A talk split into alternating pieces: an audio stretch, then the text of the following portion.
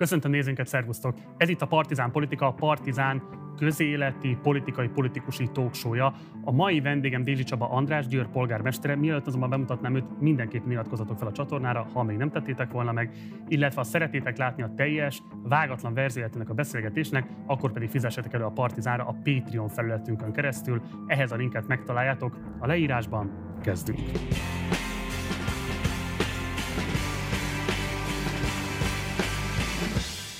És akkor szervusz, nagy szeretettel köszöntelek a stúdióban, köszönöm, hogy elfogadtad a meghívásunkat. Köszönöm szépen a meghívást.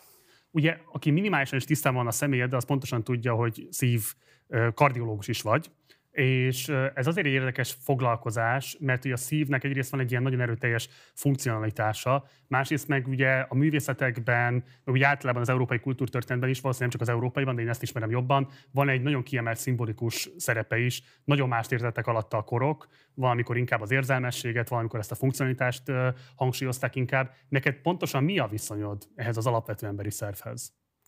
Hát alapvetően a szív az a keringés motorja, tehát szív nélkül megáll a szív, akkor meghalnak az emberek, meghalnak az élőlények, akik szívvel élnek. És uh, nyilván ezt én is nagyon fontosnak tartom, hogy a szív sokkal többet jelent az embernek, mint magát az egyik olyan fontos szervünket, ami életben tart minket. Egyébként a szív pontosan az a szervünk, amelyik soha nem pihen, hiszen folyamatosan mozgásban van, és speciális izom van benne, ugye vannak a sima izmok, a haráncsikotizmok és a szívizom, amely speciális izom, és bírja azt, hogy folyamatosan dolgozik, tehát nem tud pihenni.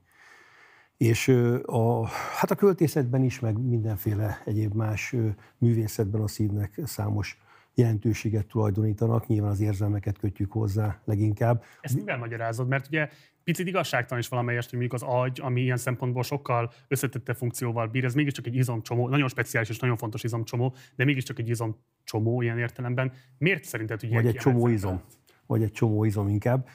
A Bibliában már több mint százszor szerepel a szív, mint, mint, mint egy, nem mint szerv, hanem mint, mint, mint valamilyen fogalomkörhöz kötött valami.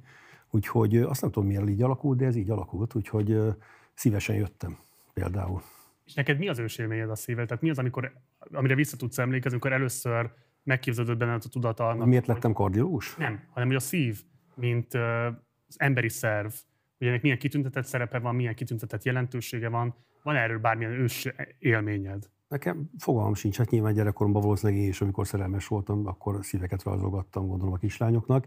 Ezt nem tudom, de az biztos, hogy azért lettem kardiológus, mert arra gondoltam, Debrecenbe ácsorogtam, Debrecenbe jártam egyetemre, orvosi egyetemre, ott ácsorogtam a villamos megállóba, és arra gondoltam, hogy ha valaki meghal, és mondjuk a szíve megáll, és el tudom indítani, akkor utána már majd csak megoldjuk a többi problémát.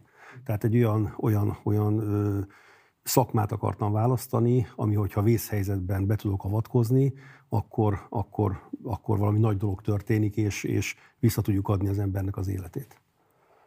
Azzal kapcsolatban van emléket, hogy mi volt az első olyan alkalom, amikor megvágtad magad, vagy valamilyen módon uh, kibudjant a véred? Uh, igazán nincsen, inkább az első újraesztéssel kapcsolatban van uh, emlékem, amikor meghalt egy 80-valahány éves rákos uh, néni az osztályon, kezdőorvos, abszolút kezdőorvos voltam, és, és nekiugrottam, elkezdtem nyomni a melkasát, és mondta a nővér, hogy hagyja, hagyja doktor úr, hagyja meghalni. Meghalt, ő, ő halott. Tehát, tehát, tehát az újra, újraesztésnél vannak olyan, olyan szituációk, amikor az ember tényleg mindent megtesz azért, hogy, hogy, hogy, hogy a beteg az újra feléledjen, vagy életben maradjon, és vannak olyan helyzetek, amikor, amikor hagyni kell elengedni a, a, az embert, mert, mert hogy olyan betegsége van, ami az élettel összeegyeztethetetlen, akkor, akkor ott akkor, akkor azt hagyni kell. Méltósággal meghalni.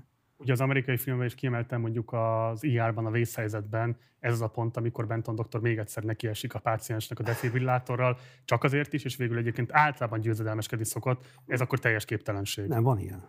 Csak az egy másik típusú beteg. Tehát nekem is volt olyan betegem, akinél azt mondta már az intenzív orvos, hogy mindig hívunk intenzíves segítséget, amikor valaki meghal az újraesztéshez. Tehát ez egy team munka, ez nem egy emberen múlik általában. Nekem is mondták már 45 perc után, hogy hagyjuk már, hát látod, hogy meghalt, és mégiscsak életben maradt utána aztán. De nem azért, mert én nyomtam a melkasát, hanem azért, mert közben végeztem a beavatkozást a szívműtőbe. Tehát nyomták a beteg melkasát, és közben a mozgó melkasnál csináltam a szívműtétet a karján keresztül egy katéterrel, és sikerült megoldanom azt a helyzetet, hogy újra megindult a keringés abban a főágban, amiben elzáródott.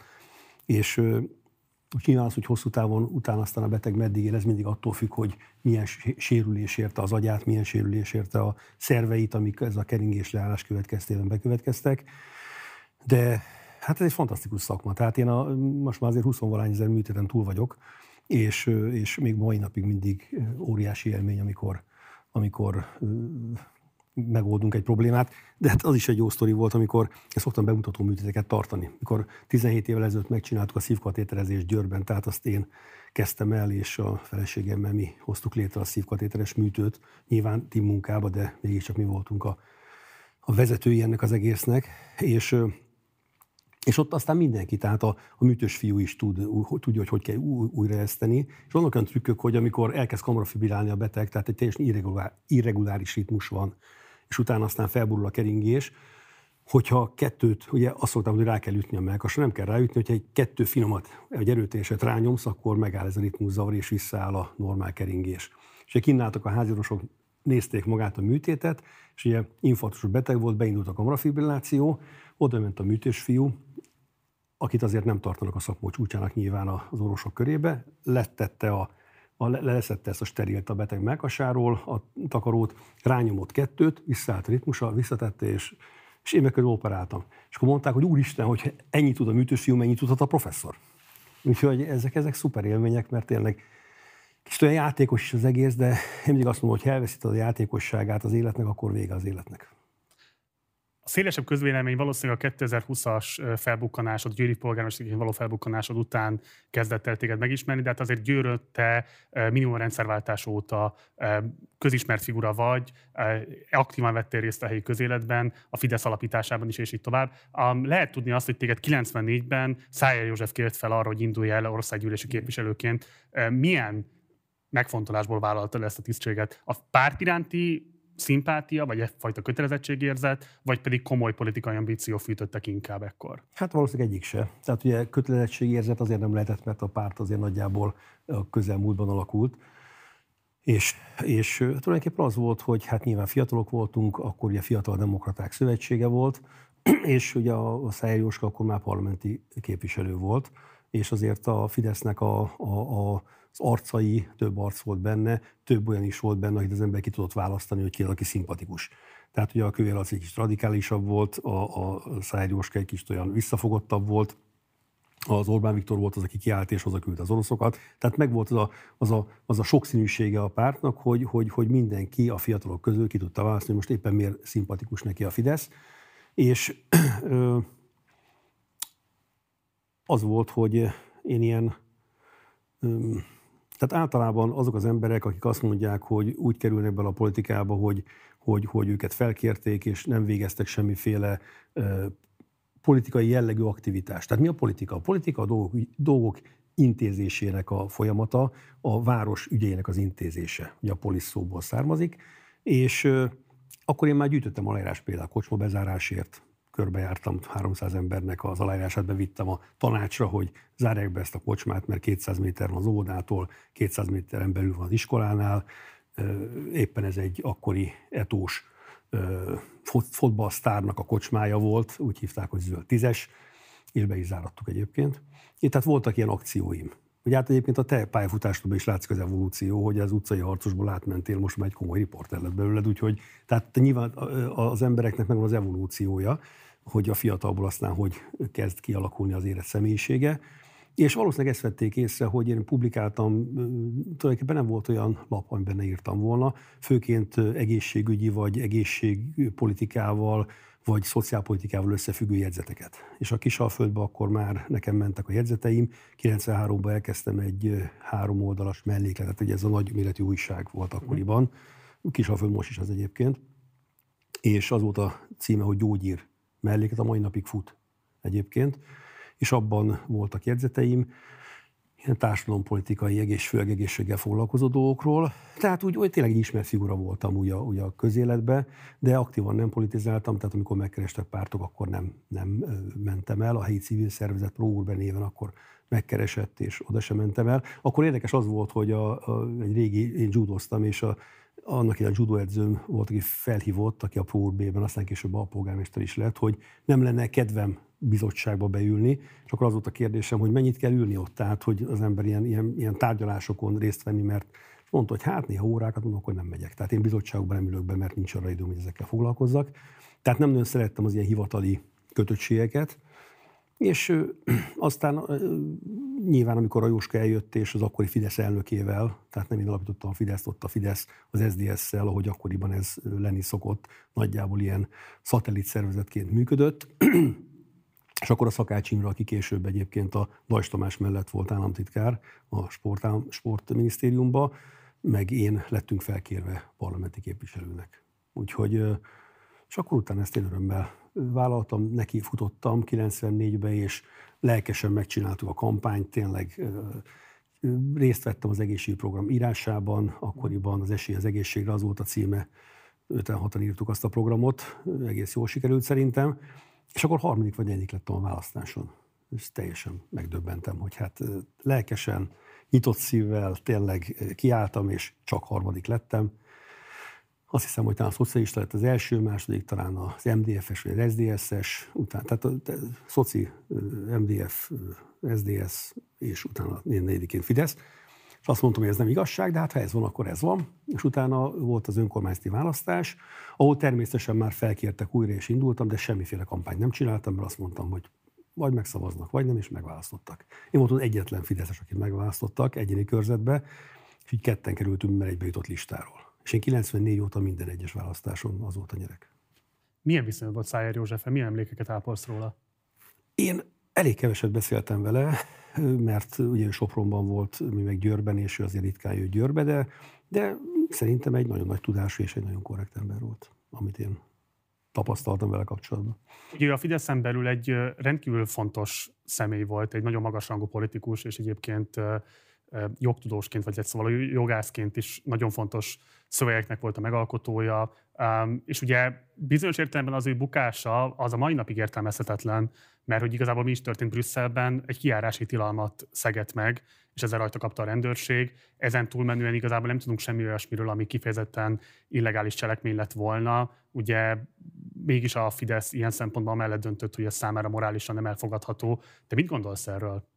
Hát szerintem a Szájer Jóska döntött úgy, hogy számára ez egy olyan helyzet, ami morálisan további. Pontosan mi? Mert mondom, a hát kiárási tilalmat ezt, ezt tőle kéne. Meg, de szerinted mi az, ami nem elfogadható morálisan? Nézd, tehát szerintem ő döntött így, és nyilván én kívülről látom ezt a sztorit. De, de valahogy én azt látom, hogy ami a baloldalon, vagy nevezzük liberális, ez egész baloldali, jobboldali sztori, ez nyilvánvalóan sokan tudjuk azt, hogy ez nem egy valós történet. Tehát a baloldal már régen nem baloldal, a jobboldal az, az megint nem tisztán jobboldal. A Fidesz az nem tisztán jobboldal? Hát nézd, hogyha a programot nézzük meg a működést, akkor rengeteg baloldali jelen van benne. Tehát, tehát ma már azért azt látni kell, ahogy én látom, hogy, a, hogy a, például az, a, a, a DK, az inkább ez a, a milliárdosoknak egy rész átalapított párt. A programban, a, ugye az a baj a politikában, én azt látom, hogy ha azt mondja a Fidesz, hogy A, akkor azt mondja a másik oldal, hogy B. Ha azt mondja a Fidesz, hogy fehér, azt mondja a másik oldal, hogy fekete. És ennek következtében az ellenzék elveszíti a komolyságát, hiszen az önálló identitása az nincs megalkotva. Tehát nincs egy olyan ideológia a baloldalnak nevezett oldalon, amire azt mondhatnánk, hogy na ez egy stabil ideológiai háttér, mi ezt képviseljük. Nem tudnak felmutatni semmiet, ők azt tudják, hogy ne a Fidesz, mert az rossz. Na most az embereknek egy jelentős része az pontosan tudja, hogy ez nem igaz, hiszen neki abból az életében, most már van kifutás az egésznek, hogy tizenvalahány év óta a Fidesz van kormányon, és tudják azt, hogy a dolgaik azok inkább előre mentek, mint hátra illetőleg van még némi emlékképük arról a kormányról, amikor a másik oldal volt hatalmon, és akkor azt látták, hogy leblokkolódtak a dolgok, nem tudtak haladni a dolgok, és egy rossz emlékképük van erről.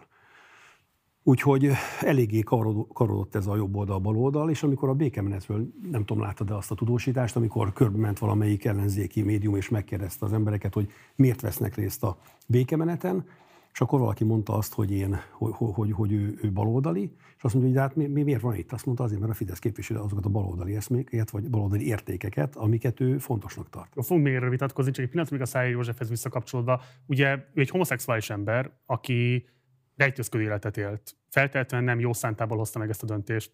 Miért nem vállalható fel a Fideszben, hogyha valaki a saját neméhez vonzódik?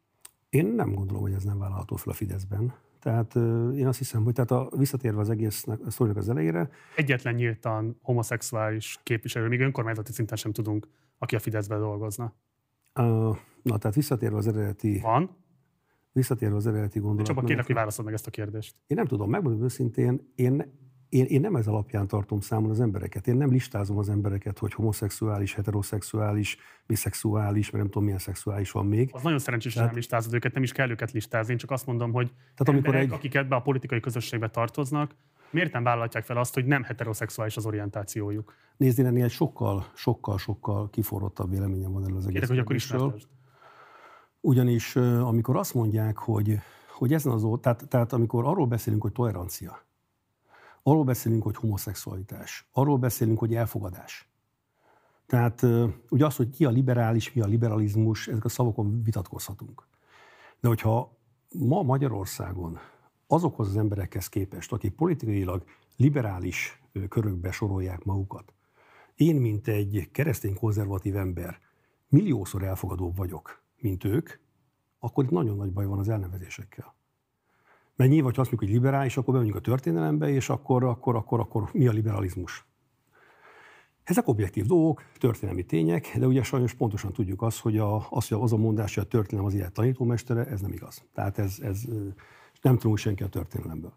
Tehát beszéljünk inkább elfogadásról. Tehát, hogyha azt nézzük, hogy ki az elfogadó ma, akkor ez nyilván személyiségfüggő. Tehát nem feltétlenül keresztény konzervatív, vagy pedig liberális gondolkodású, hanem személyiségfüggő.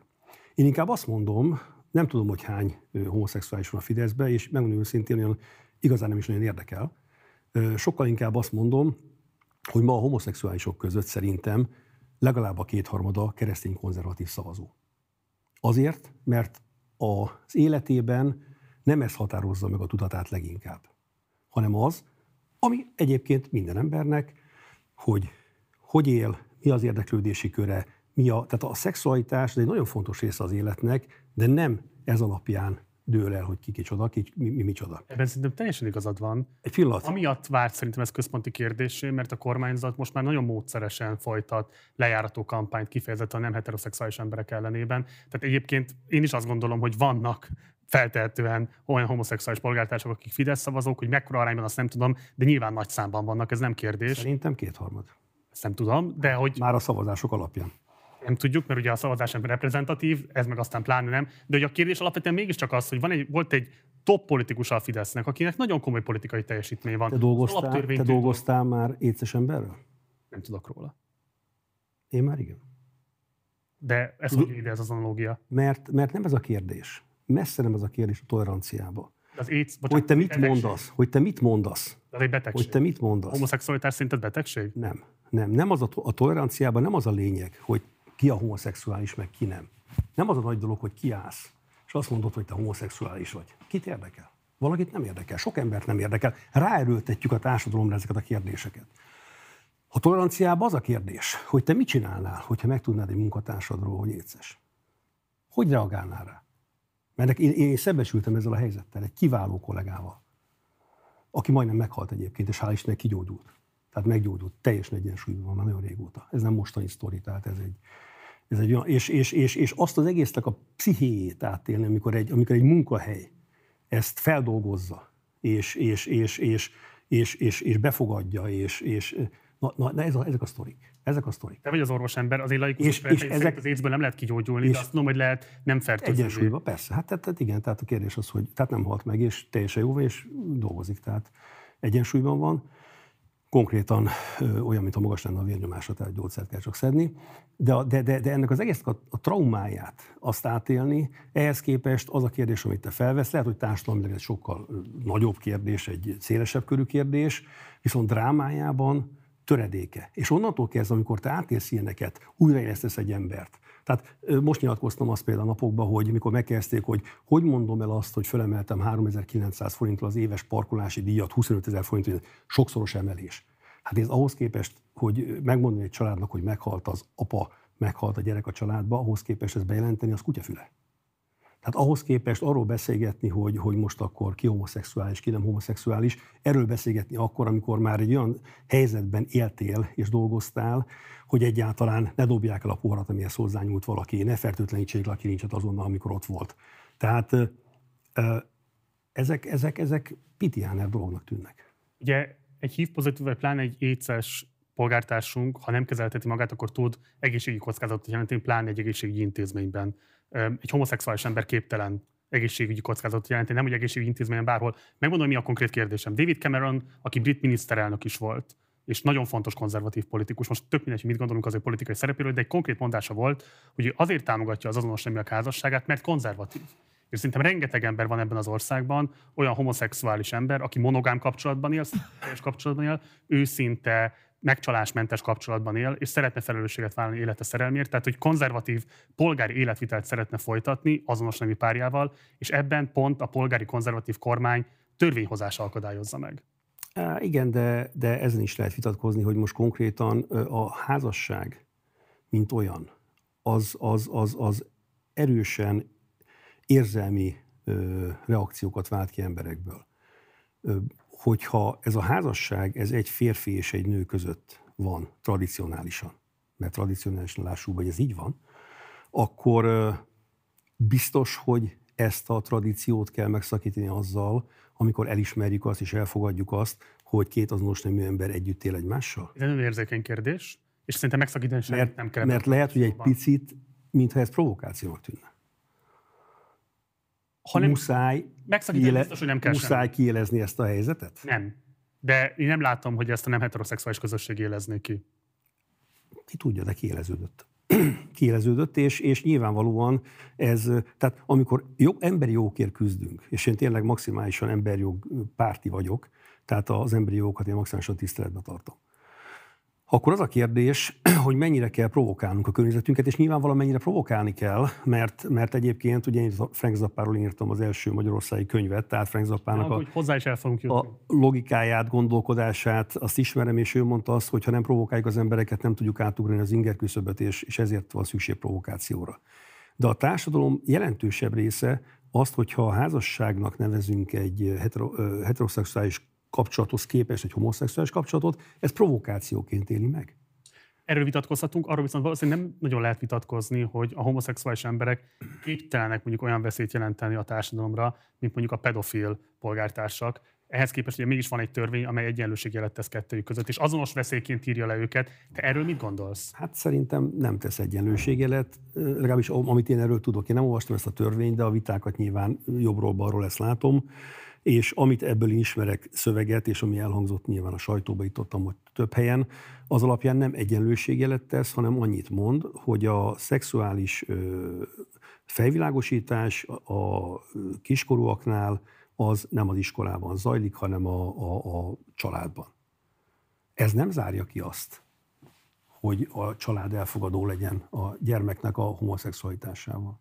De ugye Úgy érzed, kevés életszerű, Csaba, azt azért te is látod. Én nem hiszem, hát az emberek azért... Az Manapság, amikor a fiatalok 14-15 éves korukban szerzik az első szexuális élményeiket, a legnagyobb problémáként pont az, hogy mindenfajta védekezés vagy szexuális tudatosság nélkül. De hát ez a gyerekkorunkban nem volt másképp egyébként. És, Ezt értem, és... csak most már konkrét tudásunk is van róla, tehát hogy most mégiscsak az van, hogy a kormány szembe megy a valósággal, és ahelyett, hogy megpróbálna azzal kezdeni valamit, hogy a fiatalok ne nyakra főre és ne felelőtlenül éljék meg ezeket az első nagyon fontos élményeket, ehelyett tabusítja ezt a kérdést.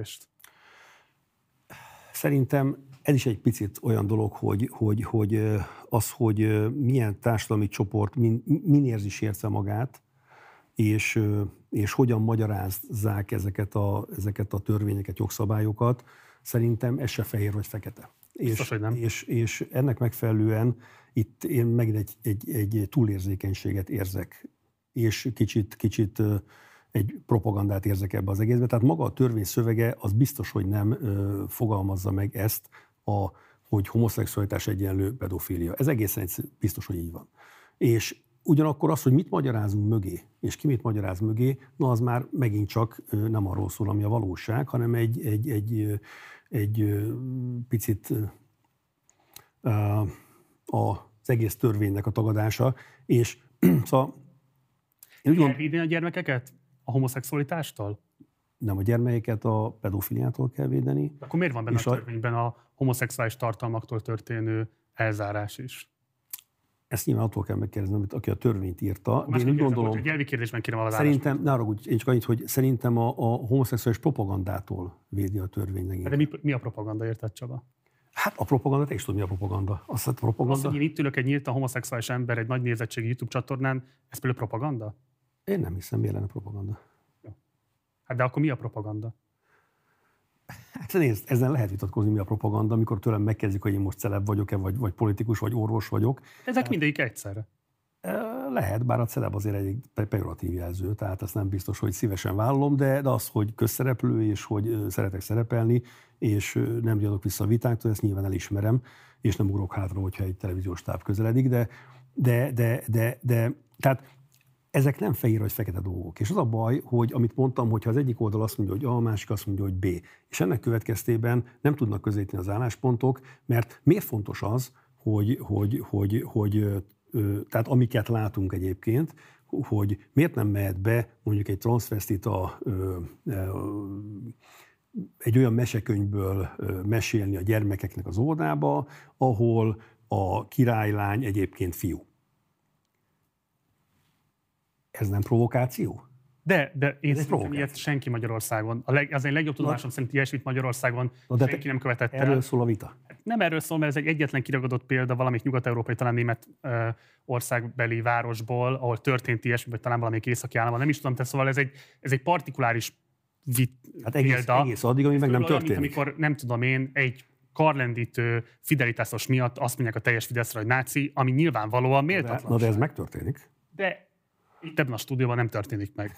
Mert itt méltányosak vagyunk a politikai paletta mindegyik oldalával. Én csak azt mondom, hogy, hogy nem méltányosság egy ilyen kiragadott példán keresztül a teljes nem heteroszexuális közösséget azzal vádolni, hogy okay, ilyesfajta propagandát akarok kitenni a fiatalokat. Okay, akkor nézzük meg azt, hogy miben gátolja a törvény, vagy, vagy a törvény konkrétan mik azok a cselekvések, amiben, amit gátol. És szerinted nem szabadna gátolni hát, az iskolában. Na, és akkor ez az elvi kérdés, amit az előbb fel akartam tenni. Szerinted és most nem a pornografikus tartalmakról beszélek, mert azt szerintem nem kérdés, hogy tiltandó, és pláne egyébként a fiatalok számára, bár valószínűleg ez egy veszett fejszönyele, de ugye egy nagyon súlyos hát probléma. Hát eleve pornót iskolában nem nagyon szoktak nézni, tehát ez szerintem normál néznek, körülmények, no, normál körülmények között. körülmények között szerintem biztos, hogy néznek, sőt, súlyos probléma egyébként, erről kéne beszélni. De ami engem érdekel, tehát hogyha a pornográfiát félretesszük, akkor a homoszexualitásnak az irodalmi, filmművészeti, képzőművészeti vagy zeneművészeti ábrázolása, használata, megjelenítése szerinted képes-e károsan hatni egy fiatal ember fejlődésére? Hát nézd, alapvetően, hogy ha azt mondjuk, hogy nem, akkor Freudot félre lehet söpörni. Tehát azért a, azért a pszichiátriának, pszichológiának a, a, az alapjaiban az, hogy gyermekkorban milyen hatások érik az embert, ugye azt mondják, hogy homoszexualitás genetika. Ugye, tehát ha jól tudom, akkor most ez, a, ez az álláspont, hivatalos álláspont, ami lehetséges, nem tudom, nem értek hozzá. De az, hogy a, a, a, a pszichológiában vagy pszichiátriában mit tanultunk az egyetemen, az, az biztos, hogy az embereknek a különböző szokásai befolyásolhatók lehetnek.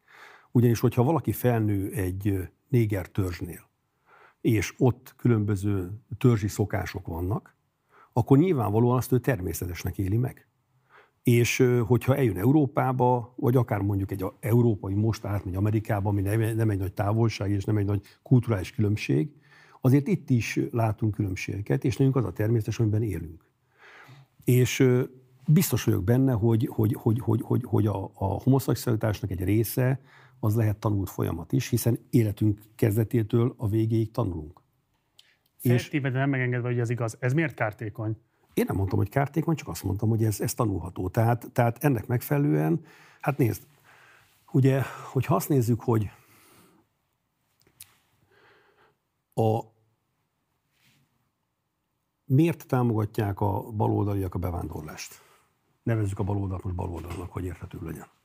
Én nem tudom, hogy támogatnák ezt, szerintem ebben a kérdésben maximálisan osztják a Fidesz De ez nem provokáció, támogatják nyilván. Tehát, Európa, tehát Európában bevándorláspárti ö, Belemeltünk ebben csak, de a, várj, várj, csak, a Fidesznél bocs, is megvan. Csak messziről indulok, messziről indulok, tehát majd Nagyon messziről, igen. De nem. Tehát a lényeg az, oké, akkor, akkor egyszerűen mondom. Azért támogatják, mert az európai népesség csökken, és nyilvánvalóan így kell pótolni az európai népességet. Tehát, hogyha, hogyha azt nézzük, hogy, hogy pusztán társadalom fenntartási szempontokat nézünk, ugye a politika az nem csak arról szól, hogy mennyi lenne a benzinára, mennyi lenne a teára, hanem arról, hogy egy társadalom meg tudja tartani az önálló, önálló saját utánpótlását.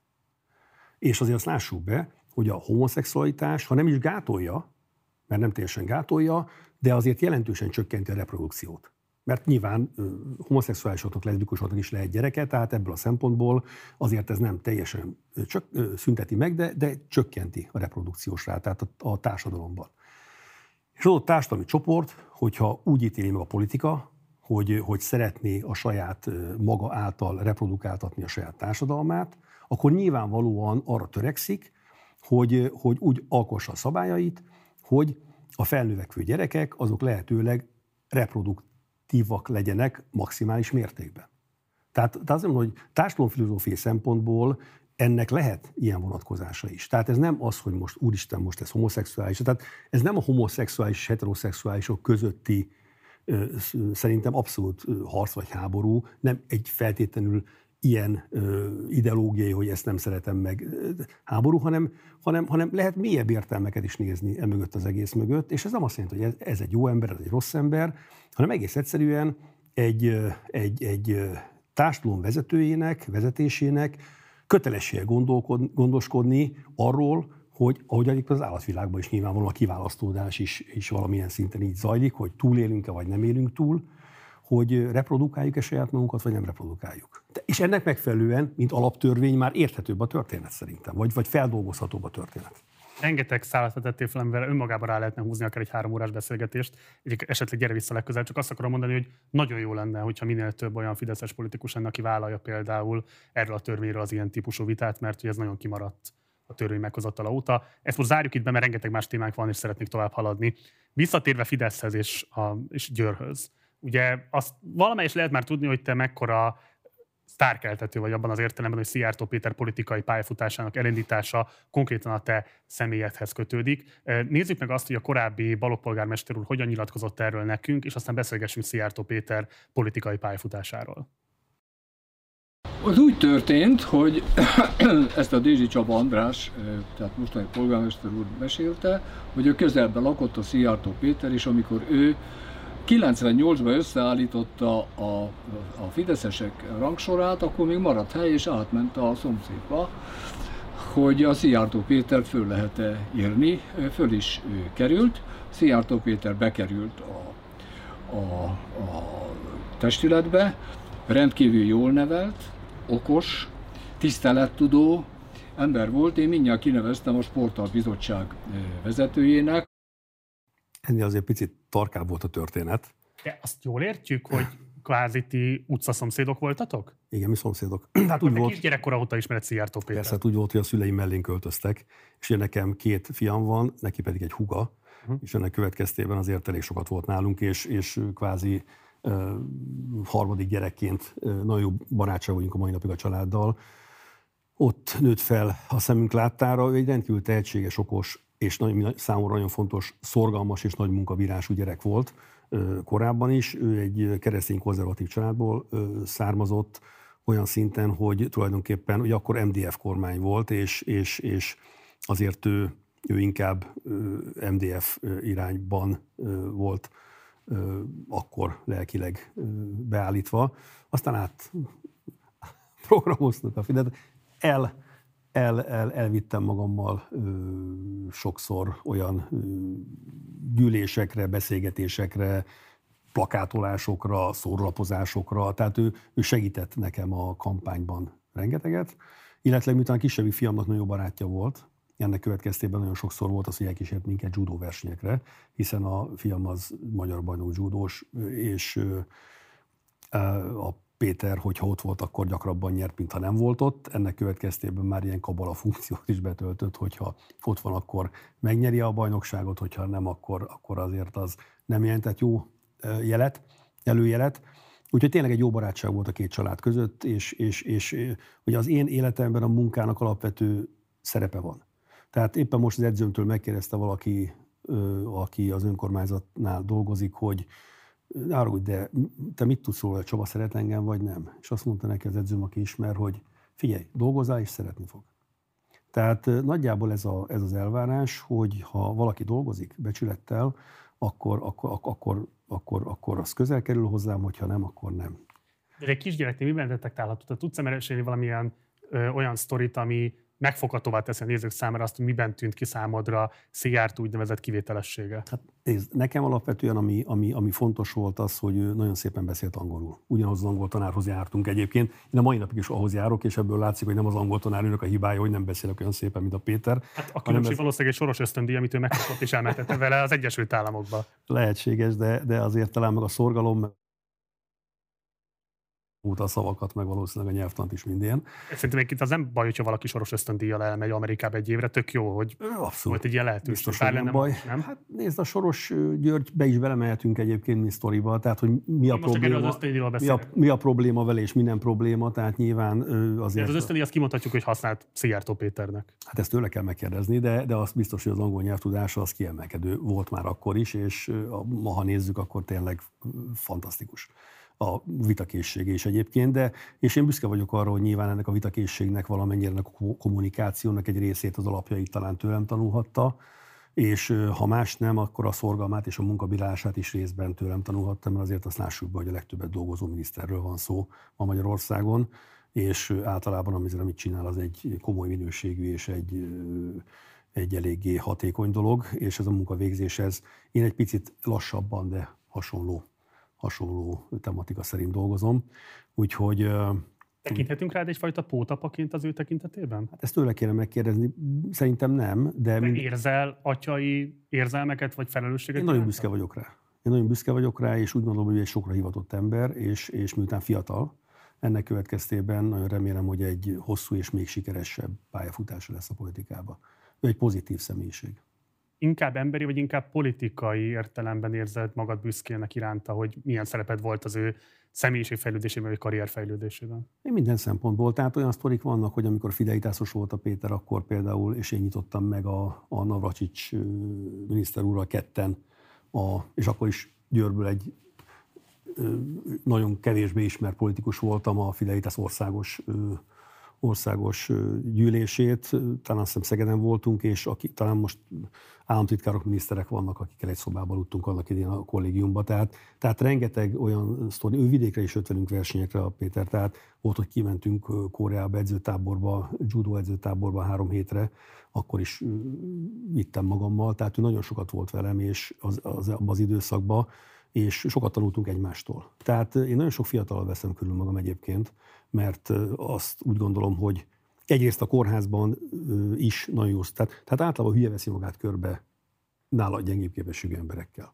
Aki sikereket akar elérni, az általában próbálja magát önmagánál jobb képességű emberekkel körbevenni, és nem lehet mindenki mindenben jó képességű. Tehát az egészen biztos, hogy nem én ultrahangozok a legjobban a kardiológián, nem én ezek a legjobban a kardiológián, bár én írtam az egyik pacemaker könyvet Magyarországon, de már messze nem én ezek a legjobban a kardiológián, és büszke vagyok a tanítványimra, hogy nálam sokkal jobban csinálják.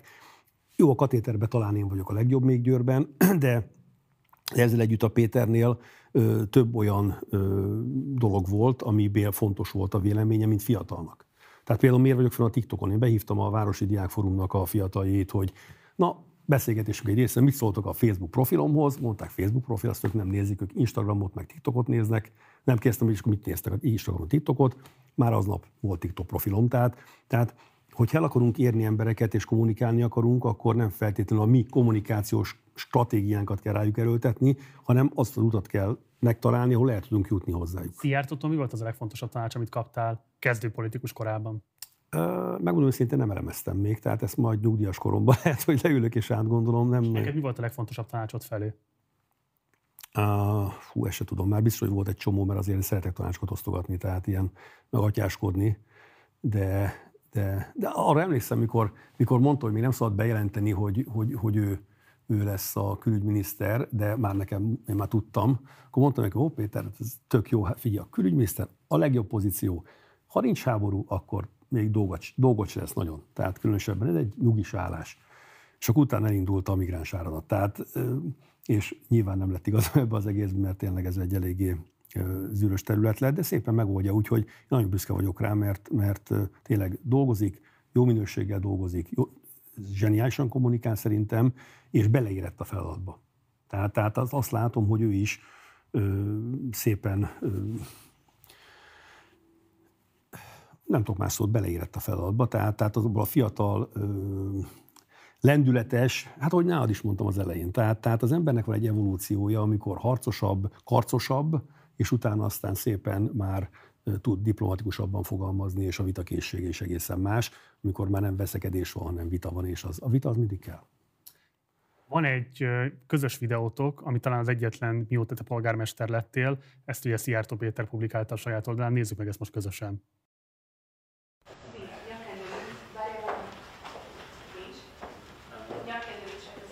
Hát igen, de abban reménykedem, hogy elfogad engem így is. Hosszú barátságban tekintettel. Jó? Köszönöm szépen. Ez titkos ajtó volt.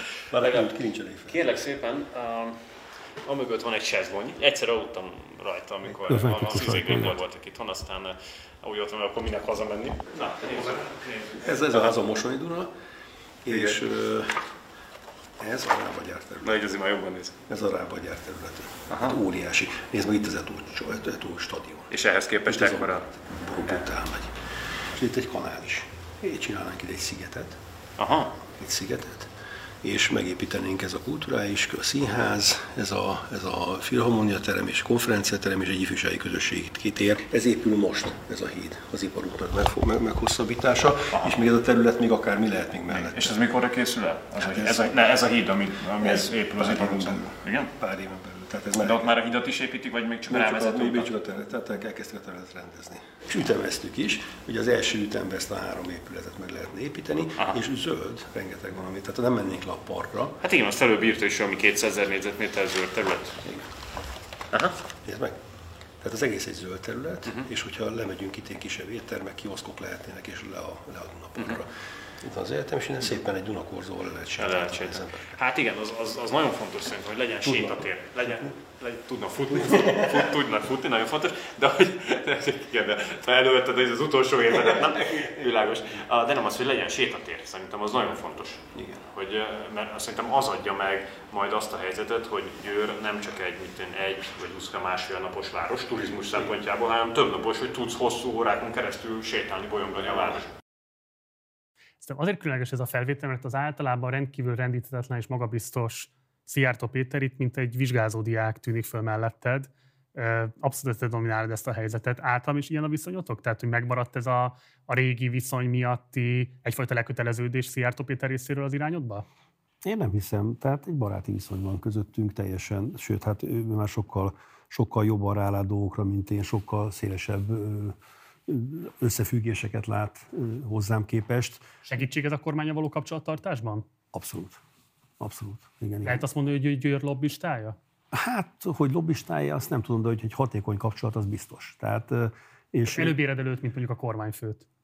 Hát ez egészen biztos, de, de, de lehet, hogy többször is keresem egyébként, de az biztos, hogy, hogy a, a, a miniszter úr Győrnek segít, hát a Győrben járt gimnáziumban bencésekhez, és a bencéseknek az ügyét is szívén viseli, és a városban is, hogyha valamiféle olyan elképzelésünk van, hogy, hogy ehhez kormánytámogatás kell, akkor, akkor kikért, ki kérni a véleményét. Az biztos, hogy most már én kérem ki többször az ő véleményét, mint ő az enyémet, tehát ebből a szempontból ez megfordult ez a helyzet, tehát ő a dominánsabb, de ő mindig egy tiszteletudó ember volt, tehát ezt nem érezteti velem, és ezt a, ő a tiszteletet megadja számomra. Ezt a barátságot és politikai szövetséget mennyire bontották meg a 2006-2008-as események? Mondom, hogy konkrétan mire gondolok a nézők miatt is. Ugye 2006-ban hírelték azt, hogy neked voltak polgármesteri ambícióid, de végül nem indulhattál. Borkai Zsolt indult, ugye, és győzött is egyébként győrött. Majd ezt követően voltak különböző purpárlék a közgyűlésben, aminek ugye eredményeképpen végül magának Kövér Lászlónak kellett a pártközpontból eljönni rendet tenni, és ott azt híreztelték, hogy maga Szijjártó Péter is igazából elfordult mellőled, és nem állt melléd ebben a vitában Borkaival. Hogyan zajlott le pontosan ez a konfliktus, és mit gondolsz akkor Szijjártó Péter szerepéről? Uh, ugye ez a álhírek egyik klasszikus esete.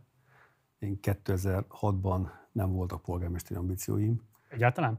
Egyáltalán. Szóba se került. Azért nem, mert 2002-ben én indultam a Igen. polgármester választáson, és alul maradtam Balogh Józseffel szemben, és azért van egy nem leírt és nem igazán kimondott alapszabály ezért a Fideszben, hogy aki egyszer bukott egy választáson, nyilván nem futatjuk még egyszer neki, hiszen minek. Tehát Ugye akkor Balogh József 2006-ban már nem indult, tehát bejelentette a visszavonulását. Nem indult, viszont én azért nem várok négy évet arra, hogy esetleg üljek a fenekemben, és, és, és ne csináljak semmit, hanem várjak majd arra, hogy egyszer csak a sült galamba szájamba röpül, vagy a feladat megtalál. Azért én elkezdtem szívkatéterezni. Tehát amikor kikaptam 2002-be, ott két út volt. Ott vagy az volt, hogy polgármester leszek, vagy az, hogy osztályvezető főorvos. Nem azért volt az osztályvezető főorvosság, mint lehetőség számomra adott, mert fideszes voltam, vagy politikus lettem volna, hanem pusztán azért, mert nekem volt PHD-m, és nekem tehát tudományos fokozatom nekem volt, illetve akkor nem volt meg, de már folyamatban volt, és másnak meg nem, és voltak is én ambícióim. És ugye amikor édesanyám meghalt, akkor egy autóbal esett be kint Amerikában, ez egy nagy törés volt az életemben, de az biztos, hogy ő mondta azt, még a választást megérte, pont, és ő mondta azt, hogy hát milyen jó, hogy a kisfiam a szakmánál maradt, és nem a politika fele ment el. És egyébként hála jó Istennek, én hiszek Istenbe, és hiszek a isteni gondviselésbe, és biztos vagyok benne, hogy most sokkal jobb polgármester lehettem, hogy nem akkor lettem polgármester. És megadta a jó Isten azt a lehetőséget, hogy létrehozzak egy olyan dolgot Győrben és Győrmoson-Sopron megyébe, a szívkatéteres labort, ami, ami embereknek az ezreinek az életét mentette meg. És akkor egy EGRI kongresszuson voltunk éppen Pacemaker konferencián, a Merkeli Bélával álltunk a Várfokán, a EGRI Várfokán, és mondtam, hogy szeretnénk egy, egy kis készüléket venni Győrbe, amilyen Balatonfüreden is volt akkoriban. 2005-2006? Ez nem, ez 2003. 2003. Tehát figyelj, ahogy kikaptam a választáson, puf, én elindultam a szakma irányába, és azt néztem, hogy milyen olyat lehet csinálni, ami, ami, ami, ami nagy dolog, tehát ami, ami, ami jelentősen megváltoztatja a dolgokat. Van olyan beavatkozás, amit a világon én csináltam elsőként. Tehát, Mindjárt átérünk a szívcentrum megalapításán, mert látom, hogy azt készíted elő. A konkrét politikai konfliktusok kérlek mondj néhány mondatot. Csak azt akarom mondani, hogy tehát szóba se került az, hogy 2006-ban én polgármesterként induljak, mert egy politikai realitás nem lett volna. De ott, bocs, ez, ebben miért vagy biztos? Mert egész egyszerűen volt egy ilyen, hogy kikaptam kétszer kettőbe, miért nyertem volna 2006-ban? Tehát már... Azért, mert Balogh József nem indult, tehát az erős de, MSZP de, de, de nem erre... polgármester azt mondta, hogy ő nem indult többet. Nekem nem volt. Kifejezetten ilyen. beágyazatlan és gyenge MSZP-s jelölt volt az, aki igazából elindult végül. Igen, de nekem akkor már ez fontosabb volt a szakma. Tehát, tehát, tehát a politika az egy eszköz arra, hogy intézzük a város dolgait, intézzük a közösség dolgait, az nekem, engem a cím az nem hozott annyira. Most, amikor felkértek polgármesternek, most is az volt a válaszom, hogy alpolgármester szeretnék lenni, mert én szeretnék orvos maradni, professzor maradni, és szeretnék a szakmában dolgozni. A válasz az volt, nem ez volt a kérdés. És, tehát, de, de a lényeg az, hogy én akkor már nem akartam polgármester lenni. És, és hanem nekem volt egy jelöltem, aki nem a Borkai Zsolt volt, hanem Német Zoltán, aki most a megyei közgyűlésnek az elnöke. Pusztán azért, mert amikor alpolgármester voltam, akkor a Német Zoli volt az, aki, tehát amikor alpolgármester voltam Balogh mellett, én akkor is bejártam minden nap a munkahelyemre, és dolgoztam, mint orvos. Tehát én nem véletlenül ragaszkodtam ehhez, tudtam, hogy meg lehet csinálni. Oké, de másként. Amikor Német Zoltán mégsem biztosította a bizalmáról a pártvezetés, azt hogy élted meg? Hát úgy, hogy nem úgy volt, hogy azt mondták, hogy nem, hanem azt mondta nekem a Péter, hogy az a gond az Olival, hogy, hogy a vitákban ő, ő konkrétan meggyőzhetetlen. Ezt mondta. Ez Tehát, mit jelent? Hát ő, az, hogy a végtelenség ragaszkodik a saját álláspontjához, és borzasztó nehéz meggyőzni. Nyilván az ott már sokat... Kényes a szuverenitás? Sokat. Nem, nem, nem, nem, nem, nem, az, ez más. Tehát ezek különböző típusú dolgok. Péter a Szijjártó Pétert értjük. Igen, igen, igen. Tehát, tehát, tehát a, a lényeg az, tehát, tehát mi mindig csapatba játszottunk, és, és most is azért ez csapatmunka, és, és ott arról beszéltünk, hogy ki lenne jobb polgármester, ki nyerheti meg a választást, ki az, akinek nagyobb esélye van. És két jelölt volt, a, a Szijjártó Péternek és Szakács Imrének a jelöltje volt Borkai Zsolt, ugye Szakács Imre akkor megyei közgyűlés elnöke volt, utána a Fidesz helyi elnöke, vagy a Szijjártó Péter volt, vagy a Szakácsi, most nem emlékszem, mindig alelnök voltam, mindig alelnök akartam lenni, és mindig alpolgármesterségben gondolkoztam, mert az ott bele is tud szólni a dolgokba, el tudom mondani a véleményemet, nekem, nekem az fontos, hogy meghallgassanak, aztán utána van egy döntés, én el tudom fogadni a döntést. Nincs politikai felelősséged. De, de hát azért politikai felelősségem van. Tehát amikor a Balog polgármester úr mellett voltam alpolgármester, akkor is volt politikai felelősségem. Nem, tudok mellett orvosként dolgozni. Nekem az orvosi szakma nagyon fontos. Tehát az identitásomat az orvosi. Tehát én most orvos vagyok, aki mellette egy nagyvárost vezet polgármesterként. És, és, és tehát, tehát én orvosnak tartom magam, és ez rettenetesen fontos, mert az emberekhez való hozzáállásomat, az egész kommunikációmat ez határozza meg, az én képemet ez határozza meg. Tehát ha megkezd, hogy mi vagy te, én egy orvos vagyok. Ja, te polgármester vagy, én egy polgármester is vagyok, meg még sok minden más. De, de, de és ez volt a lényeg, hogy akkor én azt mondtam, hogy nem tudsz mutatni egy sportolót a világtörténelemben a Schwarzeneggeren kívül, aki nyert választást. Igen és ők azt mondták, hogy igen, de az Oli viszont nem csapatjátékos, ő egyénileg dönt mindenről, és nem tudod meggyőzni, akkor se megy bele, a, ha kell, a, a végtelenség neki a falnak. És nyilván ő is sokat változott, hiszen telt az idő azóta már, de, de akkoriban ez volt az érv. És akkor azt mondtam, hogy elfogadom, semmi gond. Tehát, tehát ez nem úgy volt, hogy most innen egy háború indult el, hogy, hogy miért a Borkai Zsolt. Nem, elfogadtam, és akkor az volt, hogy, hogy én lettem a Várostratégiai Bizottságnak az elnöke. De ugye nekem is van egy véleményem a dolgok alakulásáról. Ugye 2006-ról beszélünk, ez kevesebb, mint tíz év telt el azóta, hogy Szijjártó Péter igazából berobbant az országos politikába. Nyilvánvalóan a te nevelted ilyen szempontból, nagyon sokat köszönhet neked. Azt nem volt nehéz számodra elfogadni, hogy egy ilyen kérdésben, ami mégiscsak a te szülőhazád, eh, legszűkebb pátriádnak a politikai történetében egy fontos kérdés, hogy ki lesz a polgármester, a te szavad hátrébb sorolódik Szijjártó Péteréhez képest. Nem, mert engem meggyőztek. Tehát amikor a Zsoltot, hát, hát a Borkai Zsoltnak a kampányában én aktívan részt vettem. Hetente egyszer leültünk a Borkai Zsolttal. Neki, neki nagyjából ugyanaz volt a, a, a programja, mint ami nekem volt annak idején, és én is az Akács aki előttem kapott ki. Hát én azért lettem polgármester jelölt jobb hiány, mert ugye a Szijjártó Péter még túl fiatal volt, a Szakács már nem indulhatott, mert ő kikapott a, a Balog ellen a 98-as választáson, és úgy lettem én a jelölt jobb hiány. Mutatott ő bármilyen releváns politikai erényeket akkoriban? Hogyan? Mutatott-e Borkai Zsolt akkoriban bármilyen releváns politikai erényeket? Hát mikor megválasztották, még nem, de utána aztán biztosan. Tehát ez, ez, ez de csak azt akarom mondani, hogy a, választá, tehát a választások előtt én hetente egyszer leültem, és átvettük a következő hétnek a két következő programpontját, hogy ezt hogy, hogy kommunikálja a köz, közfele a, a, az embereknek, milyen média megjelenések lesznek. Tehát én aktívan segítettem a Zsoltnak. Világos, de akkor ez inkább annak szólt a bizalom a gyűrűek részéről, hogy itt van ez a jósvádájú olimpiai bajnok, és nem pedig a politikai programjának föltétlenül. Hát nem biztos, mert volt egy politikai programja, és volt egy olimpiai bajnok. Tehát azért, azért, azért a tornában olimpiai bajnoknak lenni az... A teljesítmény az, nem relativizál, nem egyáltalán. Nagy teljesítmény és népszerű. Tehát azért, azért nézzük meg, hogy ott van ugye Magyar Zoltán, tehát, tehát a tornász olimpiai bajnokokat azért nagy tisztelet övezi Magyarországon, és a, és a Borkai Zsoltnak egy nagy tisztelete volt a városban. A kérdés, hogy az olimpikoni erények azok azonosak vagy csereszabatosak-e a politikus erények? Hát ez egy nagy kérdés, én azt mondtam, hogy szerintem nem lesznek azok, és nem lett igazam. Tehát ez... ez hát úgy... azért de?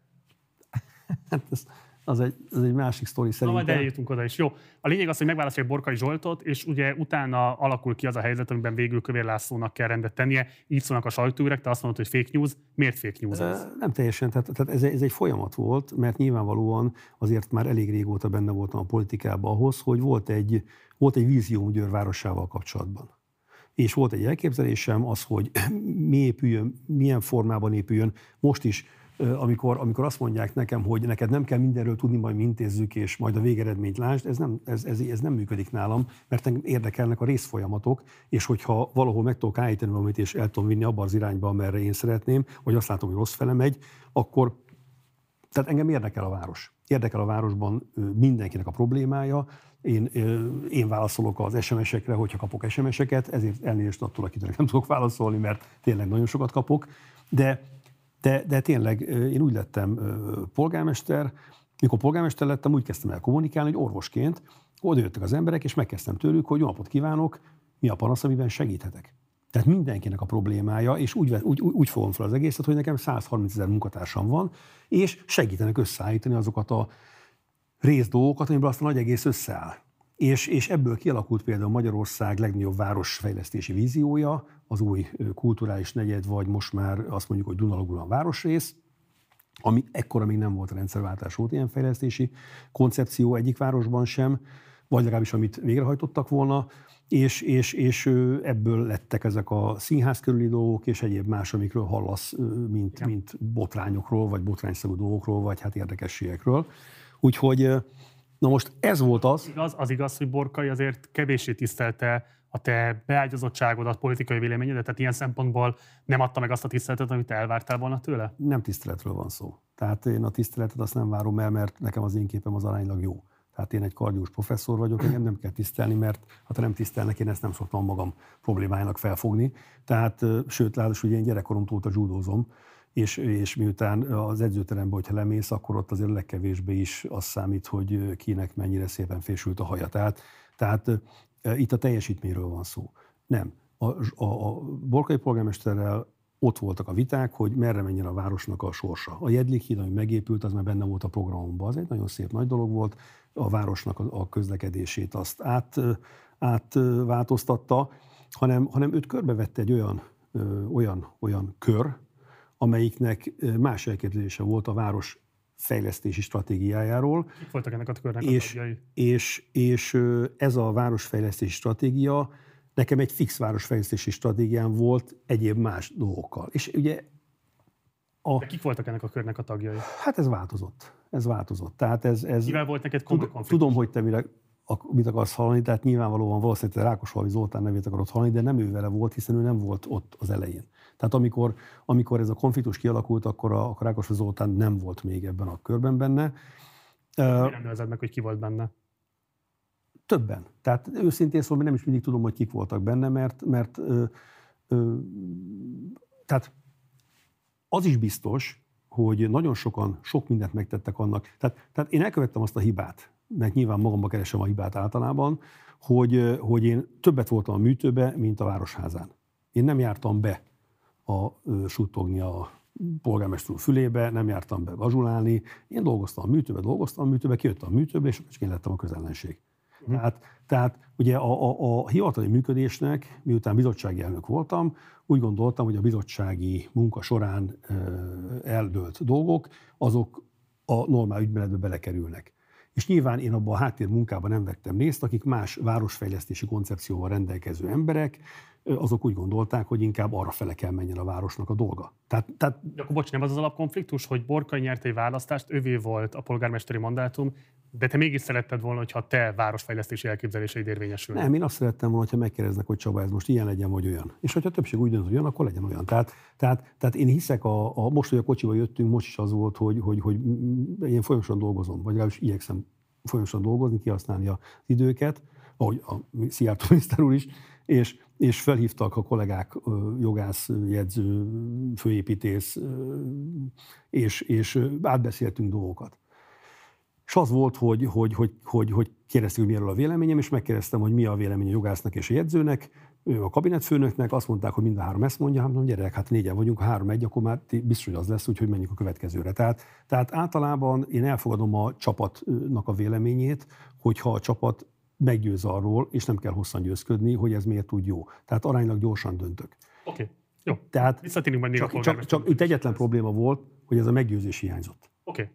Tehát a... Vi-. Igen.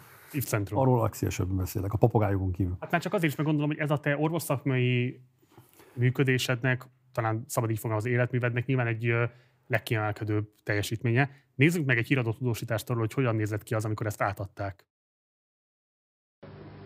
Mintegy 400 millió forintból jövőre megvalósulhat Győrben az a központ, ahol a szívinfarktuson átesett emberek gyors beavatkozás révén nagyobb eséllyel épülhetnek fel. Az eljárás során kitágítják a eret, így megakadályozást az érelzáródást, és ezáltal a szívizom egy részének elhalását. Ehhez persze az kell, hogy a beteg időben a megfelelő intézménybe kerüljön, és ezért sem mindegy, hogy Budapestre vagy Győrbe kell ezt szállítani. Jelenleg egy olyan eljárás rendelkezésünkre, ami 30-40 os valószínűséggel meg megnyitja az eret, tehát egy infúziós kezeléssel 30-40%-os valószínűséggel tudjuk feloldani ezt a vérrögöt, és megnyitni az elzáródott teret. Szívkatéteres eljárással ez 98%-os valószínűség.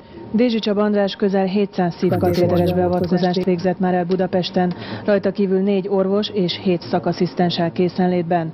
A 40 ágyas osztályon ebben az évben 15 ezer ambuláns beteget kezeltek. A Győri Hermodinamikai Labor létrehozását a kormány és az Országos Egészség biztosítási pénztár is támogatja.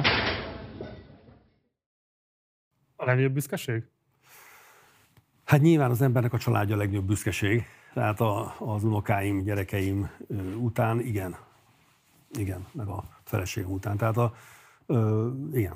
Igen, hát azt látom, hogy a szakmai ö, egyik jelentős, remélem, hogy le, talán nem a legjelentősebb lesz, de a legjelentős olyan műve, ami, ami sok embernek az életét megmentette. És ez jó. Ugye ez egy nagyon fontos közegészségügyi fejlesztés, ami pont azért is fontos, mert hogy közegészségügyi szolgáltatásként, és nem pedig magán egészségügyi szolgáltatásként vehető igénybe, és valóban ezreknek az életét mentette meg, vagy az életminőségét javította drasztikusan. Neked volt egyszer egy interjú, amiben úgy fogalmaztál, a magánbiztosítási modell mindenki számára tisztább helyzetet teremthet, mert nem teszi lehetővé a korrupciót, de ne legyünk álszentek, durván elválasztja a szegényeket a gazdagoktól.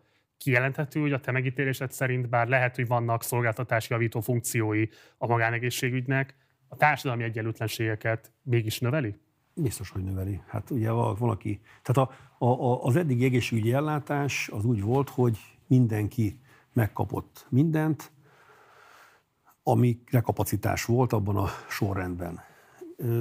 Nyilván a, a magánegészségügyi ellátás, ha bejön, akkor aki meg tudja fizetni, az megkapja egy részét, a többiek meg azt, ami az, a, a, a, a TB alapján jár nekik. Be fog jönni? Most is. Hát előbb-utóbb biztos, hogy be fog jönni, mert a világ erre fele halad, és, és, és már most kezd kialakulni az egész. Fidesz kormány alatt szerintem ez bekövetkezhet? Én nagyon remélem, mert lehet, hogy ez egy 10-15 év alatt következik be, és reméljük, hogy a Fidesz kormány kitart addig. Úgyhogy. De azt mondod, hogy ez egy, tehát hogy azt mondod, hogy a tisztán közfinanszírozott egészségügyi rendszer 10-15 éven belül legkésőbb felszámolásra kerül Magyarországon? Nem, hát a tisztán igen. De hát ez már most is így van, hogy nagyon sok mindent az emberek magánellátásba tudnak. De egy kívánatos folyamat? Hát erre tart a világ. Tehát most kívánatos folyamat az, hogy az, hogy, az, hogy az emberek nem olvasnak könyvet, kívánatos folyamat az, hogy a nyomtatott sajtó az kezd kimenni a divatból, nem tudom, de erre tart a világ.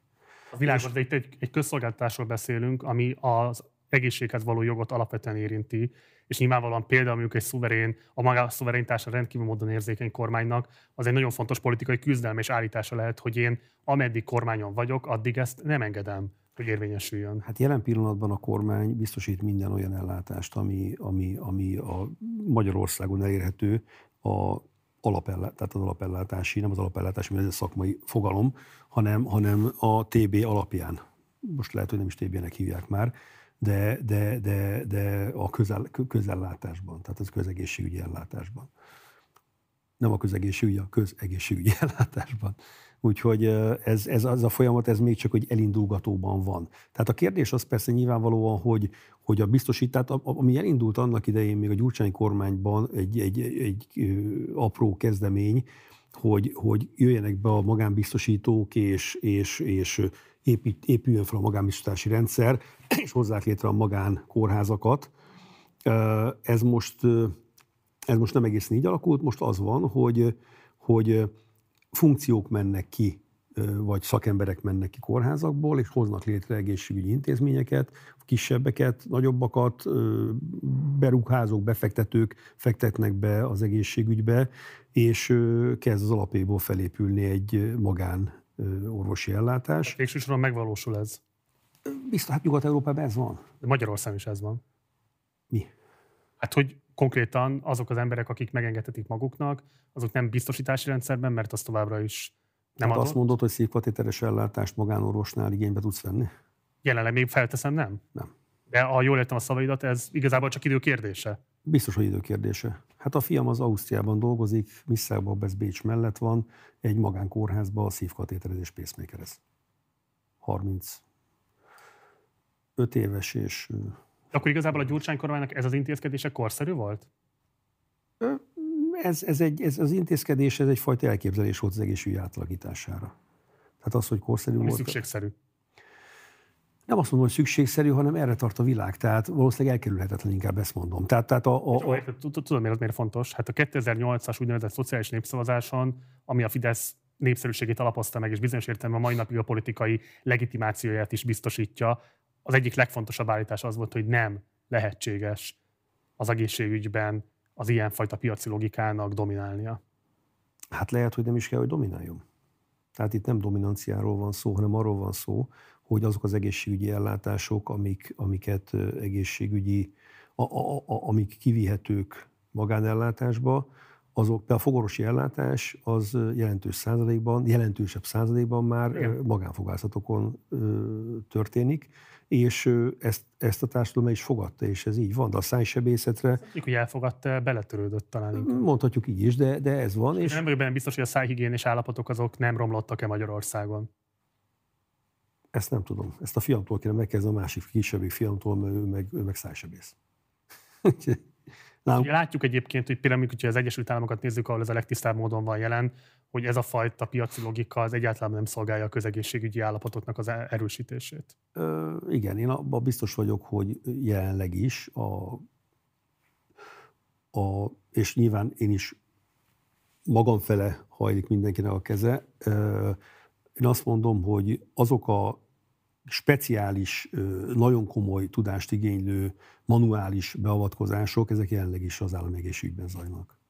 Tehát nem, nem látok ilyet. Tehát se agysebész nincsen magánellátásban, se szívsebész nincsen magánellátásban, se intervenciós kardiológia nincs ellátásban, se intervenciós neurológia nincs ellátásban, magánellátásban. Tehát ugye ezek azért nagy intenzív hátterű igényűek, nagy műtőigényűek, nagy tudást igényűek. Tehát az, hogy kiképezünk egy intervenciós kardiológust, hát az, az nagyon hosszú idő. Nagyon hosszú idő. És ott kell állni, hát amikor én tanultam, elmentem, ugye kikaptam a választásunk 2002-ben, akkor fölmentem Pestre Merkeli Bélához, két és fél évet fenndolgoztam a Városmajorba úgy, hogy oda-vissza jártam, illetve úgy volt, hogy kedden följöttem, Szijjártó Péter, Szijjártó Péternél aludtam este, és utána mentem másnap. Na, álljunk meg egy pillanatra, hogy te így dolgoztál hónapok, éveken keresztül, hogy te Igen. a Szijjártó Péternél voltál uh, albérletben kvázi? Hát nem albérletben, hanem, hogy mondjam, ágybérletben.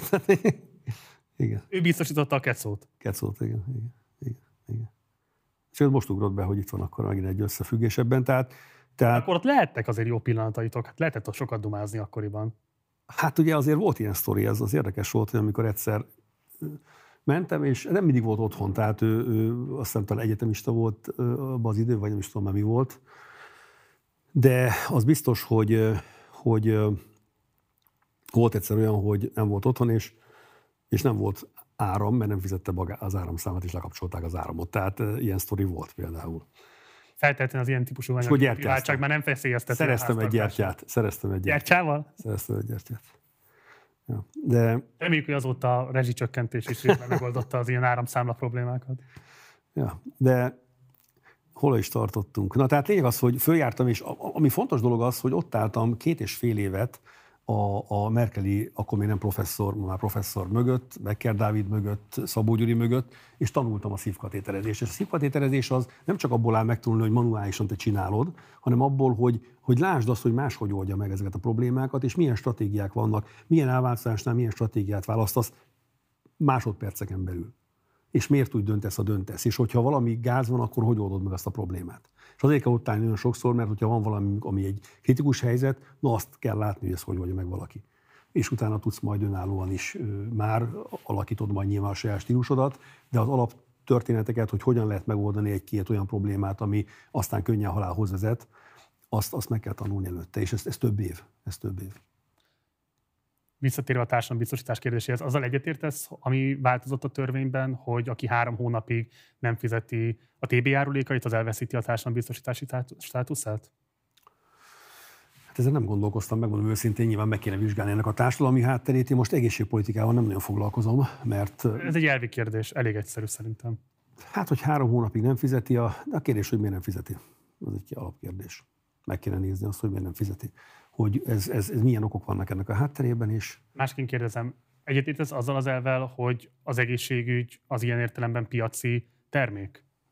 Az egészségügy egy piaci termék. Hát ez, ez, ezt látjuk, hogy piaci termék, hiszen az egész gyógyszeripar egy piaci termék, a, a gyógyszeripar az egyik legjövedelmezőbb ágazata a világgazdaságnak. Az persze, de hogy ez kívánatos, az a kérdés alapvetően. Hát nézzük meg azt, hogy egész társadalmi folyamatok, amik a világban zajlanak, kívánatosak egyáltalán. Tehát millió olyan dolog van, ami nem kívánatos. És Nyilván, hogyha, van a politika hogyha, nyilvánvalóan, hogy valamilyen módon ezeket a piaclogikákat ellensúlyozni igen, lehessen. De legalább. hát ezt a Fidesz ellensúlyozza is nagyon sokszor, a, ahogy az elején beszélgetésünk elején beszéltünk arról, hogy a baloldali különböző értékek vagy baloldali cselekvéseknek bizonyos technikáit azért alkalmazza a Fidesz is, és, és, és próbálja a, az embereknek a mindennapi életét valamennyire picit burokba tenni. De kérdés az, hogy mennyire lehet ez, hiszen minket körülvesz egy Európa, és körbevesz egy világgazdaság. Tehát ettől azért nem tudjuk függetleníteni magunkat. Azért mert valószínűleg ma a mozgásteri nemzeti kormánynak is, hogyha valami tényleg egy alapvető társadalmi intézmény, akkor az az egészségügy. Nem biztos, mert azért az egészségügy egy rendkívül drága, drága, drága terület hiszen a, a technika az iszonyatos mértékben fejlődik.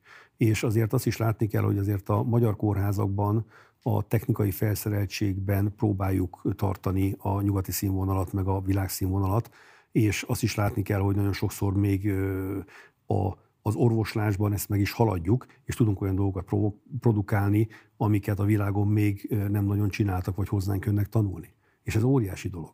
Ez óriási dolog. Egyetértve az, hogy valószínűleg Magyarország nem a legbőlébbre eresztett nemzetgazdaság az Európai Unión belül, azért az kijelenthető, hogy Magyarországnak rendelkezésre állnak azok az erőforrások, azok az anyagi javak, ami alapján egy jó színvonalú nem, nem tudom én, Dán vagy Svéd, de egy jó színvonalú, a mostanában sokkal jobb színvonalú közegészségügyet mindenki számára fizetés nélkül a rendelkezésre tudjon bocsájtani.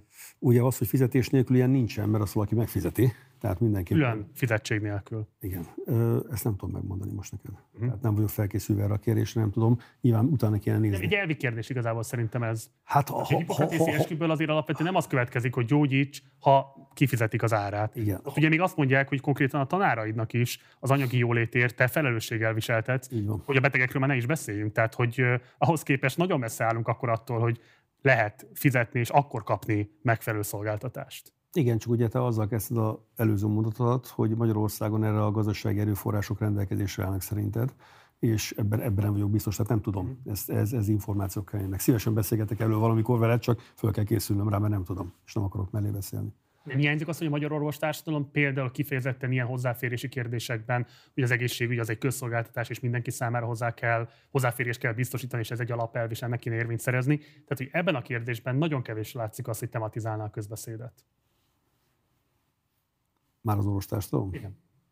Tehát az orvostársadalom nem tematizálja a közbeszédet? Azzal kapcsolatban, hogy az egészségügy az egy általános közszolgáltatás kellene, hogy legyen, fizetés nélkül, külön fizetés nélkül, minden állampolgár számára alanyi jogon. Mert te úgy látod, hogy az orvostársadalom bármiben is tematizálja a közbeszédet? Aha.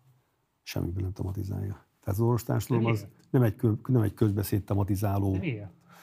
Én nem tudom, hát alapvetően nyilván kiképviseli az orvos társadalmat, szerintem egyébként nem igazán, hogy mondjam, nem azt mondom, hogy nem megfelelően, hanem nem igazán kellő felhatalmazás alapján, ez a Magyar Orvosi Kamara. Tehát a Magyar Orvosi Kamara az, akivel a kormány tárgyal, és nyilván nincs is más, akivel tárgyaljon, tehát ez nem tudsz mondani egy szervezet, akivel, orvos szervezet, akivel tárgyalni tudna, és, és az orvosi kamara képviseli úgymond a, azt a fajta szakmai, szakmapolitikai szervezetet, aki, aki, aki először ad egy tanácsot, majd utána, amikor a kormány megfogadja, akkor kiállt rá mögüle. Tehát ez egy érdekes történet. De, de a, a másik része lehetnek a különböző szakkollégiumok, amiket ugye a miniszter jelöl ki. A, a, a kardiói szakkollégium, a hematológiai, stb. stb. minden szakmában megvan a szakmai grémiumja, akikkel külön nyilván lehet tárgyalni az egyes, egyes szakmacsoportok által történő ellátásoknak a mienségéről, és ugye annak idején, amikor ebben aktívabban részt vettem, akkor volt is ilyen, tehát hogy, hogy, hogy meghatározni azokat a tehát kikérték a véleményünket, hogy befogadni egy különböző különböző eljárásokat, vagy nem befogadni, finanszírozni, nem finanszírozni. Tehát annak idején például, tehát érdekes dolog ez, amikor elkezdtük a szívkatéterezést, akkor az volt, hogy meg kellett csinálni már meg valamilyen számú szívkatéteres beavatkozást ahhoz, hogy később aztán befogadják a, a finanszírozott ellátásba az intézményünket. Tehát az intézménynek kvázi meg kellett előlegezni a finanszírozását, hiszen ezek drága eszközök. Most nem biztosítottátok? Hát ezt a, ezt a gazdasági igazgatóval kéne megbeszélni, de az biztos, hogy néha megizzadt. Tehát ilyen kvázi Gebinbe összeraktátok, és akkor utána végül... Nagyjából igen. Tehát ez, ez egy érdekes, bár, bár nem volt túl régen, de egy kis ilyen hőskori módszerek voltak, és, és nagyon sokat segített nekünk ebben a Merkeli Béla például. Tehát, tehát annyira érdekes dolog, hogy, hogy most, hogy ő azért szerepet vállalt a, a, a különböző, az oltásokkal kapcsolatosan a, a közvéleménybe, én azt látom, hogy, hogy nagyon sokszor bántják őt indokolatlanul és ok nélkül, pusztán azért, mert hogy azonosítják a kormánynak a propagandájával, és aki ezzel nem szimpatizál, az, az neki esik. Nyilván kiemelkedő kardiológus az országnak ez. De, ez, de valami ez, nagyon. nem fér. De nagyon. Tehát nem csak nagyon, az ország regionális és, és, nem csak, és, és nem csak az, hanem az, hogy, hogy tehát egy alkotó ember. Egy alkotó ember, aki, aki, aki olyat hozott létre, és mindig olyat hoz létre, amikor nekiáll valaminek, ami kiemelkedő európai szinten. Neked abban van szerepet, hogy az ő személyét felfedezte a politika? Nincs. Tehát, hogy ezt ettől függetlenül ambicionálta? Ö, biztos, de azért, mert, mert, mert, mert hát ő a szemlevészétemnek a rektora. Tehát nyilván egy maga a pozíció is már olyan, de az ő személyiség is olyan, hogy, hogy ő is mindig azt keresi, hogy hol lehet. Nagyon jó barátságban vagyunk, és, és, és tényleg nagyon tudjuk motiválni egymást. Nyilván, amit ő egy magasabb pályán mozog ebből a szempontból a kardiógiában, de, de, de mm, tényleg én nagyon sokat tanultam tőle, annak ellenére, hogy pár éve fiatalabb nálam. Ja, a kardiológusi teljesítményt senki nem kritizálta, sőt nem is kérdélezte meg. Itt alapvetően arról van szó, hogy az ő nagyon magas orvosi kreditjét, azt hogyan hasznosította annak érdekében, hogy a kormányzatnak azt a legalábbis megkérdőjelezhető gyakorlatát hitelesítse orvos szakmai szempontból, ami a fertőzöttségi adatszolgáltatással van összefüggésben. Ehhez nem tudok mit hozzátenni. Hát én, tehát az azért vicces dolog, amikor valaki azt teszi szóvá, hogy egy 8 faktoros labban jelent meg a közleménye, és hogy ez milyen kevés, akkor amikor a 8 faktor az, csak hogy értse mindenki, kettő faktor kell a PHD-hoz. Tehát, az, hogy valaki doktori fokozat szerezzen. És neki egy közlemény 8 impafaktoros labban jelenik meg, és akkor fikázzák a liberális sajtóba. Hát ez vicces. Tegyük ezt félre. Na de ért, értem. Csak ezt az... elfogadom. Nem, hát elfogadtam, ez, ez... elfogadtam. De az, amikor kiplakátolják vele az országot, és az a felirat jelenik meg a feje fölött, hogy Magyarország működik, amikor egyébként regionális szinten több mint 30 ezer halottja van a koronavírus járványnak, amikor egyáltalán nem áll úgy az oltakozási program, hogy állnia kellene, részben azért is, mert a kormányzat nem rendel el például a kötelező oltást, más államok sem rendelik el például, de... De vannak városok, akik, vannak városok, akik elrendelik. Nem hallottad a tehát én... De kérdezem, hogy te erről hogy gondolkodsz? Hát én... A kormányzat megkerülte itt a felelősségét? Nem, én csak magamról tudok beszélni, tehát én elrendeltem. Tehát én így gondolkodom, hogy én elrendeltem. Nem El kellett volna rendelni a magyar kormánynak? Ezt nem mondom. Én, én meg... lett volna? Nem tudom, én, én nem vagyok egészségügyminiszter. Én, én politikai elvről kérdezek. Ha te elrendeled a városodban, miért nem gondolod, hogy kívántos lett volna az országos szinten is? Mert nem ez a feladatom. Tehát nekem a, ugye azért nagyon sokszor abba hibába is az ember, hogy túl gondolja magát, túl gondolja a szerepkörét. Nekem az a szerepköröm, hogy Győrben az embereknek a biztonságát, a, a, a város fejlődését, azokat, nem szabad az embernek túl gondolni a saját szerepkörét, hanem, hanem ha mindenki azzal foglalkozni, mivel megbízták, engem ezzel bíztak meg, akkor az jó lenne, és akkor hatékonyabb lenne sokkal, mint hogyha állandóan kilesegetnénk, hogy a másik mit éppen miért csinál, hogyan csinálja. Nyilván lehet az ember kritikus, meg nyilván jobb, hogyha, táj, jó, hogyha tájékozódik, de azt, hogy a kormánynak mit kéne csinálni, mit nem kéne csinálni, nekem egy biztos, amint megkaptam a lehetőséget, ezt le is nyilatkoztam a Mandinerbe egyébként korábban, hogy szerintem én ezt, ha rajtam múlna kötelezővé tenném, szerintem ez elég sokat mondó, és ennek következtében, amint megkaptam a lehetőséget, első között ezt kötelezővé is tettem. Oké. Okay. Visszatérve Merkelire, tehát mégis még félretéve ezt a cikk Panamá, vagy polémiát, bocsánat. Tehát ezt pillanatra félretéve, azt, hogy látod, hogy ő mégiscsak a maga, mondom még egyszer, kemény munkával megszerzett orvos emberi nimbuszát, szakmai kreditjét, áldozta be azért, hogy egy legalábbis megkérdőjelezhető járványkezelési intézkedés sorozatot a kormányzat részére hitelesítsen. Hát kérdés, hogy megkérdőjelezhető-e az egész intézkedés sorozat. Tehát ha, ha, ha körülnézünk abba, hogy, hogy mi zajlik Ausztriában, mi zajlik Németországban, a szomszédos országokban. És Harmad annyi halott van. Már matekban, tehát hogy... Ausztriában igen, de akkor mehetünk a szomszédos országokba is. Most a legfrissebb adatok nincsenek a fejemben, de regionális értelemben viszonylatban kiemelkedő sajnos a magyarországi halálozásoknak a száma. Uh-huh.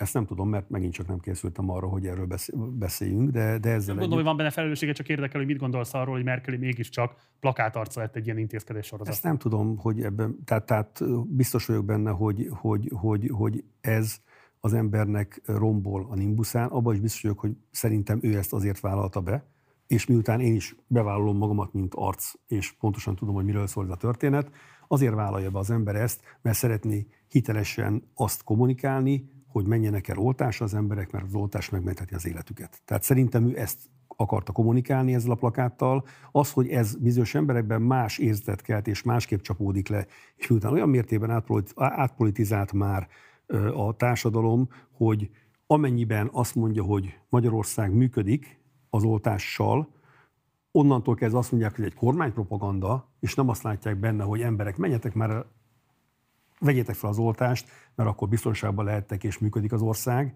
mert ez azt jelenti egyébként az én olvasatomban, hát én nem láttam bele semmi mást, akkor azt szerintem baj. Tehát, tehát akkor, akkor valóban, akkor nem a Merkeli Bélával van a probléma, és nem is feltétlenül a járványkezeléssel, hanem azokkal, akik ezt a reklámot megalkották, megszerkesztették, mert rosszul mérték fel azt, hogy a társadalom bizonyos köreiben, akik egyébként most teljesen pártlástól függetlenül fontos lenne, hogy mindenki ezt az oltást fölvegye, ők másképp fordították le maguknak, és vissza tetszést keltett, ahelyett, hogy arra motiválta volna őket, hogy elmenjenek. Ez egy... Szerencsésebb lett volna, ha a Rogán minisztérium nem magyar kormány felirattal látja ezeket a plakátokat? Valószínű. Tehát ez egy, ez, egy, ez, egy, ez, egy, ez egy kommunikációs hiba volt. A kommunikációból ott vannak hibák nyilvánvalóan, ezt látjuk, és de hát az nem hibázik, aki nem dolgozik. Használta a politika Merkelit? Nyilván.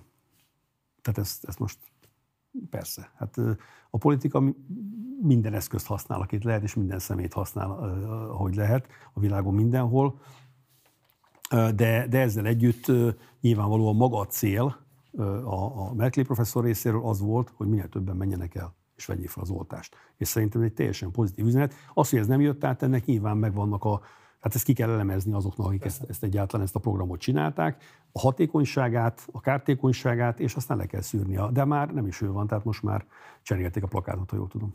Itt van nálam egy köteted, ami a rendszerváltás után jelent meg, nagyon izgalmas riportkötet, amelyben orvos kollégáiddal nagyon széles spektrumból készítettél különböző szakmai életút interjúkat, életút interjúkat.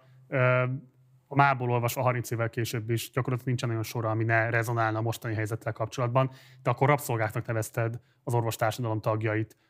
Ma hogyan nevezni őket, kifejezetten azt is figyelembe véve, hogy egy ilyen járványhelyzet kellős közepén tiltva van nekik az, hogy számot adjanak a nehézségeikről, a betegek állapotáról, egyáltalán arról, hogy milyen kiterjedtsége van a vírusnak, és ilyen értelemben a járványban érintett betegeknek a kórházakon belül. Hogy akkoriban, amikor megjelent a könyv, ez a 20. század rabszolgái, ez 90-ben jelent meg egyébként, tehát a rendszerváltás időszakában, és az egész könyvnek az elején benne van az is, hogy Ugye annak idején engem 19 ponttal nevettek fel a 20 pontos Igen. rendszerbe az egyetemre, mert hogy értelmiségi kategóriába tartoztam. Ha valaki visszasírná a szocialista időszakot, hogy mennyire demokratikus volt, és mennyire tényleg nem különböztettem meg az embereket. És egyébként ez csak az igazságérzetemet rombolta, mert 17,5 pont volt a ponthatár, és bekaptam a papírt, hogy nem vettek föl, utána aztán fellebbeztem, és ugye az lett a döntés, hogy előfelvételvel felvesznek, és menjek el dolgozni segédmunkásként az egészségügybe, és akkor, akkor utána nem kell felvételiznem nem tudták, hogy milyen jót tesznek velem, mert az életem egyik legszebb éve volt, hiszen nem kellett tanulnom, nem volt felelősségem csak a munkában, és utána pénzt kerestem, és judózhattam, akkor vizsgáztam le fekete övből egyébként a judóba, és utána akkor lettem csapatban magyar bajnok, tehát, tehát sok pluszt adott az életemhez ez egy év, viszont elfelejtettem tanulni. Tehát ugye az gimnáziumba bemész az egyetemre, vagy bemész a gimnáziumba, ott tanulsz fél órát egy nap, és egész jó el tudsz lenni egy órát. Az egyetemen viszont ott, ha nem tudsz folyamatosan, akkor ott baj van. És ennek következtében az első fél év azért kemény volt az egyetemen, mire rájöttem arra, hogy ott azért egy picit más a tanulási tanulás szüksége. Tehát erről szól egy része. És utána aztán azt néztem meg egy idő után, nem tudom már, ugye 87-ben végeztem, tehát akkor három éve végeztünk, hogy azok a kollégák, akik fiatalon bekerültek az orvosi közösségbe, azok egy része vagy orvoscsaládból van, vagy nem onnan van, vagy tudta pontosan, hogy mi az orvoslási munka, vagy nem tudta.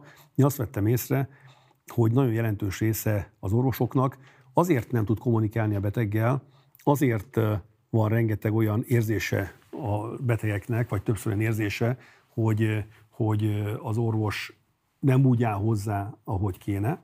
Nyilván más szakmákban is van ez mert, mert egyszerűen megbánt, hogy orvos lett. És hogyha, mert, mert nem, nem ezt a lovat akartam című történet. Tehát nem tudják a, a, a fiatalok, hogy az orvosi pálya, vagy nem tudták, mivel jár. Ugye azt mondták a szülők, hogy fehérköpenyes munka, nem kell olyan sokat dolgozni, társadalmilag te egy kiemelt presztízsű ember leszel, jó, jó fogsz keresni, jó fogsz élni, jobb, tanult végig ezt a hat évet, aztán majd. De ez a legfontosabb csalódás, az anyagi depriváltság? Nem, kijött az életemről, pont nem az anyagi, hanem kijött az életemről, és utána ő lett a senki. Az egy dolog, hogy amikor kijött az egyetemről, akkor ha látott egy beteget, orvosé kiáltott, tehát ez, ez, ez, ahogy én is egyébként. Tehát az orvosi egyetemek nem készítették fel a betegellátásra, meg egyetlen a beteggel való kommunikációra az, az orvosokat, a végzett orvosokat, és bekerült egy olyan hierarchiai rendszerbe, ahol a senki kategóriába tartott, amint, amint doktor lett. Ő lett a senki a sor végén. Ami egyébként a tudását tekintve, hogy nagyjából meg is felelt a valóságnak. És és utána aztán évek alatt vagy ki tudta ezt nőni, vagy fel tudta dolgozni, vagy fel tudott nőni a feladathoz. És ez, ez, ez azért annyiban változott az eltelt időszakban, hogy azért kinyílt a világ. Kinyílt a világ, tehát ösztöndíjrendszer, a motiváltság jelentősen megváltozott ma már, és nyilvánvalóan kiki a tehetsége szerint jobban tud érvényesülni, vagy kevésbé tud érvényesülni, de már nagyon-nagyon-nagyon csökkent az orvosi pályának a presztízse, és ennek következtében nagyon komoly gond van az orvos utánpótlással. Tehát ma már nagyon kevesen mennek idézőbe tévedésből orvosnak, mert pontosan látják azt, hogy ha nincs hozzá ö, olyan ö, kötődésük, hogy valamiért ők nagyon szeretnének, vagy a segítőkészség, vagy, a, vagy, a, vagy az ápolási hajlam, vagy a, vagy a tudományos érdeklődés, ha nincs meg bennük, akkor már elmennek másnak. Tehát nem divat szakma már orvosnak lenni. Mhm. Éppen ezért az utánpótlás hiány, és ezért mondom azt, hogy egy olyan egyetemet kéne Győrbe tehát egyetem, van egy nagyon nagy egyetem Győrbe, aminek nincs orvosi kara, de szerintem kéne egy orvosi kar Győrbe. Ha az orvosok a 20. század rabszolgái voltak, rabszolgájuk még a 21. századnak is? Még annyit hozzátennék, hogy ugye akkor nagyon sok kritikát kaptam, hogy miért pont az orvosok, hiszen azok kiemelt társadalmi szakma. Én azt mondom, hogy nyilván mindenki a saját munka, munkájával kapcsolatban el tudná mondani azt, hogy miért rabszolga, vagy miért volt rabszolga, de én ebben nőttem fel, ebben éltem, és akkor azért nem volt kitekintésem más dolgokra, hiszen akkor még nem politizáltam, de hát látszik, hogy politizáltam, csak nem voltam hivatásos politikus. És ennek következtében is erre mondtam az elején azt, hogy nincs olyan, hogy valaki úgy lesz politikus, hogy nincs ilyen ingerenciája, hogy a társadalmi dolgokkal foglalkozzon. És uh, Hát az, hogy most hol foglalja el a társadalmi presztízsben a helyét az orvoslás, azt mutatja azt, hogy hányan jelentkeznek mondjuk nem informatikusnak, hanem orvosnak. Rabszolgálja a 21. századnak az orvosok Magyarországon.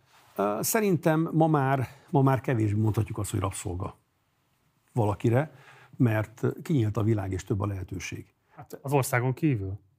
Nem csak az országon kívül. Nem csak az országon kívül, az országon belül is az országon kívül is vannak olyan sorsok, amik, amik, amik, amik nem jól alakultak, és országon belül is, sőt, nagyon sokan már visszajöttek külföldről, mert azt hitték, hogy kint kolbászban a kerítés, sőt, még hozzáteszem azt is, hogy sokan mentek ki, úgyhogy azt hitték, hogy kint nem kell dolgozni.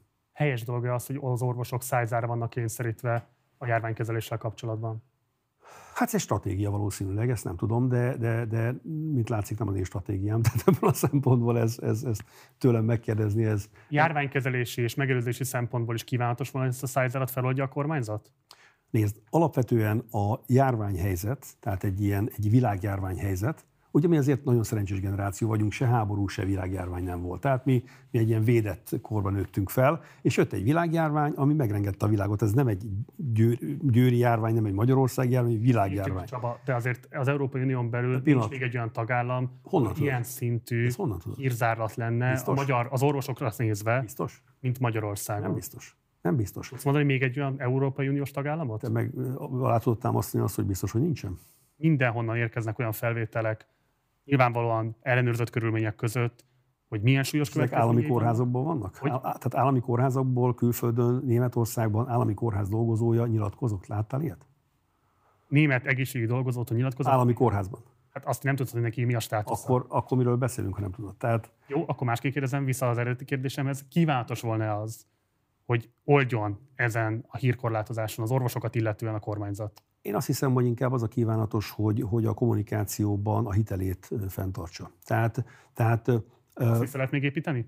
Mindent vissza lehet építeni. Tehát csak dolgozni kell rajta. Tehát, Akkor azzal egyetértesz, hogy ez berecsent.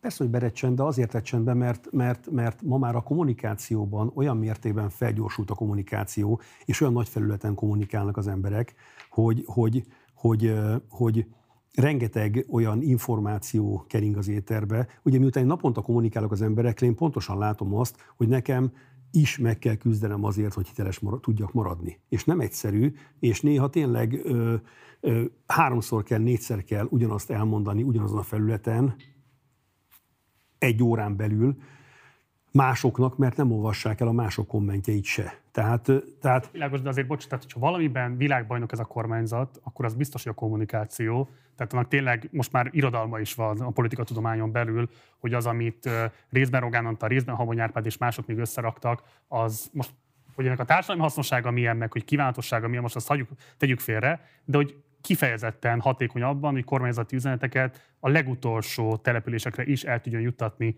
Tehát ha lett volna egy helyzet, amikor most elvárható lett volna, hogy ez a gépezet egy olyan közcélt szolgáljon, ami kívánatos lett volna, hogy az emberek védelmét biztosítsa, az pont a járványkezelés lett volna, és itt látványosan becsődölt. Szerintem nem csődölt be látványosan, hanem... És ismertet, hogy berecsent. Berecsent, de az nem azt jelenti, hogy látványosan becsődölt. Hát a recsenés az nem törés, tehát az, az egy recsenés. De, de, de igen, tehát vannak benne valóban szerintem is olyan dolgok, amik, amiket folyamatosan karban kell tartani, de, de, de látványosan én nem látom azt, hogy itt nagy gond lenne a kommunikáció. Itt az a probléma, hogy, hogy elértünk egy olyan oltottsági szintet, amin nagyon nehéz túllépni, és szerintem azt nem találja meg igazán a kormány, hogy mi az a, mi az a kommunikációs stratégia, amivel az a, az, a, az, a, az a réte, aki nem ment el oltásokra, vagy a második oltásra, a harmadik oltásra, azok elmenjenek. De Tehát egy, nem egy, tudják, hogy milyen súlyosak ennek a következmények. Szerintem egy plátó van. Egy plátó mert, van. Hát, mert a kormányzat tehát ott recsent be a folyamat, hogy az emelkedés megszűnt. Mondok egy nagyon egyszerű példát. Az emberek azzal sincsenek tisztában, hogy mondjuk egy mesterséges lélegeztetés, az pontosan mit jelent, hogy az micsoda iszonyatos fájdalmakat okoz, hogy milyen komoly súlyos következménye lehetnek élettanilag, és így tovább. Úgy képzelik el, hogy hát ledugnak egy csövet, kihúzzák, kapom az oxigént, még csak ezt az elemi tájékoztatást sem kapják meg a kormányzattól, hogy ez egy rendkívül súlyos egészségügyi beavatkozás. Ö... Tesz hiányol belőle, nyilvánvalóan, hogy megkérdezünk száz embert, hogy mit hiányol a kommunikációból. Én téged kérdezek, mint orvosembert, hogy te mit hiányolsz. Nézd, én gyakorlatilag 92 óta heti szinten publikálok erről. Hogy elolvasod a legutolsó jegyzetemet, akkor én általában roppant érthetően, roppant egyszerűen és roppant határozottan szoktam kommunikálni ebben a kérdésben. Tehát amikor, tehát, tehát nagyon-nagyon-nagyon életszerű dolgokat kell az embereknek bemutatni ahhoz, hogy megértsék a dolgot. Tehát akkor, amikor, és ezt le is írtam, tehát akkor, amikor, amikor egy jó barátom a lélegeztető gépről ír nekem, vagy éppen az előtt ír nekem olyan SMS-t, amitől elsírtam valami éjszaka hajna háromkor, hogy mentsük meg, és, és, és utána, amikor meghal, egy pár, több nappal később, mert tényleg próbáltunk plazmát, mindent próbáltunk, és utána a családja oltás ellenes posztokat posztol, vagy a gyermeke, vagy valamelyik családtagja, akkor, akkor, akkor mivel tudod meggyőzni az embereket? Tehát nagyon nehéz, nagyon nehéz egyenként kit mivel tudsz meggyőzni, akkor, amikor van egy óriási ellenpropaganda az oltások ellen, ami nyilván nem az ellenzék részéről van, mert most ez teljesen... Elismeret, hogy az ellenzék nem oltás ellenes. Nem, nincs ellenzék. Tehát Jó, ma, ma Magyarországon nincs ellenzék. Jó, ebben most nem menjünk be egy ilyen ismeretelméleti kérdésbe. Komolytalan. ami ellenzék Sze- van, az szedett, nem vedett, az szedett, vedett, valami katyvasz van, nem ellenzék ha lenne ellenzék, az jó lenne, akkor lenne valami alternatív javaslat, vagy valami, de itt nincs. Itt az van, hogy ez nem jó. Kész. Egyeztettél Szijjártó Péter, vagy tettél javaslatokat arra, hogy szerinted a kommunikációban miket kellene priorizálni? Nem tettem, mert Szijjártó Péter külügyminiszter, én meg Győr polgármestere vagyok, tehát... Rogán Antalék felé sem jutottál ilyen szempontból? Nem, nem, nem. Jó. Üm, fontos kérdés még a hálapénzügye. Engem nagyon meglepetünk, hogy készültünk erre az interjú, hogy a hálópénz bizonyos értelemben egyébként egy legitim forrásszerzési lehetőség volt az orvosok számára, egészen most a, a törvényi változásig. Ugye ezt, amit utolagosan kaptál, és nem befolyásolási szándékkal érkezett hozzád, ezt te magad is lenyilatkoztad, azt le lehetett számlázni katán keresztül. Itt ez szürreális, tehát ugye, mint hogyha egy ilyen intézményi biztosítéka lenne a korrupciónak. Nem tudom, hogy te erről hogy gondolkodsz. Hát azért nem szürreális, mert ebben nőttünk föl. Tehát, tehát... Attól még lehet szürreális, tehát hogy sok mindenben nőttünk fel ebben az országban, ami... De ne, ne, ne, most akkor visszacsatolok arra, amikor azt mondtad, hogy, hogy, hogy, hogy mi befolyásolhatja a, mondjuk a, egy gyereknek a véleményét. Tehát, hogy egy gyereknek két apja van, akkor neki ez nem szürreális. Neki ez természetesen neked nem? Tehát, tehát nem miért lepődni, ebbe születtünk bele. Jó, Tehát... akkor azt kérdezem, hogy társadalmi kívánatos volt az, hogy volt egy ilyen kvázi kiskapu a hálapénzrendszer számára? Hát minden esetre egyfajta működőképes modell volt, amit két társadalmi réteg rühelt, a betegek és a orvosok. Ugyanakkor az is tény, hogy, hogy, hogy ez egy ilyen hallgatólagos működő rendszer volt. Hát aminek... Az állam ahelyett, hogy megfizette volna az orvosokat, korrupcióra. Hát igen, de kérdés az, hogy... sőt, még legalizálta is azt. Kérdés az, hogy a, nem, nem feltétlenül tekintett ez korrupciónak, mert a hála az nem feltétlenül jelent korrupciót. Tehát, tehát ez, én ezt nem tekintem korrupciónak, nem is tartom korrupciónak, azért, mert, mert pontosan az a lényeg az egésznek, hogy utólag adják, nem kell adni, senki nem kényszeríti, és nyilvánvalóan tehát ez roppant egyszerű például, amikor én hálapénzt kaptam mondjuk a rendelőbe, én fogalmam se volt arról, hogy ki mennyit adott, mert nem is volt időm arra, hogy ezzel foglalkozzak, és minden beteget megnéztem. És Jó, az, hogyha adták a hálapénzt, és nem tudtad, hogy mennyit, akkor mennyit számláztál ki?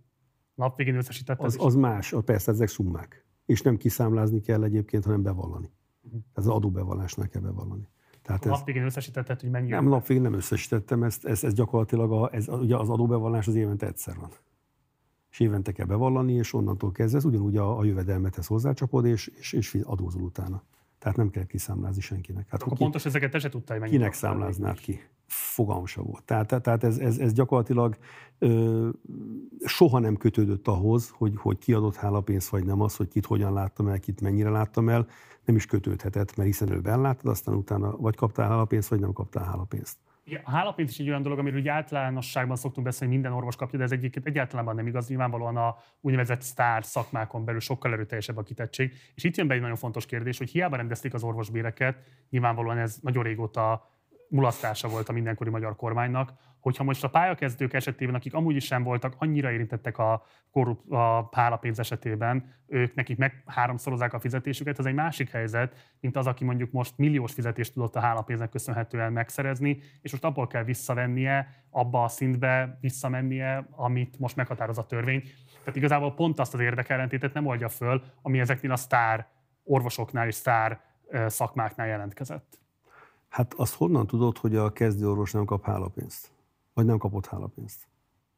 Különböző kutatások, meg a különböző ismereteink alapján hát a kutat... azt lehet látni, az ő körükben alacsonyabb az elfogadottsága és magasabb az elutasítottsága, mint az idősebbek körében. Te ezt nem tapasztalod így? Uh, nem, nekem van olyan fiatal kollégám, aki azért ment el külföldön, megszűnt a hálapénz.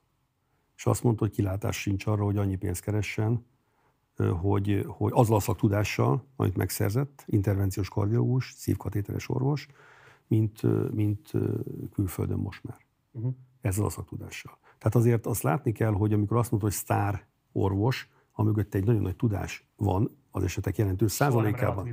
Jelentős százalékában. Tehát, de valamikor nem, tehát mert nyilván lehet valaki sztár, úgyis, hogy felépíti magát, mint egy patyomkin, és utána összeborul az egész történet. De azt mondom, hogy tartós sikereket elérni csak úgy lehet, hogyha munka van mögötte. Ha nincs mögötte munka, akkor az össze fog dőlni az előbb-utóbb. És, és hát kinek... Akkor elszent ez a szabályozás? Tehát sokkal magasabb arányú orvosbéremelésre lett volna szükség? Hát nyilván annyi volt az orvosbéremelés, amennyi lehetőség volt rá, de, de én úgy gondolom, hogy, hogy alapvetően a, a, a, hát egyértelmű, hogy a, a, az orvosi munka mennyiségét, minőségét nem tükrözi a béremelés. Már pusztán csak azért sem, mert velem egykorú orvos hogyha, tehát minden velem egykorú orvos ugyanannyit keres. Igen. És szerinted minden velem egykor orvos ugyanannyit dolgozik? Ugyanazon a színvonalon? Nem. Tehát nyilván ez egy döntés volt a kormányzat részéről, valamilyen szinten dönteni kellett, és valamilyen ö, stratégiát be kellett vezetni, így döntöttek. Nyilvánvalóan, aki eddig ö, magasabb szinten többet dolgozott, az most ö, azt mondja, hogy lám-lám, akik eddig alacsonyabb szinten kevesebbet dolgoztak, sem dolgoznak most magasabb szinten többet, mert tehát, tehát ez egy ez fajta feszültséget okozhat az orvostársadalomban, ez nyilvánvaló. A szakdolgozói béremelés elmaradása a ti intézményetekben komoly feszültségeket eredményez a kollektíván belül? Hát azért szak, szakdolgozói béremelés volt, tehát, de csak nyilvánvalóan nem olyan mértékű szakdolgozói béremelés, illetőleg nyilván most, ami, ami egyfajta pozitív dolog, hogy megemelkedik a, a minimálbér, és azt nem követi egy szakdolgozói béremelkedés, vagy arányaiban nem követi akkora szakdolgozói béremelkedés. Tapasztalsz emiatt feszültséget? Természetesen mindig van feszültség, de... de Konkrétan emiatt? Én Persze, de, de emiatt én a 30 év észlek feszültséget, tehát a bérek miatt mindig is feszültségek voltak az egészségügyben, és, és nyilvánvalóan nem csak a bérek miatt, hanem azért, mert az egészségdolgozók az állami ellátásban a iszonyatosan megfeszített munkát végeznek, azért, mert, mert a dolgozóknak a száma az nem éri el, és soha nem is érte el azt a mennyiséget, amennyi egy kényelmes munkavégzést tenne lehetővé. Tehát sajnos a ápolói szinten mindig is megvolt a hiány, és azért volt meg, mert soha nem volt egy olyan magas presztízsű munkavégzés a rendszerváltás óta, mint például, tehát mondok egy példát, plázába elmenni, cipőboltba cipőt eladni, az nem kisebb presztízsű munkavégzés, viszont nincs akkor a felelősség, nem kell a kakival pisivel nyúkálni, és nem kell olyan fizikai munkát végezni, mint a kórházban betegek e, emelgetésével, nem kell éjszaka fölugrálni, a, a, amikor csörög a, a, a csengő, hogy valaki rosszul van, vagy éppen valami parasza van, tehát, tehát nem kell ügyeletbe dolgozni, tehát számtalan olyan nehézsége van az egészségügyi pályának, ami így elmondva nem tűnik túl nagy nehézségnek, de ettől függetlenül nyilvánvalóan, mint életminőséget nehezítő dolog, az, tehát nem egy könnyű munka magyarán, hogyha jó. Szerintem senki nem gondolja. Itt az a kérdés, hogy de ki az, aki... miért maradt el szerinted az a fajta szolidaritás vállalás, hogy nyilvánvalóan ezekkel a feszültségekkel nektek kell az intézményen belül megküzdenetek, tehát nektek, orvosoknak elemi érdeketek, hogy a szakdolgozók is jó anyagi körülmények között legyenek, és mégsem lehetett látni egy kiállást, hát hogy ugye, van, ezt nem lehet ilyen rendezetlenül hagyni. Ez ugye a hálapénzen nagyon szépen működött, mert az ember fogta és megosztotta. Tehát ez, ez, és, és... Akkor hiba volt a hálapénz kivezetése? Ezt én nem mondom, ez egy stratégiai döntés volt a hálapénz kivezetése, nyilván minden döntésnek vannak következményei. Akkor... De, de ez egy társadalmi igény volt a, a, a hálapénz kivezetése, ami, ha ma megkérdeznék a társadalmat, akkor nem tudjuk, hogy milyen választ adna rá. Tehát, de, de az biztos, hogy amikor ez kivezetésre került, akkor ez egy, ez egy, ez egy pozitív lépés volt. Az orvos szakma is, meg a, meg a társadalom is azt mondta, hogy na, ez egy, egy bátor lépés volt meglépni.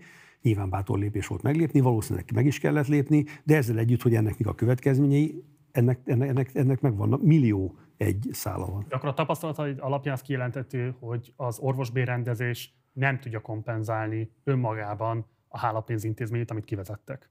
Hát igen, de kérdés az, hogy mekkora tudná kompenzálni. De akkor ez kijelentető, hogy ebből... Én, én, én nekem az a véleményem, hogy, és ezt el is mondtam már korábban, hogy általában a szorgalmas emberek, akik szeretnek dolgozni, és szeretnek jobban élni, és ugye többet dolgozni, azok az emberek megtalálják ezt a többlet munka lehetőséget, és elvégzik a munkát. Tehát szerintem abban nem szabad gátolni sem az orvosokat, sem az ápolókat, hogy plusz munkát tudjanak végezni az egészségügyi ellátás bármilyen szektorában dolgoznak, azért, mert előbb-utóbb meg fogják találni azt a lehetőséget, hogy ők meg tudjanak élni. Nekem... Nem legális csatornákon keresztül. Ne, nem, legális. legális. De ha nem, ha, nem, ha nem engedik neki, akkor nem fog fél legális csatornát keresni, ott fogja hagyni a, az állami egészséget, és elmegy pénzt keresni. Jó. És ezzel a minőség romolhat. Mert azok a nagy munkabírású lelkes emberek, akik fel tudják építeni saját magukat a magánellátásba, azok bennmaradhatnának egyébként, ha nem, nem csak akkor, hogyha többet fizetnének nekik, ha csak a lehetőségét, hogy máshol meg tudják keresni azt, hogy megélnek, mert egész egyszerűen, ahogy én is szeretem azt, hogy szívkatéterezek, életeket mentek, ebben van az embernek egy küldetéstudata, hogyha ezt hagyják, hogy csinálja az ember, akkor csinálja, ha nem hagyják, akkor előbb-utóbb választani kell, és el fog menni a könnyebb irányba. Okay. 92-ben a Kisalföldben írtál egy cikket az abortuszról. Hadd idézek most ebből a cikkből neked, jó? Ez megjelent az orvosi labba is egyébként.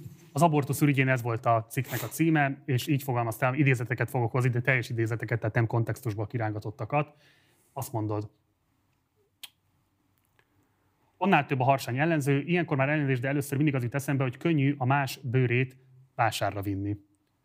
Ijesztő, amikor a dilettáns tollat ragad és hangoztatja, hogy a fogamzásgátló tabletták szedése teljesen veszélytelen. Biztosan nem hallott még a tüdőembóliáról, koszorúi elzáródásról, mélyvénás trombózisról, vagy akár a májrákról. Teljes fogalomzavar, a, csecsemő, a csecsemő gyilkosság abortuszhoz társítása. Bár kétségtelenül látványos, mint ahogy azt már a diktatúrákban megszoktuk. Amit itt leírtál, tehát te alapvetően itt egy testi rendelkezés pártján lévő álláspontot ismertetsz, amiben azt mondod, hogy ez egy alapvetően olyan önrendelkezési kérdés, amiben nem is szabad külső pressziónak kitenni a nőket, mert hogy például mondjuk azok a fogamzásgátló módszerek, amelyeket előírnak nekik, olyan egészségügyi szövődményekkel járhatnak együtt, amelyek beláthatatlan következménnyel bírnak. Itt nem csak a súlyos egészségkárosodás állhat be. Fentartod ezt az álláspontodat a mai napig? Hát ugye felmerül a kérdés ilyenkor, hogy egy kardiológus, és akkor még nem is belgyógyász, nem is kardiológus, egy frissen végzett orvos miért beszél bele egy fogamzásgátlással kapcsolatos kérdésbe? Ugye ez lehet az első kérdés. Nem, az a kérdés, hogy fenntartod az Ahogy, arra mindjárt válaszolok, de, de kérdés az, hogy legitim ez a vélemény? Mi lenne az? Hát azért, mert szakmailag miközön van nekem ahhoz, hogy, hogy, hogy a fogamzásgátlók mi, milyen, nem vagyok nőgyógyász. Az elvi álláspontot nézzük, azt, hogy az abortuszt, mint olyat, azt egy önrendelkezés. Igen, csak az én véleményem. Azt nem orvos szakmai ember is megteheti ezt az álláspontot. Igen, igen, de jobb, hogyha az ember azért a szakmai véleményét szakmai kompetenciákkal tudja alátámasztani. És azért ezt tudni kell ahhoz, hogy én a diplomunkámat az orvosi egyetemen a fogamzásgátlók hatása, a májműködés és a hemostázis a címmel írtam. Ami azt jelenti, hogy a, a májműködésre és a véravadásra, uh-huh. keringésre, véravadásra. És, Most, ha már itt tartunk, te melyik típusú uh, véravadásgátlót szoktad felírni leggyakrabban? Hát leggyakrabban most már a noakokat. Tehát a, a, a, mit gondolsz? Hát ugye eleve nem mondunk egy nyilvános tévéműsorban gyógyszerneveket, tehát mint szareltóról semmit nem gondolok, mert ugye a szareltó az egy terméknév, és ennek következtében nem lehet tiltott a termék reklámozása a sajtóban is egyébként, meg a orvosoknak is. Tehát erről így nem tudok semmit gondolni. De ha arra gondolsz, hogy az új típusú véravadásgátlókról mit gondolok, akkor nyilvánvalóan azt gondolom, hogy akinek szükséges, annak szedni kell, akinek meg nem szükséges, annak nem kell szedni. Tehát ez egy mélyebb vita, de meg, meg, meg, meg tudjuk beszélni ezt konkrétan, konkrét jó, esettel kapcsolatban. az abortusz kérdéséhez. Tehát Én már szaladtam bele ilyen dologba, csak azért mondom. Tehát annak idején engem jelentett. Nem volt semmi hátsó szándék. Abban, abban, abban én teljesen biztos vagyok, hogy nem volt, csak azért mondom, hogy én azért elég óvatos gyerek vagyok, már régóta, régóta ö, vagyok benne a sajtóba. És... És régi motoros vagy. Igen. Hogy, ö, tehát visszatérve erre, születésszabályozás, hogy ez egy önrendelkezési kérdés, amely a nők saját hatáskörében kell tartani, vagy pedig egy olyan dolog, amiben az államnak vagy a közösségnek van beleszólás, van lehetősége szűkíteni az ilyesfajta eljárásrendeket. Ebben az álláspontot korábban, 92-ben úgy volt, hogy ez egy önrendelkezési kérdés. Változott az álláspontod? Nem. Nem változott. Nyilvánvalóan megvan annak a határa, hogy meddig lehet, vagy szerintem meddig lehet abortuszt elvégezni vagy meddig lehessen abortuszt elvégezni, de, de úgy gondolom, hogy a, a család, tehát, tehát eh, ahogy, ahogy mondani szoktam, mindig elfogadóbb voltam, mint a liberálisok. Ennek következtében én úgy gondolom, hogy a, az embernek a saját teste felett rendelkezése az, az, az egy olyan dolog, hogy ő döntésképes ebben, és akkor, akkor ezt meg kell adni, és azt is látni kell, hogy ennek millió egy vonatkozás van ennek a kérdésnek. Itt most egy egészségügyi dologról volt szó, és én azt mondtam, tehát a, a Páci Utero Egyesületnek válaszoltam egyébként egy, egy rendkívül agresszív abortusz ellenes megnyilvánulására, és azt mondtam, hogy a, az abortusz egy olyan, mintha egy négy lábú széknek a, tehát a fogamzásgátlás az olyan, mint egy négy lábú szék, és hogyha nem nyilván egy, nem egy kívánatos módja a fogamzásgátlásnak, vagy a nem kívánt terhesség megakadályozásának az abortusz, de hogyha egy négylábú széknek kirántjuk az egyik lábát, attól még nem lesz háromlábú szék belőle, amely el fog dőlni. Uh-huh. És, és, és nyilván van egy olyan határa az abortusznak, amikor még nem ember életkioltásáról beszélhetünk. Ezt kell megkeresni, és addig nyilvánvalóan ezt én így gondolom, hogy ez egy, egy lehetséges mód. Tehát, hogy a nőnek ez a saját szabad döntése kell, hogy legyen. Igen. Hogy vállalja, vagy elveteti. Igen. Hát mondom, tehát addig, ez, ez nyilván nem nekem kell meghatározni, de szakmailag meg kell határozni. Tehát amikor azt mondják, hogy abortusz gyilkosság, ez így kategorikusan részemről, ez így nem kijelenthető. Ez azért nagyon fontos kérdés, mert a Fidesznek a legfontosabb szövetségese Lengyelországban egy igen szigorú szabályozás vezetett be, ami most pont ugye a hétvégén komoly tüntetéseket robbantott ki, pont azért, mert volt egy nő, akitől megtagadták azt, hogy az abortuszt végrehajtsák, és ő végül egyébként az életét is vesztette. Te mit gondolsz erről a kérdésről? Kívánatos volna szigorítani az abortusz feltételét, vagy épp ellenkezőleg liberalizálni kéne ezt az eljárásrendet, ami jelenleg van Magyarországon? Hát azt nem tudom, hogy most a rendelet Magyarországon, de a véleményem az, hogyha meghatározzák azt a hozzáértő emberek, hogy ez mikortól számít emberet kioltásának, addig ezt engedni kell. Most nem tudom a számokat, nem készültem erre, de mert ugye régen foglalkoztam ezzel a kéréssel, akkoriban pontosan tudtam volna rá válaszolni.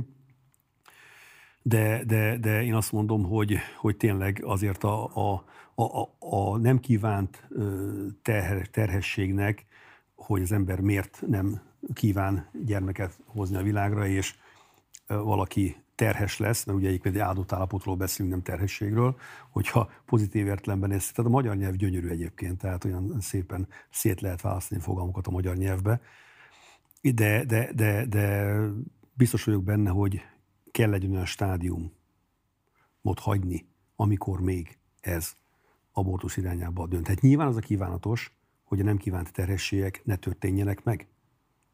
Ez is egy nagy munka, ez is, ez is, ez is gyógyszerészti kérdés, orvosszakmai kérdés, akár etikai kérdés is, sokoldalú kérdés, de jelen pillanatban, jelen tudásunk alapján szerintem ez, ez, ez nem feltétlenül helyes megoldás, hogyha ezt egy egybe szigorúan, kategorikusan tiltják. Ugye Magyarországon eljárásrendi nehézkedés van, négy alkalommal kell megjelenni különböző bizottságok előtt, amelyek jóvá hagyják ezt a folyamatot, és a legvégén még egyébként kell is fizetned 30 ezer forintot, amit kérvényezhetsz, hogy esetleg mégse kelljen megfizetned, és így tovább. Most nyilvánvaló, hogy alsó osztálybeli emberek, kifejezetten szegénységben élő emberek számára ez az eljárásrend önmagában annyira elidegenítő, annyira akadályozó, hogy nem fognak eljutni oda, hogy abortuszt tudjanak igényelni. Akik meg tehetősebbek, azok nyilvánvalóan nem is Magyarországon csináltatják ezt meg, hanem elmennek akár mondjuk Szlovákiába, ahol sokkal könnyebben meg tudják ezt ejteni. Szinte szükséges volna ezt az eljárásrendet annak érdekében lazítani, vagy, vagy adott esetben csak újra gondolni egyáltalán, hogy ne legyen kizárva és kirekesztve a szegénységben élő nők abból, hogy dönthessenek szabadon arról, hogy kívánják az adott terhességet, vagy sem. Szerintem mindig arra kell törekedni, hogy minél kevesebb nem kívánt terhesség legyen, és mindig arra kell törekedni, hogy ha ez mégis megszakításra kerül, akkor minél kevesebb trauma érje azt a anyát egyébként, aki, aki ezt a terhességet meg kívánja szakítani. Ugyanakkor arra is törekedni kell, hogy az anya tisztában legyen vele, hogy ez milyen következményekkel járhat, hogyha a terhességet megszakítja. Mert ugye az van egy ilyen mondás, nyilván te is ismered, hogy a nők mindenre képesek azért, hogy ne legyen gyerekük, és azért is mindenre képesek, hogy legyen gyerekük.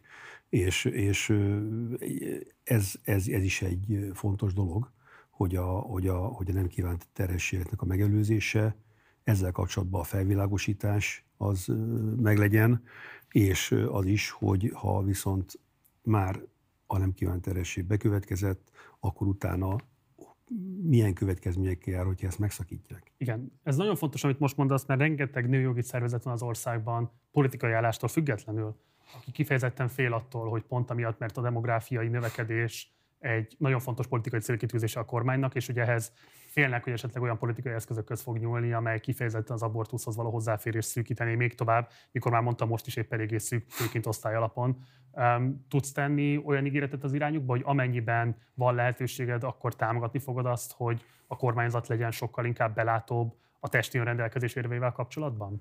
Hát én Győr polgármestere vagyok, tehát én mint egy, egy átlag... Pozíció, mint, meg egy városvezető. Mint átlag polgár tudok... Minden bokorban, Csaba. Mint átlag polgár tudok ebbe maximum állást foglalni ebben a kérdésben, mert, mert nincs hozzá se szakmai kompetenciám kardiológusként jelen pillanatban, se politikai kompetenciám ugye básol, de mint magyar állampolgár nyilvánvalóan én is azt, amit elmondtam, aránylag jól körülhatároltan, én ezt támogatom, de, de, de nagyon fontos az, hogy, hogy, hogy ennek minden aspektusát figyelembe kell venni.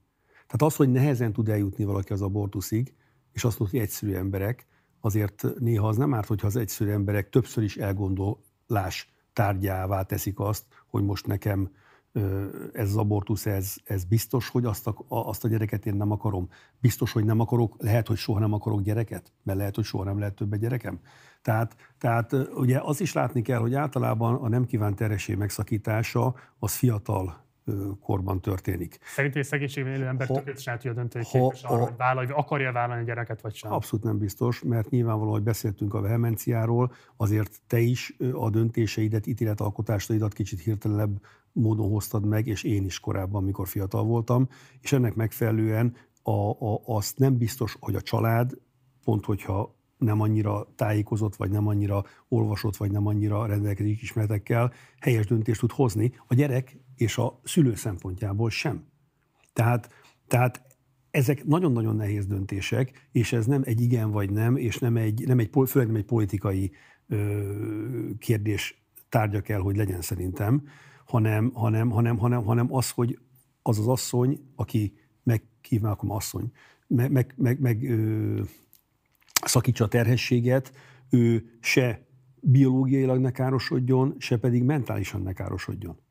Mert Valószínűleg egy abortusz így is úgy is egyébként traumatikus élmény, tehát szerintem Biztos, nem megy abszolút. boldogan abortálni, de hogy az melyik tragikusabb, vagy még traumatikusabb lehet, hogyha egy nem kívánt terhességből kell felelősséget vállalni egy életért. Erről, bestiális erről, állapotok is kialakulhatnak, hogy azt látjuk a különböző híradásokban. Erről meg kell kérdezni azokat a gyerekeket, akiket betettek az inkubátorba például és ott hagyta a szülő, és felnevelték, hogy ők hogy élik meg azt, mint nem kívánt terhesség. Mert hála Istennek kihordta az a szülő. Tehát lehet, hogy inkább azt kéne biztosítani, hogy kihordja a szülő, és utána, mert hogyha, hogyha abortuszra került volna az a gyerek, beszélgessél emberekkel, Szoktam. akiket inkubátorból szedtek Szoktam. ki annak idején, hogy szerinted jobb lett volna, ha anyád elmegy abortuszra? Beszélges már velük, és akkor meg fogod látni, hogy nem biztos. Az ember esetében nyilván, ha megszületik az ember, akkor az a legfontosabb. Na de azért született meg, mert az ő anyja úgy döntött, hogy nem megy el abortuszra. Ez egy emberélet.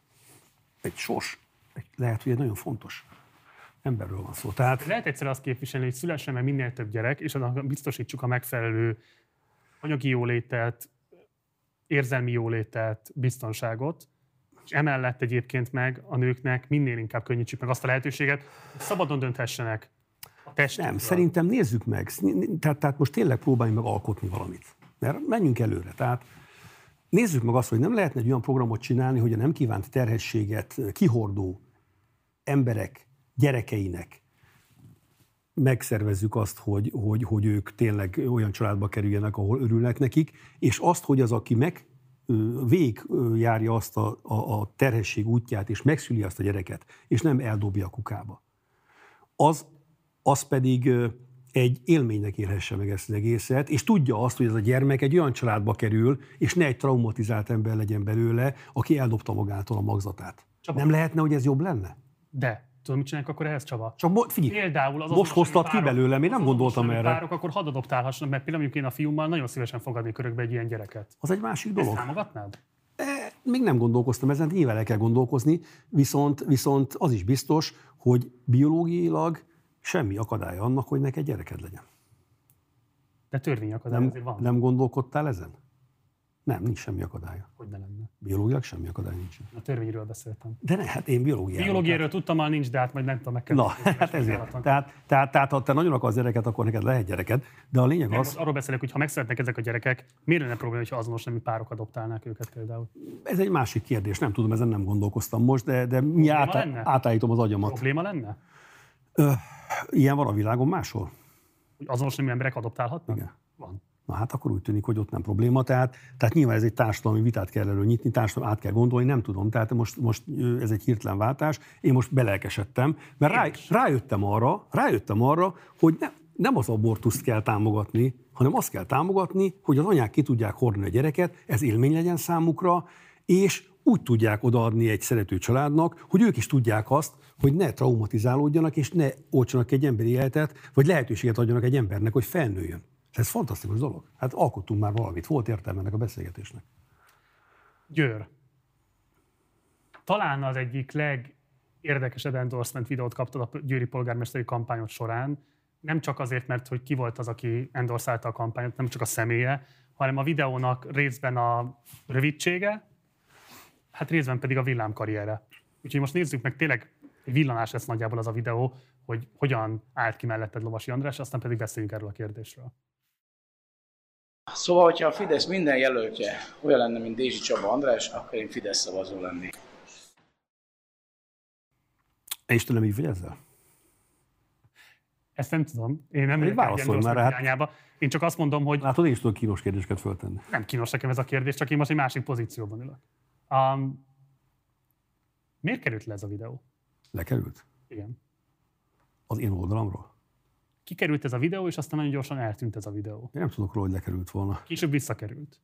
Fú, ezt nem tudom, ez már, ez már ö, ö, én nem tudok róla, hogy lekerült volna és visszakerült volna. Tehát az én oldalamon szerintem ez fenn volt. Igen? Ha, ha jól tudom, mai napig fenn van. Megmondom őszintén nem lapozgatok vissza az oldalamra, és nem Volt nézegetem. belőle egy purpárlé, hogy ö, valamilyen módon ezt a központi vezetés nem tartotta kívánatosnak, hogy Lovasi András Ja, ja, tényleg, tényleg, tényleg, ez a választások alatt val- valóban volt valami ilyesmi. Szombaton történt ez a videónak a kitétele. Igen, hát ott nagy, nagy, nagy, nagy ö, küzdelmek voltak, hogy, hogy most éppen mi a helyes, mi a nem helyes. valami Egy ilyesmi. Lovasi András endorsement, az miért lenne? Valami ilyesmi. Nem tudom, tehát ez, ez akkoriban, ez, az biztos, hogy én egy külön kampányt vittem, és volt egy hivatalos kampány, és egészen volt egy elképzelésem a kampányról, hogy mi az, ami, ami, ami szerintem jó dolog. Ö, tehát még abban sem vagyok biztos egyébként, hogy, hogy ez nem egy ottani technikai történet volt. Tehát egy biztos, hogy nem szóltak oda, nem, nem, nem, nem utasítottak, nem kértek, hogy vegyük le, tehát nem mi vettük le, de feltételeztük, hogy valahogy levette valaki, és lehet, hogy a, aki hozzáfért a Facebookomról, nem sokan vannak ilyenek, de vannak ilyenek, ott valaki levette. Mert Tehát nem az történt, hogy Rogán Antalék leszóltak, hogy azért a Lovasit mégse. nem, én Rogán Antallal a választások alatt előtt és alatt, és nagyon sokat, sokáig nem is találkoztam. Ismerem, tehát ré- régről is. Én régről Én ismerem osztozom a őt, magyar újságírótárs nem döntő többségével. ne, régről ismerem őt, mert ugye nyilván a fidelitásos idejéből persze, hogy ismerem, meg azóta is beszéltem vele, de nekem a kampányomban ő abszolút nem szólt bele. Abszolút nem. És a, a, a másik az, hogy, hogy nagyon sok ö, zenész ö, barátom van a zenei körökbe, és ö, az én baráti köröm eléggé tarka, nem azt mondom, hogy széles, de tarka, ilyen politikai gondolkodás szempontjából, és, és az András is szerintem nagyon jó, jó, jó ember, és egy nagyon jó zenész, és, és, és jókat tudunk beszélgetni. Nyilvánvalóan, mint embert is nagyon kedvelem őt.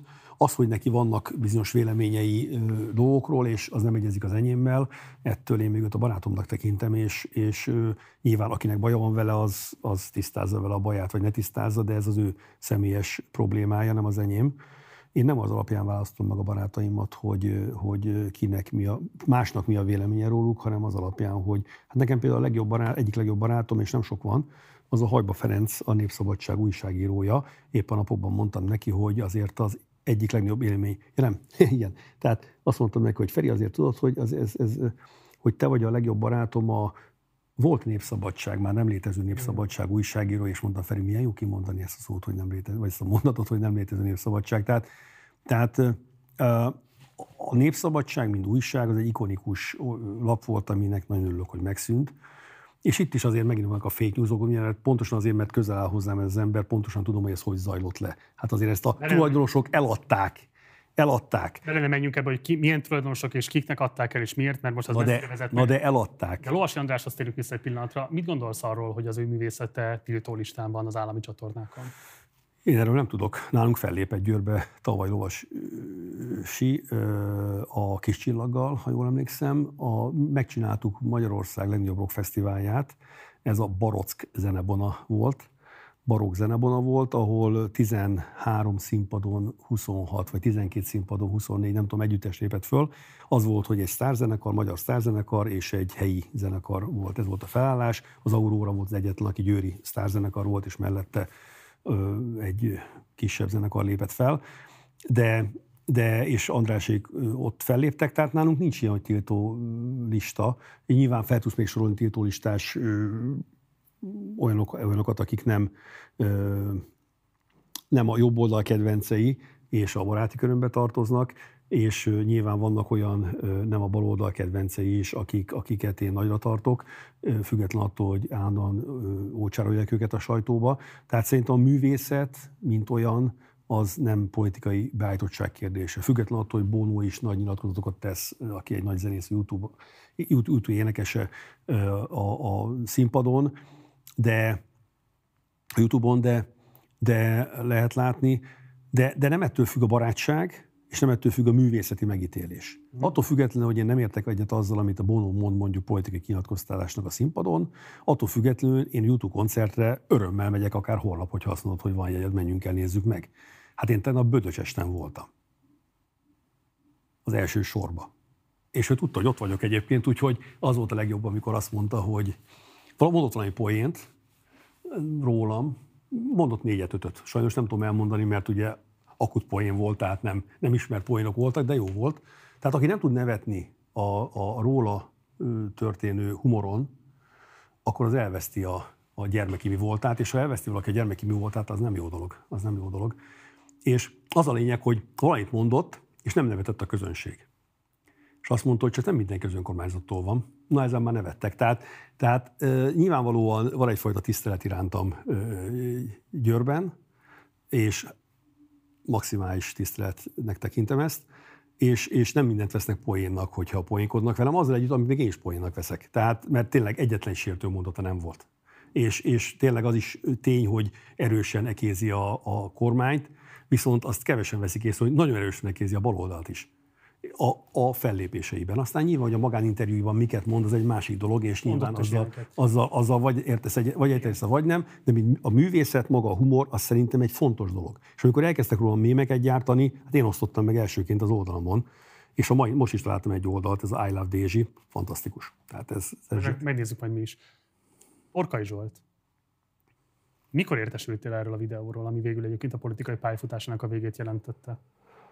Hát megmondom őszintén, szerintem már korábban, mint, mint, mint, mint a kikerült a közbe, volt egy ilyen szóbeszéd, hogy van egy videó, ami, amikor fölvették őket e, jachtozás közbe, azt hiszem valami ilyesmi volt.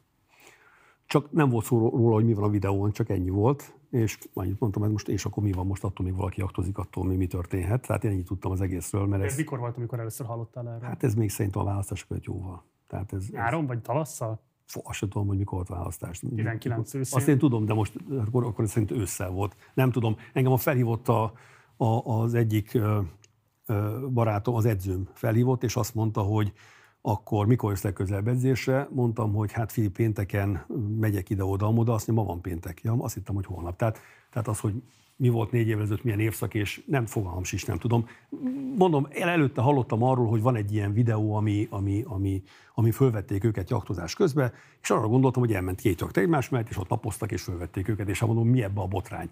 Feltétlenül napoztak is, azt már nem láttuk a videóban. Ó, csak ugye van olyan politikus, aki, akivel kapcsolatban ez úristen, hogy egy jakton napozott ott a tenger közepén, és akkor az új, azonnali újságírója gumicsónakkal odament és fölvette, tehát vicces egész de nyilván... Szijjártó Péterről beszélünk ugyebár. Hát, ha már szóba kerül, de és ez, ez óriási nagy balhé, tehát ez, ezek nem balhé. Olyanoknak a bérleti díját egyébként Szijjártó Péter a legális fizetéséből nem tudta volna kifizetni. Ki tudta volna, ahogy, ahogy számoltam, de, de egyébként ezzel kapcsolatban szerintem a kommunikáció rossz. Tehát amikor, amikor, amikor, amikor ilyenek vannak, akkor, akkor ezeket, ezeket szerintem a legtisztább tisztázni, és akkor gyorsan lezajlik az egész történet. Ez is kezdtük el egyébként most azt, én azt mondtam a, a helyi média képviselőinek, hogy a leggenyább kérdéseket tegyék fel nekem, és én mindenre válaszolok. Akkor mondom a következő genyább kérdést.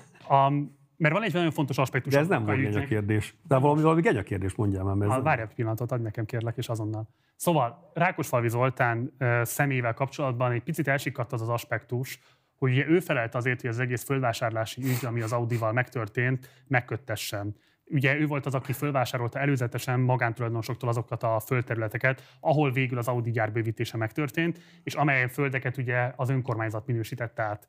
Van egy olyan értesülés, mi szerint az önkormányzat és az Audi gyár között még mielőtt megtörtént volna a földügylet, köttetett valamilyen megállapodás arra vonatkozóan, hogy az átminősítés ez meg fog történni. Tudsz erről? Vizsgáltátok-e azt, hogy az önkormányzat kötötte bármilyen megállapodást az Audival?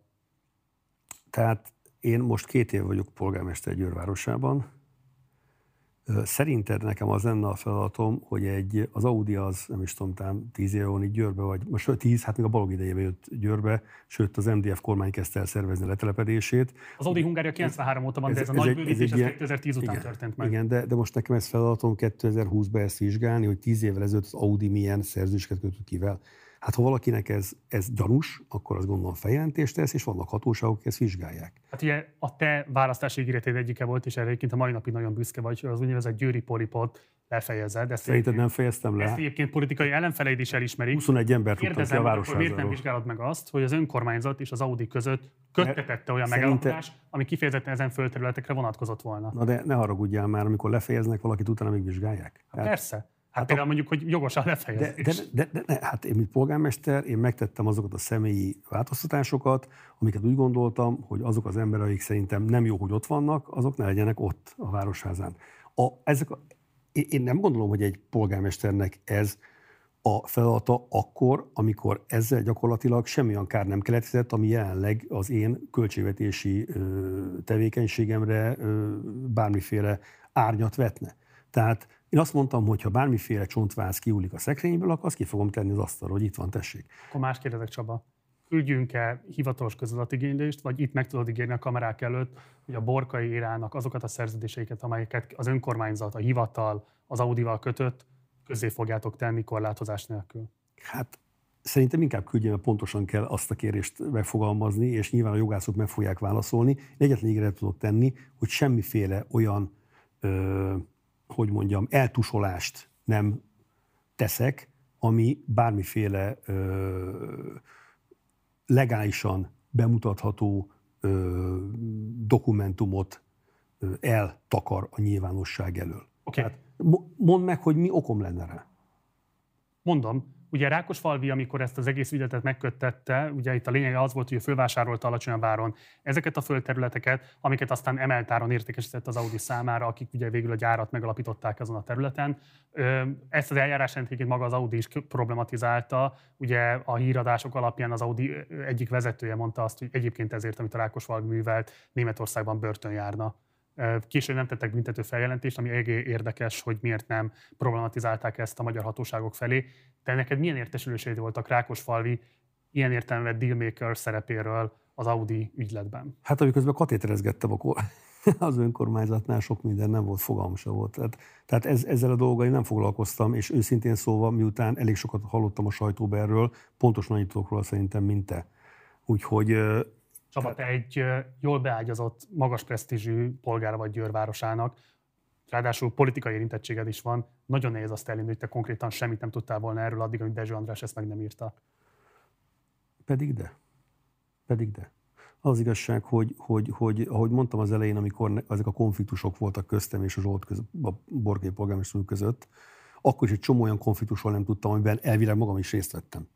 Tehát, tehát, tehát, tehát voltak emberek, akiknek az volt az érdekük, hogy olyan konfliktusokat mutassanak be a polgármesternek, köztünk lévő konfliktust, amik nem voltak valós konfliktusok, mert igazán nem is tudtam róla, hogy léteznek ezek a konfliktusok, és ijesztegették velem konkrétan. Uh-huh. Tehát, tehát, tehát azért azt ö, nyilvánvalóan, hogyha bármiféle olyan ö, olyan ö, Győr számára hátrányt okozó ö, információról tudnék, ami ö, nek részemről bármiféle ö, hivatali ö, megnyilvánulásának kéne lenni, akkor ezt én megtenném.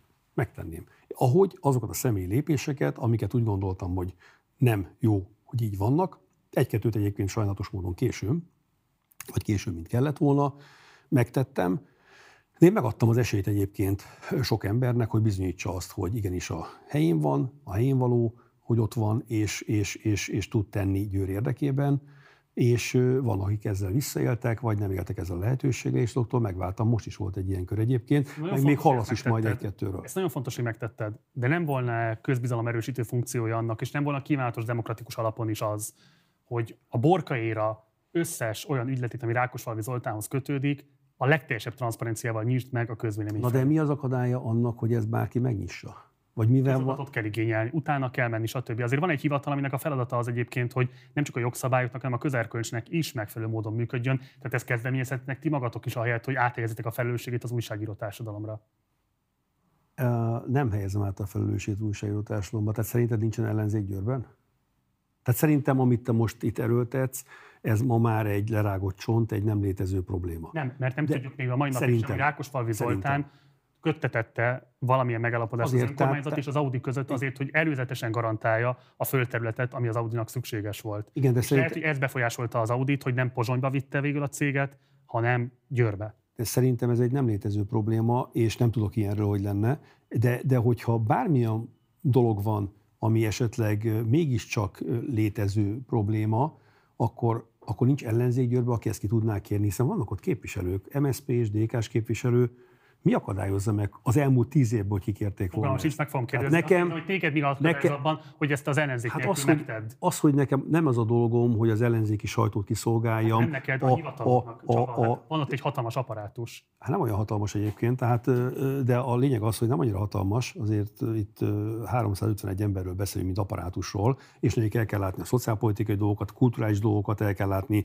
a közétkeztetés, sok mindent el kell látni, van közben egy világjárvány, tehát, tehát mi tesszük a dolgunkat, építjük a várost, tervezzük a várost, és az, hogy én most visszanyúljak tíz évre, hogy akkor az egy, tehát én pontosan látom azt, hogy a győri ellenzéki sajtónak beállított pártpolitikai propagandisták milyen álhíreket gyártanak, és hogyan próbálnak ők, ők fennmaradni azért, hogy, hogy, hogy minket bármiféle gyanúba keverjenek, bármiféle olyan dologgal, ami talán nem is létezik, vagy pedig nem úgy van. És ennek következtében, miután én minden ellenzéki médiumnak nyilatkozok, csak kivéve az LMP helyi párt lapjának, nem, mert tök fölösleges. beszélünk az úgy tudjukról is. Ennek következtében, ennek következtében nyilvánvalóan a nyitottságom az elég nehezen megkerülhető. De hogy én az energiáimat és a munkámat arra pocsékoljam, hogy én próbáljak... Ez pocsékolás lenne, hogy tisztázod ezeket a közviszonyokat? Hogy hát, bemutatod azt, hogy pontosan, figyelj, hogy működik azért, ez a hivatal, és ehhez képest, hogy fogtok csak, működni? Csak azért lenne pocsékolás, mert lehet, hogy olyat keresünk, ami nincs. Tehát, tehát, tehát fogalmam is, hogy nekem mit kéne még mindig keresnem, és miért kéne keresnem.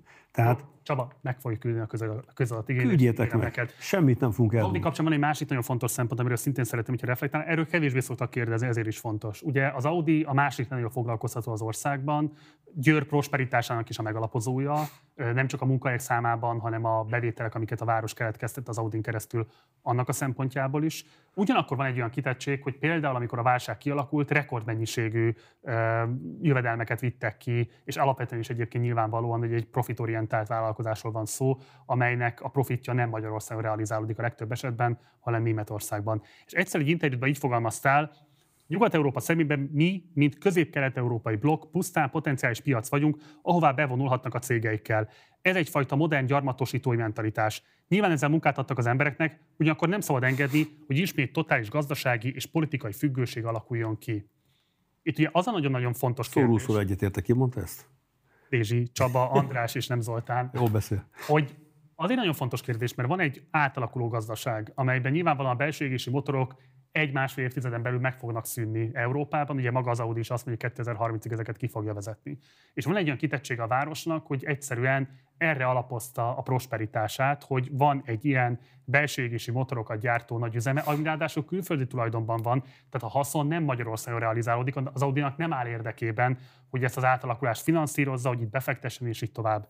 Polgármesterként hogyan látod ezt a kitettséget? Kérdezem ezt azért is, mert a magyar kormány bődületes mennyiségű támogatással biztosítja azt, hogy ezek a cégek profitábilisak legyenek. Tehát részben egyébként a magyar adófizetők finanszírozzák az Audi profitját. Hogyan látod ezt a függőséget, és hogyan látod azt a kormányzati politikát, ami ezt a függőséget nem látszik különösebb módon megkérdőjelezni? A helyzet az, hogy ez már sokkal inkább rám tartozik, mint a tíz évvel ezelőtti ügyek, hiszen nekem azt azon kell gondolkoznom, és azért kell dolgoznom, hogy, hogy Győr városa ne egy lábon álló ne egy gazdasági lábon álló város legyen, és lehetőleg ezt a szemben látható problémát, amit te is mondasz, hogy az autóipar kezd átalakulni, és a, a belső égésű motorokból az elektronikus autók fele kezd elmenni. Úgyhogy dolgozunk azon, hogy olyan iparbetelepítés induljon el Győr városában, amik, amik a jövő iparát is megteremtetik, és amikor azt mondod, hogy hogy Győrben a, az Audi határozta meg a városnak a helyzetét, akkor azért nagyon sajnálom, hogy nem hoztam neked abból a könyvből, ami most jelent meg Győri Ipar története címmel, de fogok küldeni. Azt sajnálom, azt hozzá kell, vagy küld el a postán. Ez egy vaskos könyv. Ez hát egy vaskos még... könyv. De, de, de csak azért mondani, nem egy vékony könyv, tehát nem, nem olyan, az Amerika történelme, tehát nem egy vékony könyv, ez egy vaskos könyv, hiszen Győrben az ipar történet az nagyon-nagyon hosszú időre nyúlik vissza, és nagyon komoly ipari központ volt Győr városa, aminek köszönheti a gazdagságát, hogy csak a legutoljára Rába gyárat mondjam, ami egyébként most is megvan, és szerencsére, hál' Istennek, azért megint kezd a presztízse is emelkedni, illetve úgy tűnik a jövőképe is kezd stabilizálódni a Rába gyárnak, és emellett még több olyan tárgyalásunk is van, amit nyilván most itt nem fogok elmondani, mert ezek a tárgyalások, ezek, ezek jövőmutató és és nem nyilvános tárgyalások, de, de, de több olyan céglés tárgyalunk, akiket szeretnénk letelepíteni Győr városában, ez illetőleg... Tettség, nem Csaba? Tehát az a kérdés, hogy lehet-e intenzív iparpolitikát folytatni annak érdekében, hogy a belső kínálatot lehessen ösztönözni, hogy fejlődjön, tehát hogy magyar vállalkozók, magyar kis- és középvállalkozók legyenek azok, akik helyzetben vannak hozva, például ilyen ipartámogatásokkal, amiket az Audi viszel. Igen, hát ugye erre mondom azt, hogy a Rába gyár például az, amelyik most ismételten fejlesztés előtt fog állni, vagy fejlesztés előtt áll. Tehát a Rába, mint magyar tulajdonú gyár, az egyik ilyen. És ez egy tőzsgyökeres győri gyár. De azt is látni kell, hogy azért, amikor az Audiról beszélünk, akkor azért ne vigyük el teljesen negatív irányba ezt a történetet, hiszen nagyon-nagyon sok beszállító dolgozik, magyar kis- és középvállalkozó dolgozik az Audinak, és, és nagyon családok ezre élnek abból, hogy az Audi itt van, már nem csak mint ott helyben dolgozók, hanem mint 12 ezernél több ember dolgozik az Audi-ba, csak közvetlenül az Audi munkatársaként. Több mint 5 ezeren dolgoznak ott helyben, ben az Audin belül még akik más cégeknél dolgozó emberek, és, ebben, és ehhez még hozzájön az a sok beszállító cég, aki dolgozik. De például napokban adtunk át egy új Credo buszt, ami egy csuklós busz, és a világ egyik legmodernebb, a leghosszabb, a legkönnyebb súlyú, a legkevesebb fogyasztó, üzematokat fogyasztó, és a legkevesebb károsanyagot kibocsátó busz. Ez pedig egy győri mosonmagyaróvári közös termék. Tehát az ipar fejlődése Győrben az nem állt meg, és az egyetem, ami az egyik legdinamikusabban fejlődő egyetem, a Széchenyi István Egyetem, az is például rengeteg olyan fejlesztésben benne van, ami részben autóipari fejlesztés, részben nem.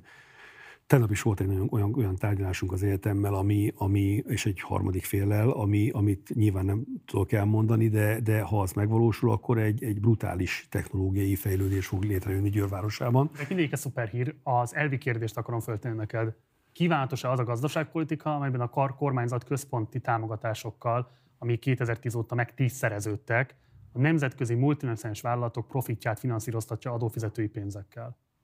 Ezt én nem tudom, hogy ez így van, amit mondasz, azt viszont tudom, hogy a kormány a munkahelyteremtést támogatja.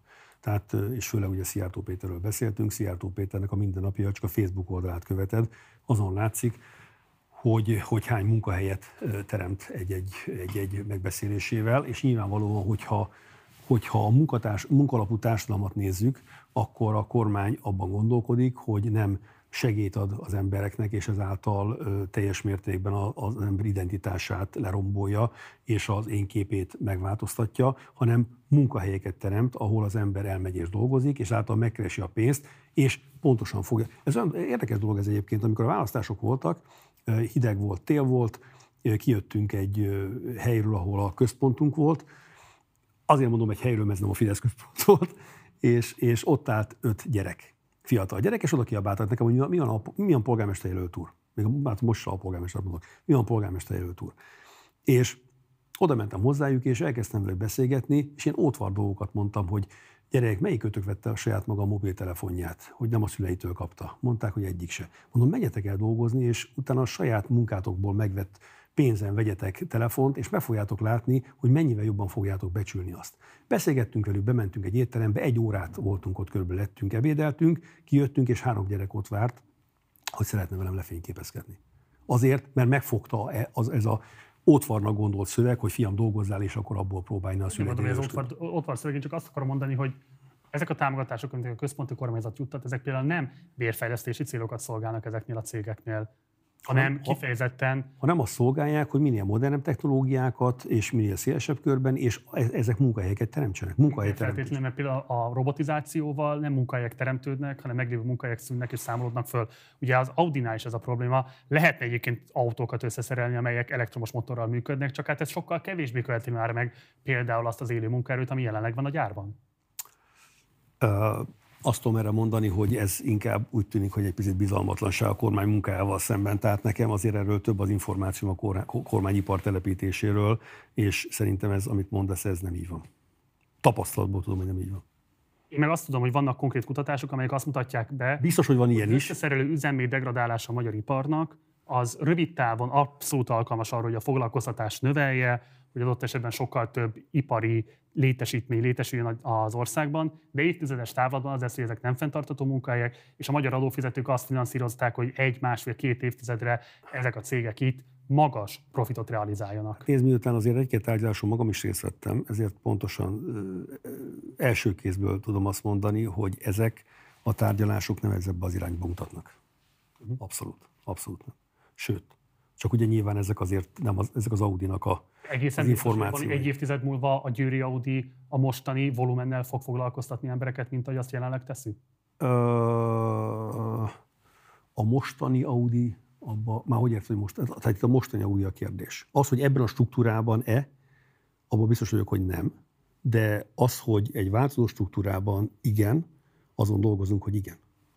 Te ebben magabiztos vagy. Hát ebben azért vagyok magabiztos, mert ezen dolgozunk. Jó komoly helyi vitát váltott ki, és akkor itt rátérhetünk az úgy tudjuk.hu működésére, az a helyzet, amikor ugye a Győrszolban te változtatásokat eszközöltél, és ami addig egy egységes szolgáltató cég együttes volt, abból te például a győri hulladékgazdálkodást kivetted, és ugye az újsághíradások alapján ezzel kifejezetten veszteségesé vált maga a vállalat, illetve hát voltak egyéb problémák is, ugye kinevezted Reiser Bálintot, aki kettő hét után végül fölmondott, Koronika Balázs is ugye kett, rövid idő után otthagyta a cégcsoportot, és mindannyian arra hivatkoztak, hogy Alföldi Zoltán személye akinek az informális befolyását ők megerősítették, egész egyszerűen kezelhetetlené teszi azt, hogy ezzel a céggel, a hulladékgazdálkodással, mint egy felelős és integráns vállalkozással lehessen foglalkozni. Mit reagálsz ezekre a kritikákra? Hát a Győrszóból azért vettük ki a, a Győri hulladékgazdálkodási vállalatot, mert egész egyszerűen arra voltunk kíváncsiak, illetve az a gyanú be is igazolódott, hogy a hulladékgazdálkodásnak a finanszírozása az, az olyan, hogy nem fedezi azt a tevékenységet, ami, ami, amit el kell végeznünk a szerződéseink alapján. Tehát magyarán a Győr szól az sok mindennel foglalkozott, és úgy láttam, hogy a, hogy a nyerességéből finanszírozzák, tehát más ágazat nyerességéből finanszírozzák a belső veszteséget. Tehát konkrétan a hő szolgáltató nyerességéből áttételesen finanszírozzák a hulladékszállításnak a veszteségét. Míg a hőszolgáltató egy győri, győri területellátó tevékenység. A hulladékszállítás az egy regionális területet ellátó Igen, tevékenység, tehát száz valahány településnek a szemetét szállítjuk el. És amikor, tehát azt, azt mondtam, hogy lássuk tisztán, hogy ez most veszteséges, nyereséges vagy nullán van. A nulla az már jó. Bocs, ezt a cégcsoporton belül, tehát amikor Győr szólnak volt a része a hulladékgazdálkodás, ezt nem lehetett látni, tehát nem voltak ágazati kimutatások? Uh, nem. Nem. Tehát azért, amikor azt mondjuk, hogy örökség, és azt mondjuk, hogy kutakodjak régi ilyen-olyan tíz éves szerződések után, akkor azért nekem épp pedig a teendőm a, a, azzal a problémával, ami a napi életünket meghatározza. Mm. És azért a szemétszállítás, az egyik a hulladékkezelés, a tisztaság, a köztisztaság, az, az azért az egyik legnagyobb probléma a városban. A közlekedés, köztisztaság, közbiztonság, ez a három mi az embereknek a, a legfontosabb a... Ugye a döntéseddel szemben kritikusok épp azt mondják, hogy attól, hogy ez egy integrált szervezet volt, ezért az egyes ágazatok esetleges veszteségeit például pont a hőszolgáltatáson keresztül lehetett refinanszírozni. Hát persze, csak ugye azok a karbantartás a hőszolgáltatásnál, amiket meg kell csinálni ahhoz, hogy biztonsággal legyen fűtés Győr városában, a télen a házaknál, az például nem történt meg. Tehát, és ezt most fogjuk elvégezni. Okay. Tehát érdekes módon minden most megy tönkre. Minden most megy tönkre, ami nem volt karbantartva. Tehát azért, azért az, az, hogy a, a Magyar Vilmos úszodát, ami Győrváros egyik legnagyobb úszodája volt nagyon hosszú ideig, ezt, ezt éppen csak a teljes gépésztét kellett kicserélnünk, és, és, és a, a, a, árambiztonságát kellett megújítanunk, ez, ez sem volt egy ilyen nyílt titok, hogy ezt, ez, ez, ez, ez a, ennek a, a karbantartása az nem történt meg az elmúlt, nem tudom, 10 évben. Tehát, tehát, tehát, tehát, több minden ilyen van, és a helyzet az, hogy most már tisztán látjuk azt, és, és egész egyszerűen va- van egy szerződés, egy közszolgálati szerződés, ami, amit a győri hulladékkezelőnek megkötöttek a nagy térségű hulladékkezelővel, miből fakad a veszteség. Kiderült, világosan kiderült. Abból fakad, hogy a nagy, tehát Győr városában, amikor létrehozták ezt a nagytérségi hulladékkezelőt, akkor 87%-os ö, tulaj, tulajdont tettünk bele. Mit gondolsz, hány százalékos szavazati arányunk van? Mondd meg kérlek. 49. Roppant logikus a dolog. És azért a telephelyér, ami Győrváros tulajdona egyébként, bérleti díjat fizet a GHG a nagytérségnek, ami szintén 87%-ban mi tulajdonunk, de 49%-os szavazati jogunk van benne. Tehát egyik zsebünkből tartozunk a másik zsebünknek. Tehát nem úgy, van, hogy ellopták a pénzt. Egyik zsebünkből tartozunk a másik zsebünknek, és, és, és ez minden évben 500 millió forinttal nő. És az volt a kérésem, hogy a Covid időszakban ne kelljen ezt a béletdíjat kifizetni, ami egyébként semmit nem kapunk érte. És most nem akarják elengedni, mert hogy, hogy, hogy, hogy, hogy, hogy a választóknak hogy fognak elszámolni ezzel a veszteséggel. Hát mondom, ezzel biztos hogy nem fognak elszámolni, de majd azzal, hogy nem visszük a szemetet, azzal el fognak számolni, mert ott fog állni hegyekbe a szemét. Úgyhogy most keressük ennek a jogi oldalát, hogy hogyan lehet a szerződést megbüntetni, megváltoztatni, vagy megszüntetni, vagy megváltoztatni, mert egész egyszerűen ez a szerződés, tehát ha valami tényleg szemrehányásként felhozhatunk, vagy én felhozhatok, mert ami engem is érint most meg az egész Győrváros jelenlegi működését, akkor a hulladékgazdálkodásnál ez a szerződés, amit hátrányosan érinti Győrvárosát, a többi településsel szemben, hát ők meg elfogadták, hát miért ne fogadnák azt valamit elfogadott. Meg tudod erősíteni, hogy Alföldi Zoltán, bár nem visel hivatalos tisztséget a GHG-ban, mégis informális befolyása van a cég működésére? Én nem tudok róla, hogy informális befolyás lenne a cég működésére. Formális befolyása van? Hát akkor kérdezzük, hogy ki a fene az Alföldi Zoltán. Akkor nagyjából ez a kérdés. Válaszold meg. Nem tudom. Nem tudom, az Alf. Tehát, tehát, tehát milyen kapcsolatban volt Alföldi Zoltán. Ebben nyomozás folyik egyébként, úgyhogy ez, ez, hát ez ki fog derülni. Te Nyilván. nem tudod, hogy jelenleg van-e bármilyen köze Ne, szerintem nincs. Szerintem nincs. Tehát én, én, én azt, azt tudom, hogy amikor, amikor én ö, gyanús ö, szerződések kerültek elő, ö, tehát az egész, az egész sztori úgy pattant ki, amikor én erre az egészről azt láttam, hogy itt gáz van, hogy a, a, tehát az első igazgató, akit te mondtál, ő felmondott és elment két hét múlva. A második igazgató pedig nem felmondott, hanem egész egyszerűen ö, leváltottuk azonnali hatállyal, mert először is adat- adatigényléseket kértünk. Ugye az alpol, van egy alpolgármester, aki foglalkozik a gazdaságügyekkel, pénzügyekkel, a különböző cégekkel, és bejött hozzám, és azt mondta, hogy ő már harmadik körbe küldi az e-mailt, és adatokat igényel, és nem kapja meg. És kérdeztem, hogy mi a probléma, azt mondja, hogy egy ilyen szelektív válogatógépet akarnak leasingelni, és ez a szelektív válogatógép, ez egy, hogyha ezt bevezetjük, akkor egy magasabb finanszírozást fog kapni a hulladékkezelőtől a helyi vállalat, hogy ez országos leosztás van, tehát nem nekünk fizet a polgár, hanem a központi hulladékkezelőbe, és utána ők fizetik vissza a pénzt, mit tudom, milyen számítások alapján. És hogyha ezt ilyen gép, géppel válogatjuk a hulladékot, akkor ez magasabb szorzóba esünk. És oké, mondom, rendben van, de mi ezzel a gond? Az, az hogy, hogy egy milliárd forintos leasing szerződést kell kötni, és akkor mondtam, hát nyilván meg kell kérdezni, hogy akkor ez hogy néz ki a matek, hogy ez előnyös, nem előnyös. A végén ez két milliárdos volt, a végén az volt, hogy a gép nem kerül a mi tulajdonunkba, a végén, hanem. Tehát, tehát egy csomó olyan kérdés volt, ami, ami ö, aggályosá tette a dolgot, és általában, hogy én aggályos dolgokat látok, akkor határozottan szoktam cselekedni, és bekértem az összes szerződést.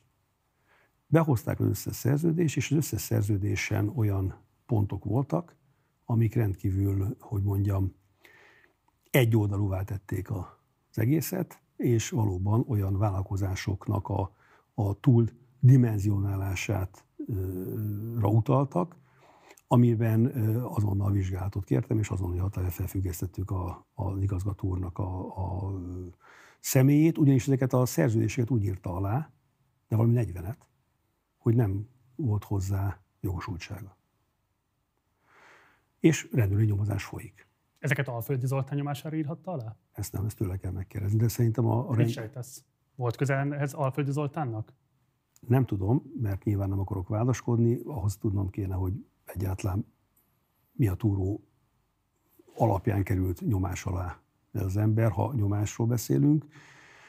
De az biztos, hogy hivatalosan Alföldi Zoltán nem állt ilyen kapcsolatban. A, azt hiszem, hogy valamilyen cégekkel dolgozott ott. Tehát az biztos, Igen. hogy voltak cégei, amik ebben benne voltak.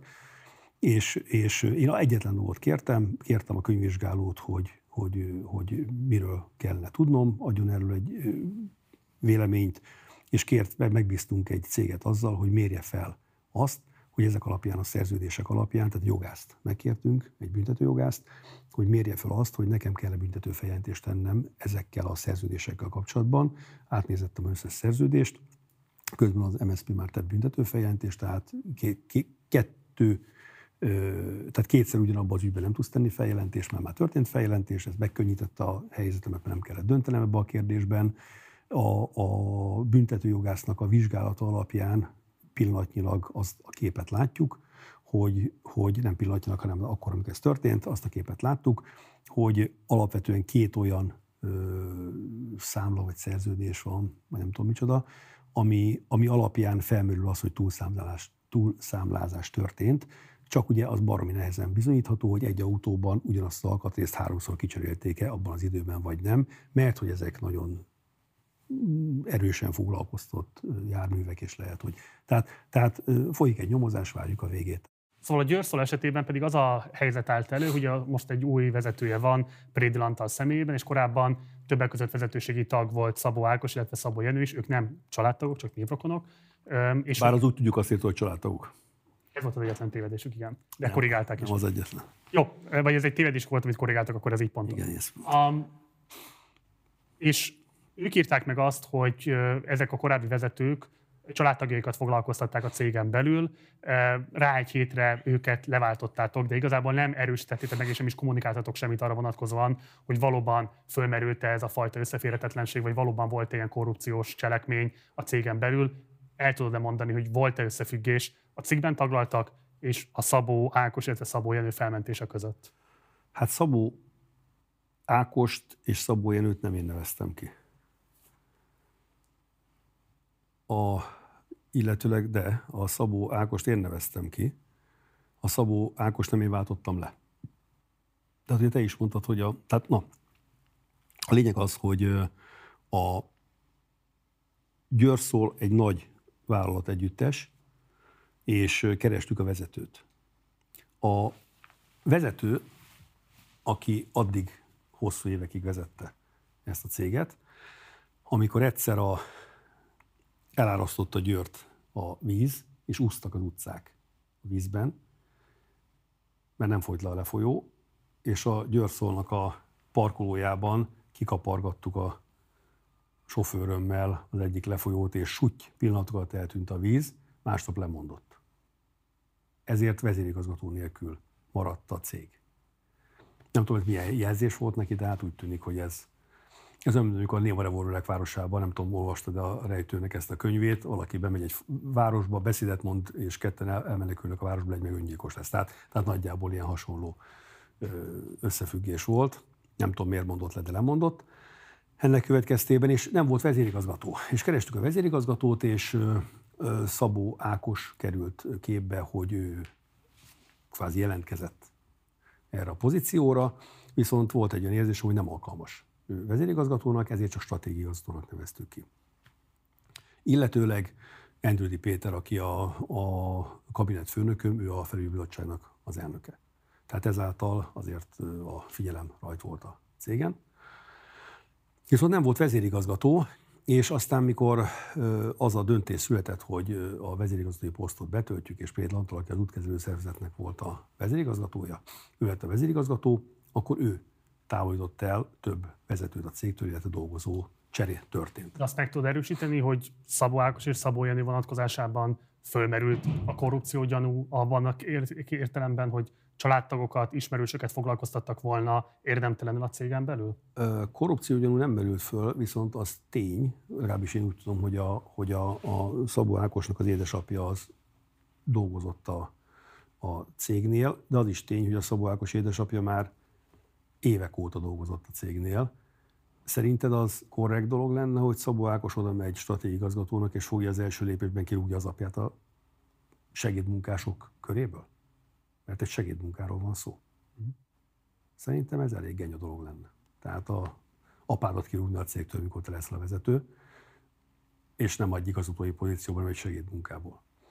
Úgyhogy az biztos, hogy, hogy most, ha bármiféle gond is lenne ott, akkor ezt nekem referálni fogja a jelenlegi vezérigazgató, és azért is kértük, hogy vállalja ezt el, mert egyrészt útkezelő szervezetnél ott hosszú évek óta rend van, másrészt pedig azért, mert mert úgy gondolom, hogy az egész cégnek az átalakítását át kell gondolni, hogy jó ez így, amit tizenvalahány évvel ezelőtt helyrehoztak. Ugyanis amikor arra rákérdezel, hogy mi volt a konfliktus a Borkai Zsolt és Décsó Bandás előtt annak idején, akkor például az egyik ilyen volt, ennek is ott van valahol a dokumentáció, tehát utána lehet nézni, hogy a Borkai polgármester vont össze a cégeket, szolgáltatót, komszolt és az egyéb más szolgáltatókat egy cégbe. Nem csináltak holdingot, de egy céget csináltak belőle, és a szak annak idején én, ellen, én voltam az egyik, aki ezt elleneztem. És ez volt az egyik konfliktus, amiről, amiről tényleg tudtam, mert ez konfliktus is volt valójában. Tehát én azt mondtam, hogy ne vonjuk össze a cégeket nem jelent kiemeltebb kockázat, korrupciós kockázatot, hogy például mondjuk a, a GHG esetében most sokkal inkább alvállalkozókkal oldanak meg alapfeladatokat, semmint hogy a cégcsoporton belül? Szerintem ez nem korrupciós kockázatot jelent, hanem hát eleve az biztos, hogy, hogy, hogy jóval lentebb vitték a jelenlegi vezetés a szolgáltatási díjakat. Nem, az, nem akarok rosszul fogalmazni a megrendelők, tehát az alvállalkozók díjait. Uh-huh lentebb vitték, tehát ott volt egy jelentős csökkenés. Tehát én abszolút nem tartok kizártnak olyat, hogy ott esetleg lehetett volna olcsóbban is azokat a szolgáltatásokat megvásárolni, bár nyilván egy piacról beszélünk, tehát ott mindig könnyű okosnak lenni utólag.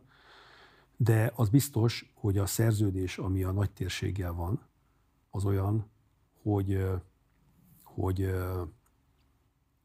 nem előnyös Győrváros számára, mert olyan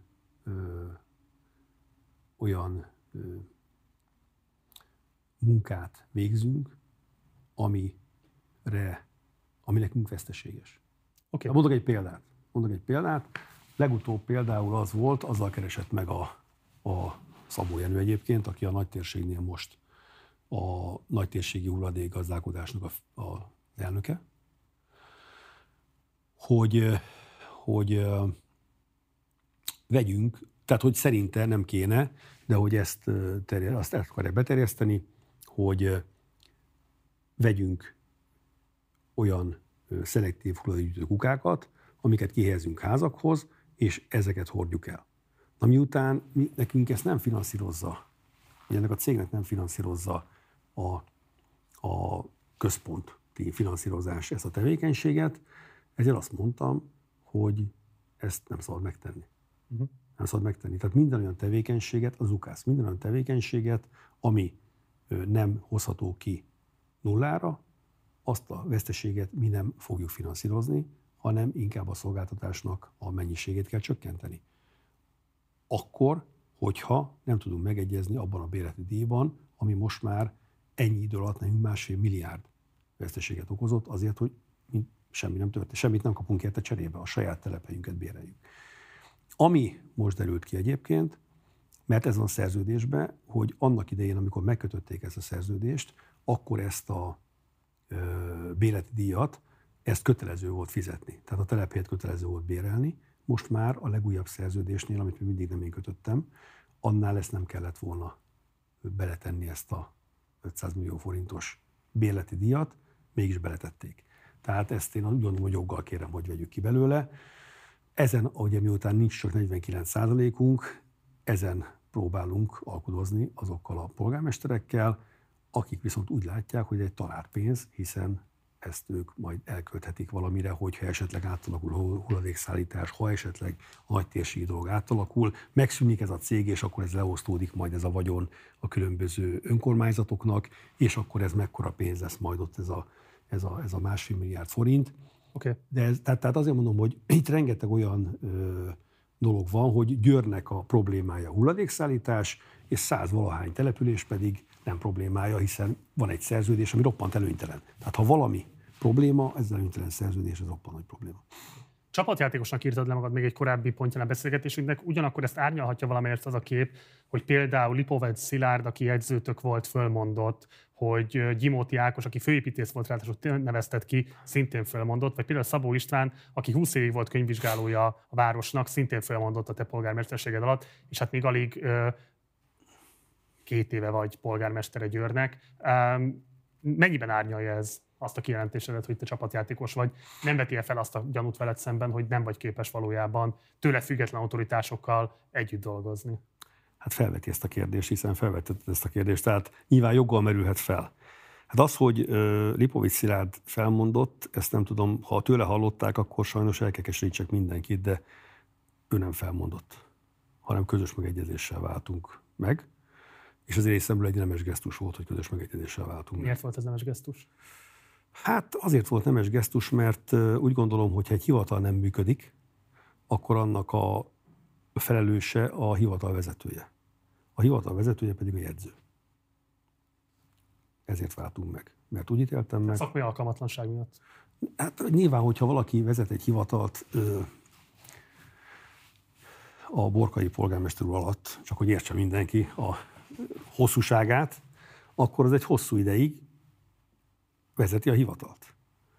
Én meg úgy ítéltem meg, hogy szerintem az, hogy a hivataltól elmennek dolgozók olyan osztálytól, ami, amit nem kedvel a jegyző, és átmennek a másik hivatalba, mert a jegyző azt mondja nekik, hogy ott 100 ezer forintot többet tudnak keresni, akkor az nem biztos, hogy jó nekünk. Úgyhogy ezért. Oké. Okay. Ezért. És ilyenekért. A, a főépítész úr már egy végkifejlet volt, mert jegyző úr elég sokszor kért, hogy váljunk meg tőle. Tehát az ő, ő harcuk volt. Hát, hogyha megváltál a jegyzőtől, akkor még kellett megválni a főépítésztől is. Még. Hát a főépítésznek kimerültek a Pont akkor, amikor már elment a jegyző? Ez egy érdekes dolog, igen, energiatartalék. A főépítész nem is, hogy el fog menni egyébként. Abszolút nem is, hogy el fog menni tőlünk, mert ő egy kiváló szakember egyébként, csak a vezetői, tehát elég sokan elmentek tőle, tehát ez, és, és nem, nem. De azon az osztályon egyébként, az építési osztályon van egy, volt például egy főosztályvezető, akit én neveztem ki, és három hónap után megváltunk egymástól, mert ő is belátta, hogy ezt a fajta hivatali munkát nem tudja végezni, és én is úgy láttam, hogy ő nem alkalmas erre a hivatali munkára.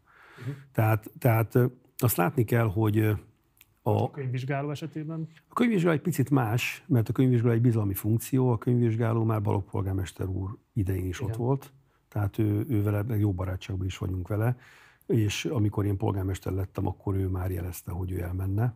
Én kértem, hogy ne menjen el, és tartson ki ebbe a ciklusban. Ő elkezdte kinevelni az utódját, tehát már készült arra, hogy, hogy, hogy kineveli az utódját elmondta nekem a, ő a pálya ívét, amit elképzel magának, és ez egy nagyon logikus és eléggé, hogy mondjam, grandiózus terv. Tehát én abszolút értem az ő motivációt, nagyon sajnálom, hogy ő elmegy, és nyilvánvalóan nem örülök neki, de, de nem megy el a cégektől majd csak jövőre, építi fel a utódját, csak hát ugye ő neki még nincs olyan jogosultsága, hogy könyvvizsgáljon nálunk, de neki, neki leginkább az idejében nem fér bele ez, mert hát majd azt egy-két év múlva látni fogjuk, hogy, hogy mit épített fel, és mit fog felépíteni. Kiváló ötlet. Tehát, tehát, Mindezek az ügyek, amikről beszéltünk, ezeket az úgy tudjuk.hu írta meg Pintér Bence, aki azon nagyon kevés újságírók egyik az országban, akik nem kormányzati munkatársként független sajtóterméket működtetnek egy megyei városban. Nagyon kevés ilyen van az országban eléggé elmérgesedett a viszonyatok. Nézzük meg egy konkrét videóbejátszást arról, hogy egyszer hogyan szólalkoztatok össze, és aztán kérlek, hogy beszéljünk erről a kérdésről. Örömmel. Tehát akkor három kérdésem lenne. Polgármester úr, az egyik az, hogy a DHG-val kapcsolatos nyomozás úgy hallottuk lezárult. Ezt meg tudja erősíteni?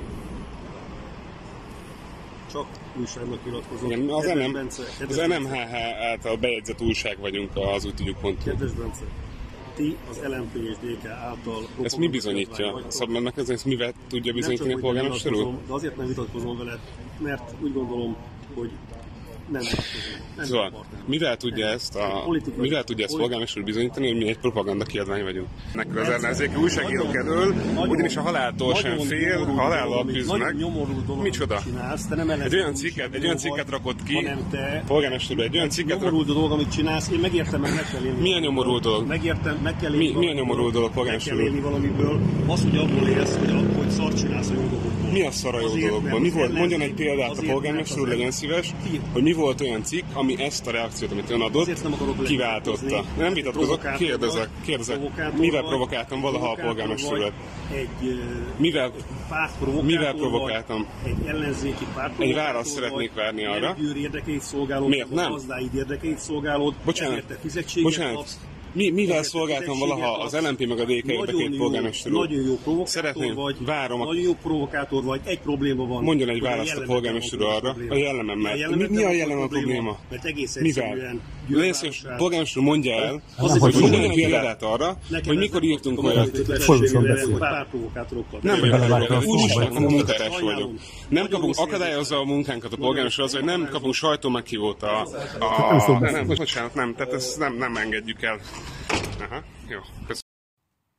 Arányos, méltányos, és legfőképpen az általad viselt közfunkcióhoz méltó-e így kezelni egy újságírót? Ez a helyzet az, hogy a, az úgy tudjuk.hu, ez egy LMP által finanszírozott, már a választásokat is az LMP által... Ungár Péter által finanszírozott. Hát Ungár Péter az lmp a vezető politikusa, és... Akkor ilyen alapon a Kesma pedig a Fidesz által van finanszírozva, a Mészárosnak is volt benne érdekeltsége. Most az úgy tudjuk, hogy beszélünk, vagy a Kesmáról beszélünk? A logikáról beszélünk. A logikáról beszélünk. Nem, tehát ez egy LMP által finanszírozott, teljesen egyértelmű. Ezt tudod bizonyítani bármivel is? Hát most hogy az Ungár Péter finanszírozza. Aki politikai tisztséget vállal egy pártban. Hát igen. igen. Hát nem LMP-s pénzekből És te mit mondtál, hogy ki, ki, ki a másik a Kesmánál? Ha azt mondod, hogy attól, hogy Ungár Péter finanszírozza, attól egy lmp lap lesz, akkor ez a logika megáll a mészáros érdekeltségekre is. Mert hogy Mészáros nincs Fidesz parlamenti képviselő? Attól, hogy parlamenti képviselő, az rögtön lmp teszi, az úgy tudjuk? Igen, tehát most őszintén, tehát azt mondod, hogy beszéljünk már őszintén. Tehát ezt pontosan tudjuk, hogy ez egy LMP propaganda kiadvány, de nézzük meg magát a filmet. Tehát az, hogy ő végreppel nekem, és nem is kíváncsi, hogy mit mondok, ez egy sima provokáció. Egyébként körülbelül egy évvel ezelőtt én, én kiadtam azt, hogy minden ellenzéki lapnak nyilatkozunk. Itt vagyok nálad első hívásra, és az a helyzet, hogy uh, itt, ha megfigyelted ezt a videót, akkor nem is várt választ, egész egyszerűen csak rám akart szórni egy csomó olyan információt, amit ő, ő és annak nem tudom, hogy milyen információtartalma van, de egy biztos, hogy nem hagyott szóhoz jutni. Azt elismerem, hogy a Bence itt bepipult, de azt gondolom, hogy ezt azt táplálhatta, hogy a legelső kérdésére, amit föltett neked, te nem válaszsal szolgáltál, hanem le párt propagandistáztad őt. Ha nekem mondaná éneket, feltétlenül én is elveszteném az önuralmamat. És ponton. akkor, ja értem, de hát úgy tűnik, hogy nem veszed el. Nem is mondtál még ilyet nekem. Miért? Hogy pártpropagandista lennék. Hát akkor most mondom, pártpropagandista vagy. Az vagyok? Nem vagy, azt csak mondtam. Na, de, hát... de, de rá viszont úgy mondtad, hogy gondoltad is. Jó, figyelj, tehát, tehát ez teljesen... Tehát az elmúlt egy évben volt olyan sajtótájékoztató, ahol azt mondtam, hogy addig nem kezdjük el, amíg a, ez az újság, mint úgy tudjuk, meg nem érkezik, mert mindenképpen fontosnak tartom, hogy az ellenzék is ott legyen.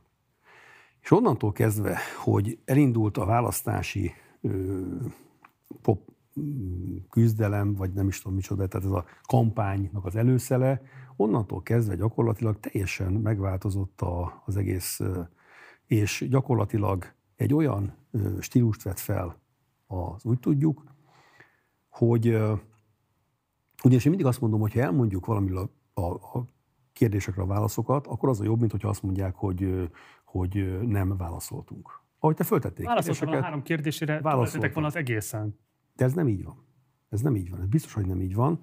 Azért nem, mert ő ezt, tehát sajnos bebizonyította, hogy abszolút meghamisítja a válaszokat. Ez egyébként szerintem normális dolog, hogy egy ilyen felvétellel akar tőlem interjút csinálni. Tehát, tehát, tehát ez nem látszik rajta világosan egy provokáció. Tehát nem az van, hogy polgármester szeretnék interjút, ott van, és akkor... Tehát, tehát egy teljes... Egy kérdést tesz fel neked Csaba, és az első kérdés neked az a válaszod, hogy ő egy LNP Tedd fel ezeket a kérdéseket. Finanszír... Tedd, tedd fel ezeket. Tudom, mert az első kérdést tette csak Tedd fel a kérdéseket, és én minden kérdésre válaszolni fogok neked. Tehát... De föltette Csaba, bocs, ő föltette, és te azt válaszoltad, hogy te egy LMP és DK által finanszírozott pártkiadvány hát vagy. azért, azért egy provokátor. Nem egy válasz pár provokátor. Pár provokátor. Igen, mert ez a véleményem róla, és én ez egyetlen egy ember, akinek nem válaszolok a kérdéseire, mert tudod, az a helyzet, hogy azért úgy gondolom, hogy ha valaki eljátsza előttem a hitelét, bizalmát, egy olyan ember, akinek én tényleg állandóan ott voltam, és a kérdést tett föl, akkor mindig válaszoltam neki. Akkor... De mivel játszottál? Miben volt szerinted tisztességtelen Pintér Bence? Sokat dolgozott rajta sokat dolgozott rajta, de a hivatalomat megkérdezed, akkor is ők el tudják mondani. Ez egy folyamat volt. Megmondom őszintén, Pintér Bence nálam nem tényező, tehát igazán nem foglalkozom vele. Az képest eléggé kihozott a sodrodból. Nem, nem, nem hozott ki a sodromból. Azt mondta, hogy mondjam a véleményemet, és elmondtam neki teljesen nyugodtan. Passzív-agresszív lefolytottságokkal nem bírencezted őt, csicskáztad őt, és azt mondtad, hogy a szarból, a jóból szar csinálsz. Igen, hát azért, az, azért mert ez igazság. Tehát a jóból szar csinál. Tehát minden, ami jó, azt ő próbálja úgy beállítani, ahogy a gazdái ezt megkívánják tőle, akik, Milyen fizetik, gazdái, akik fizetik, akik fizetik. Az a munkáltató, ez nem a gazdája. Te ismered az ő cikkeit, amiket rólam írt? Igen. Légy szíves, olvasd el őket. Olvastam tehát, őket. Tehát akkor, tehát, és azt is elolvastad, amiket rólatok írt? Tehát azt írta, hogy ő az egyetlen ember Magyarországon, aki komoly ellenzéki újságíró, mert te például nem tudsz tőlem olyat kérdezni, ami, ö, ami ö, valójában egy tényleg feltárja a dolgok hátterét. Ő ezt írta. Tehát konkrétan ti nem vagytok kép, arra képesek, amire ő. Hát a csávónak elmentek otthonról, tehát, tehát gyakorlatilag ő lenéz mindenkit, ő egy nem teljesen nem tapasztalta, csak önmagában az a nyilatkozat, amikor azt mondja, én minden, minden ellenzék újságnak nyilatkozom, ennek az embernek nem. Azért nem nyilatkozom, mert sajnos ő elvesztette a józan ítélő képességét, és nincs benne az intelligencia, ami egész egyszerűen azt a tiszteletet megadja a másiknak, hogy hülyen adja vissza azt, amit, amit mondott. Én azért ülök itt nálad, Azért, mert a eddigi műsoraid alapján úgy ítéltem meg, hogy te korrekt módon viselkedsz velem. Ugyanúgy nyilatkozok a Telexnek, nyilatkozok, az éssel van most egy kis problémám, de, de pusztán annyi a problémám, de hát ne ez se, ez, ez se titok, annyi a problémám, hogy azt írták, hogy én felléptem a tankcsapdával, holott ez konkrétan nem igaz, mert nem léptem fel a tankcsapdával, de csak ennyi. És ez nem üti át azt a, azt a határt, hogy ne, ne nyilatkozzak bármikor. Őszintén sajnálom, hogy nem kérdeztek meg. Soha. Tehát irodalmi stílusban válaszolni nekik. De ugye, bocs, itt az alapvető probléma az, hogy Magyarországon a kormánytól független szerkesztőségek száma, pláne Budapesten kívül rendkívül korlátozott. Tudsz mondani Győrben és környékén még egy olyan újságot, vagy újság orgánumot, az úgy tudjukon kívül, amit nem az önkormányzat, nem a központi kormányzat, vagy ne a hozzá köthető üzleti körök finanszíroznának? Telex? Győri illetőségét hát is. Ott vannak a győri újságírók. Hát a, a a leg, leg, leg, leg baloldalibb, legliberálisabb, a legkormánykritikusabb újságírók a tudósítója a Telexnek. Uh-huh. Nem felel meg Pintér Bencének? Sudár Ágnes nem felel meg Pintér Bencének? Hát ezerszer tapasztaltabb és komolyabb újságíró. Uh-huh. Pontosabban nem, Sudár Ágnes újságíró. Újságíró. Te kívántos az, hogy politikusok minősítsék egy újságíró teljesítményt? Én nem, ne, elnézést, újságíró minősítettem. Tehát én újságíró vagyok. Igen, nekem, persze, van, nekem van újságíró igazolvány. van, azt mondtad, hogy Hát Jóból de, szarcsinás, persze nem fogom elmondani, de hogy de, de figyelj, tehát... Nagyon éles szavakkal illetted őt. Igen, mert ilyen ember vagyok, őszinte ember vagyok. Azt értem. Hazudjak? De... Hazudjak? Nem. Teljesen korrekt ember egyébként, abszolút. Hazudni jó, jó. szabad. Na, hát azért. De a hazugság és a között, hogy koromba vagy valakivel szemben, akivel ellentéted van, érdekellentéted van, azért a között van különbség. Nincs érdekellentétem egyáltalán, hanem ő nem tekintem újságírónak, mert... De milyen alapon? Te egy választott politikus vagy. Meg tudja mutatni az újságíró igazolványát? Nekem sincs. Hát, ez egy másik kérdés. De téged annak tekintlek. Tehát, tehát ez, ez... Csaba, az nagyon rossz gyakorlat, amikor a politikusok nevezik ki azt, hogy kit tekintenek nem, nem, nem. és kit nem. Nem, én újságíró vagyok. Van egy ismeretanyagom, hogy ki kicsoda, és azt látom, hogy ha valaki inkorrekt módon viselkedik akkor, amikor tényleg minden lehetőséget megadok neki, hogy, hogy, hogy, hogy megkérdezzen és válaszoljak neki, akkor nálam ezt el lehet veszíteni ezt a, ezt a hitelt. El lehet veszíteni ezt a hitelt. Tehát a másik srác úgy tudja, utána a pap, amikor azonnalinál volt, nagyon hosszú interjút adtam neki. Ott valami rettenetesen hosszú interjút adtam neki, és semmi probléma nem volt vele, nyilatkoztam neki, igaz, hogy a asztalomon rátett egy vizes poharat azóta is ott van a folta a bőrasztalon, de hát Isten kéve ezt azóta is mondom mindenkinek, hogy az ellenzék így viselkedik, de ettől függetlenül én tisztelem az újságírókat, mert magam is újságíró vagyok. Én 25 év újságíró vagyok. Tehát... Uh, Magadra újságíróként tekintesz? Abszolút. Hát nem vicce. Tehát nézzük meg az én újságíró. Orvos kardiológus, mesekönyvíró, polgármester, cégtulajdonos és újságíró is. Nézzük meg azokat a cikkéknek a számát és a minőségét, amiket én írtam. Egyébként a Pinter Bence egy tehetséges gyerek szó, szó, szó. Nézzük meg a mennyiségét, amit én írtam, és a Pinter Bencéjét. Az egyik egy lexikon lesz, a másik pedig egy nagyon-nagyon vékony dolog. A gyerek Szóval... Ezt a versenyt Stalin megnyerné, mert hogy neki olyan hosszú szekrénysornyi irodalmat tudott előállítani. Talán hát megalapozottan megkérdezzük, hogy nem a saját én, én, én, én, én hamarabb voltam újságíró, mint, mint politikus, és a helyzet az, hogy nekem még, a, még volt újságíró igazolványom is, pontosan meg is van a mai napig még Pető Lajos barátom ajánlott engem, aki a, aki a mai ö, reggelnek volt a főszerkesztője, illetve a térképnek volt a, az egyik főszerkesztője, aki egy, ami egy rendszerváltó újság volt, nem tudom, hallottál róla annak idején. Térkép. Ez a, a tő, három megyének volt a lapja. Azt hiszem Vas megyének, talán meg Zala megyének, meg Győr-Sopron megyének. Úgyhogy én, okay. én még a Népszabadságban is írtam cikket. Hoppá. A zenei imádatod az szintén közismert már az Igaz, hogy egy interjút írtam, egy orvos interjú egy, egy, egy tüdőbeteg emberről, és azt mondta a szerkesztő, mikor olvasta, érezte, hogy fulladt. Érdekes volt. Ugye az, az azbestózisról. Annak idején azbesztel szigetelték a paneloknak a, igen, igen, igen. a lépcsőházait, és aki ezt föltolta a győrbe, az, az, az, az ugye tönkretette a tüdejét, és a halál előtt egy hónappal csináltam egy interjút. Érdekes volt. Szóval az újságírás egy komoly szakma. Egy komoly szakma, ahol te is felkészültél, nagyon komolyan felkészültél, és, és ez, ez, ez, ez, ezt így kell csinálni, hogy, hogy, hogy, hogy igazán értékes legyen a történet. Nem, Világos, jó. Nem pedig oda megyek és leköbdösöm az ez, Tehát én nem köpödösött le téged. Hát nem állt tőle távol. Hát nézd meg ezt a fel... Belevetítés, Csaba. Nem, ezt, nézd meg ezt a felvételt. Hát ugye azért... azért... Csaba, azért nagyon durva voltál vele, tehát azt te is pontosan nem tudod, hogy ha el... ilyen durvaságokkal válaszolsz valakire, akkor ne csodálkozz azon, hogyha ő benne egy picit na de, megszalad a pumpa. Na de látod, ezért nem válaszolok, mert nem akarom bántani. Annyira, annyira szeretem, hogy nem akarom bántani. Aha, jó. Na jó, szóval a zenei imádatra térjünk át, mert van egy fejezet, ami szerintem kevésbé ismert, sőt, én azt hiszem, hogy ezt Magyarországon még senki nem írta meg, hogy te nagy Strangers rajongó vagy. Ez így van. És hogy te Jet Black-et, a zenekar dobosát felköszöntötted a 79. születésnapja alkalmából. Ez hogy jött össze? A helyzet az, hogy a Strangers koncerten voltunk egyébként, és tehát több minden, tehát rengeteg sztorim van, zenei sztori, mert, mert, mert ez a hobbim, hogy, hogy, hogy próbálok személyes kontaktusba kerülni uh, rockzenészekkel, és ugyanis ezek nekem a nagy tehát amikor gyerekek voltunk, és a vasfüggöny mögött éltünk, akkor nagy nehezen beszereztünk külföldről lemezeket, hallgattuk, és, és szinte hihetetlen volt, hogy bármikor is nem hogy találkozunk ezekkel az emberekkel, zenészekkel, hanem művészekkel, hanem, hanem hogy egy koncertre eljussunk. És most ott van, hogy, hogy Bruce Dickinson és Roger Glover eljön hozzám és meglátogat a Városházán, és tudok velük beszélgetni.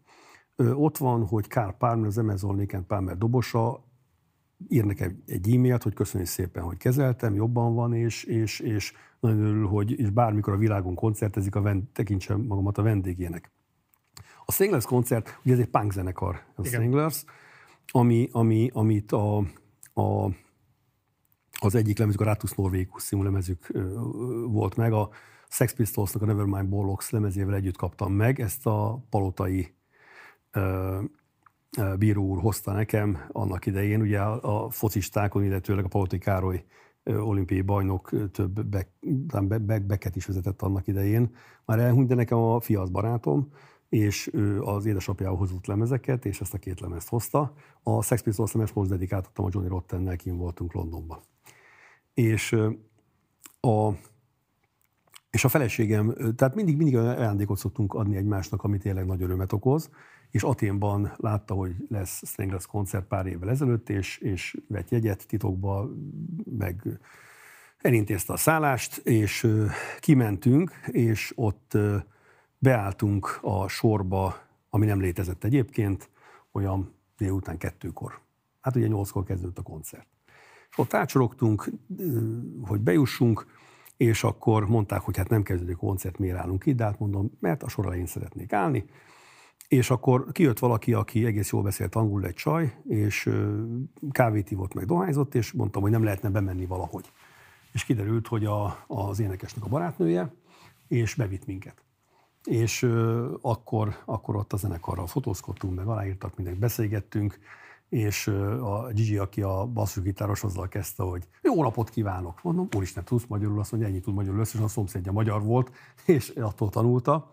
De, de kialakul egy nagyon jó beszélgetés. Tehát általában, ha megtudják, hogy kardiós vagyok, már akkor intenzívebben kezdenek beszélgetni velem, és, és nyilván van, aki rögtön lehúzza a melkasán sebet, és mutatja, hogy szívműtétje volt. Meg, tehát, Jet Black csinált ilyesmit? Ő nem, nem. Jet Blacknél az volt a sztori, hogy tehát ő csak annyit tényleg, hogy egy barátja magyar, tehát ennyi. Hát a Jane Simmons például jól beszél magyarul, tehát a, a, a Kissnek a basszusgitárosa, Jane Simmons. Ő perfekt magyar. És neki az édesanyja magyar. És a, ott az volt a sztori, hogy aláírás, fényképezkedés, tényleg minden figurát megcsináltunk, ami kellett, kimentünk, mondom a feleségnek, passzus, nem kértünk pengetőt.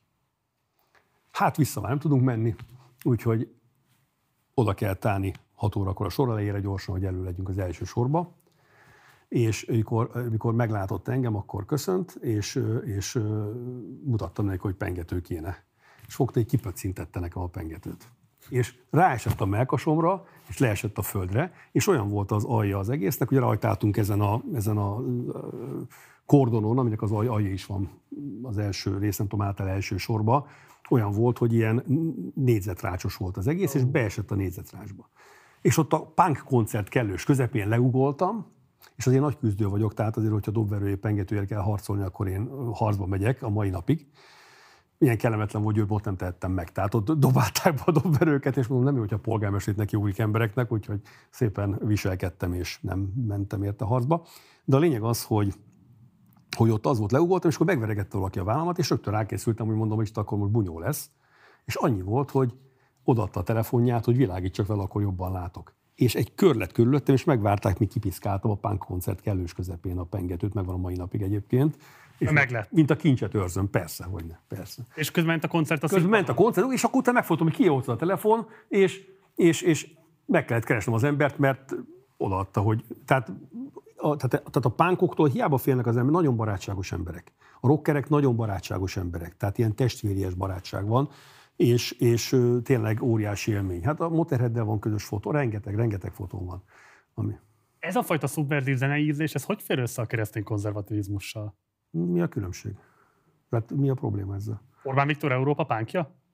Nem mondtam ezt. Orbán Viktor, amit egy interjúból olvastam zenét róla, ő, ő egyszer a, a, a Iron Butterfly-t mondta, hogy azt hallgatta egyetemen. Tehát ez a, ennyi a zenével kapcsolatban. Nem Keresztény konzervatizmus az új lázadás? Akár ezt is, hát igen, már itt tartunk lassan, igen. Már itt tartunk lassan. Mondjuk ére, ére, Orbán Viktor Európa pánkja. Hát ezt így nem fogalmaznám meg ezt a dolgot, de az biztos, hogy ő egy olyan karizmatikus személyiség, aki, aki valaki Európában, mint politikus, és hogyha belegondolsz ebbe, hogy világéletünkben súlykolták belénk, hogy merjünk kicsik lenni, hogy mi picik vagyunk, mi nem vagyunk meghatározók. Ezt kisúlykolt, ezt és mondjátok, én ezt soha nem hallottam. Hát, mert te még fiatal vagy. Mert te még fiatal vagy azért. Értem már a rendszerváltozáskor, én soha nem hallottam ezt, hogy merjünk kicsik Hány lenni. éves voltál a rendszerváltozáskor? Négy. Hát ez az, azért nem hallottad. Szerintem akkor még... 89-95 ez volt a mondás szerint, hogy merjünk kicsik ez, lenni. Ez, ez, volt, ez volt. Abszolút. Tehát mindig az volt, mi kis ország, most is az van, mi kis ország vagyunk, mi nem vagyunk meghatározók, úgyse tudunk beleszólni, és lám, lám, megjelenik Orbán Viktor valahol, és akkor ő ott van. Ő ott van. Én bemegyek valahova, én is ott vagyok. Tehát, tehát, tehát, tehát, tehát nem, nem besúnyog a hátsó ajtón. És, és, és hogyha például Frank Zappát nézzük, akkor azért, azért, azért most nyilván hideget-meleget szórnak rá, de ettől függetlenül mégiscsak elírja azt a hatását, hogy amit mond, azt meghallgatják és meghallják. Hát igen, én pont ezt kérdezem, tehát hogy azért a punk zene az mégiscsak egy jobboldal ellenes mozgalomból érkezett. Az appa az ilyen meggyőződésesen rühelte a régent, meg az idősebb bust is. el is akart indulni ugye az elnök választáson, meghirdették Budapesten, hogy annyira gyűlöli, hogy nehogy újrázzon, aztán végül ebben nem lett semmi. De hogy szóval olyan zenei ízléshez vonzódsz, ami alapvetően ellentétes a te politikai meggyőződéseddel. Hogyan oldott fel ezt az ellentmondást? Hát én mondtam, hogy én vagyok a legliberálisabb, legelfogadóbb a liberálisokkal szemben. Tehát én úgy gondolom, hogy azért az emberek nem ilyenek vagy olyanok. Te most azt mondtad, hogy akkor én én fekete vagyok, vagy, vagy, vagy én most nem tudom, mi vagyok. Tehát, tehát te, te bekategorizálsz engem, hogy te vagy a, KD, vagy a kereszténydemokratákat, vagy a fideszeseket, hogy ők akkor ők a, ők a, a rosszak, vagy a még rosszabbak, vagy az ördög. Tehát, tehát, tehát nem, az emberek sokfélék. Az emberek sokfélék. Hát amikor kiáll Lorsi András, és azt mondja, hogy Dézsi egy, egy jó gyerek, és ezért szétköpködik. Amikor elmegy a, e, a az, az, az ő, ő, ő hasonló, gond, hasonló politikai gondolkodású emberek. Amikor elmegy a Quimby tusványosra, és utána elmondják őket mindennek, árulónak, pedig aztán nyilvánvalóan ők akkor is a, nem változik meg a gondolkodásuk, ez egy munka, fellépés, ott az erdélyi emberek is ö, szeretik a Quimby. Tehát, tehát nem szabad ennyire, ennyire kategórikusan elítélni, megítélni embereket, és, és tehát a, a kereszténység is egy sokoldalú, én egy református ember vagyok. Miniszterelnök úr egy református ember. Ettől még azért a katolikusokat tiszteljük. Egy picit másképp látjuk a világot. Tehát, sőt, hát azt is mondhatom, hogy nagyon másképp látunk bizonyos dolgokat. Ha bemész egy katolikus templomba, és bemész egy református templomba, hogyha elmész egy katolikus misére, vagy elmész egy református Isten tiszteletre, akkor teljesen más az egész liturgia, illetőleg egészen más a hangvétel, a hangnem, és tehát nem, vagyunk, nem egyformák az emberek, csak azért vannak olyan alapértékek, amik fontosak. Tehát amikor azt kérdezed, hogy tudnék-e kormánykritikus lenni, persze. Hát hogy ne tudnék, hát nyilván nekem se tetszik minden, viszont vannak olyan alapértékek, mint az, hogy a nemzetet meg kell tartani, ez egy alapérték, mert ha a nemzet mind eltűnik, onnantól kezdve nem lesz magyar nemzet. Hogyha eltűnünk, beleolvadunk a, a, a, a tégelybe azt, hogy meg kell tartanunk azt, hogy többségben legyen a keresztény konzervatív értéket valló ember, az is fontos, mert hogyha nem lesz többségbe, akkor kisebbségbe leszünk, és kisebbségbe lenni általában azért a világon nem annyira jó dolog. Miért adnánk föl ezt a lehetőséget? Ezért kell a határvédelem. Egyébként az, hogy az illegális határ átlépést bárki pártolna, hát menj át Amerikába illegálisan a határon, mert fogod látni azt, hogy a áhított nagy amerikai állam hogy fog veled bánni. Jó, tehát de akkor másként teszem fel a kérdést, hogy... Tehát elnézést, csak, hogy... csak annyi, hogyha ez a két alaptételben meg tudunk egyezni, amit egyébként ez tartja össze ezt a, a Fidesz kétharmadot, ha ezt mindenki elfogadja, onnantól kezdve a részletek már... De mi a két alaptétel? Az egyik az, hogy a nemzet megtartása, a, a, a nemzeti identitás megtartása, a másikat nem mondtam, a másik pedig az, hogy az önrendelkezés. Egyébként ez jó. Az, az, peace and love. Az, az önrendelkezés, mert... a, Viktor, nem? Nem, ezt mutatom, ez a peace and love. Ez egy hippis.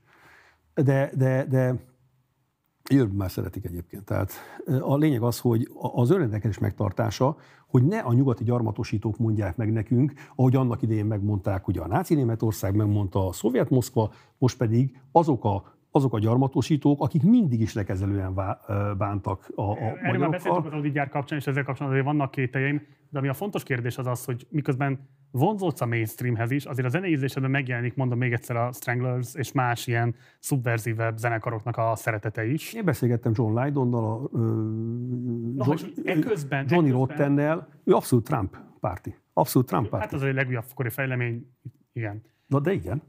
De hogy... Hát a fiatal liberálisból lett egy konzervatív punk. Meg Ez megint... az útja a pánkoknak? Hát ezt nem tudom, de hogy Johnny Rotten, aki az egyik legnagyobb punk volt a világon, és a mai napig is az, és a mai napig is az, mert hát ha nézed, akkor, akkor tényleg az, ő, ő most konzervatív. Abszolút.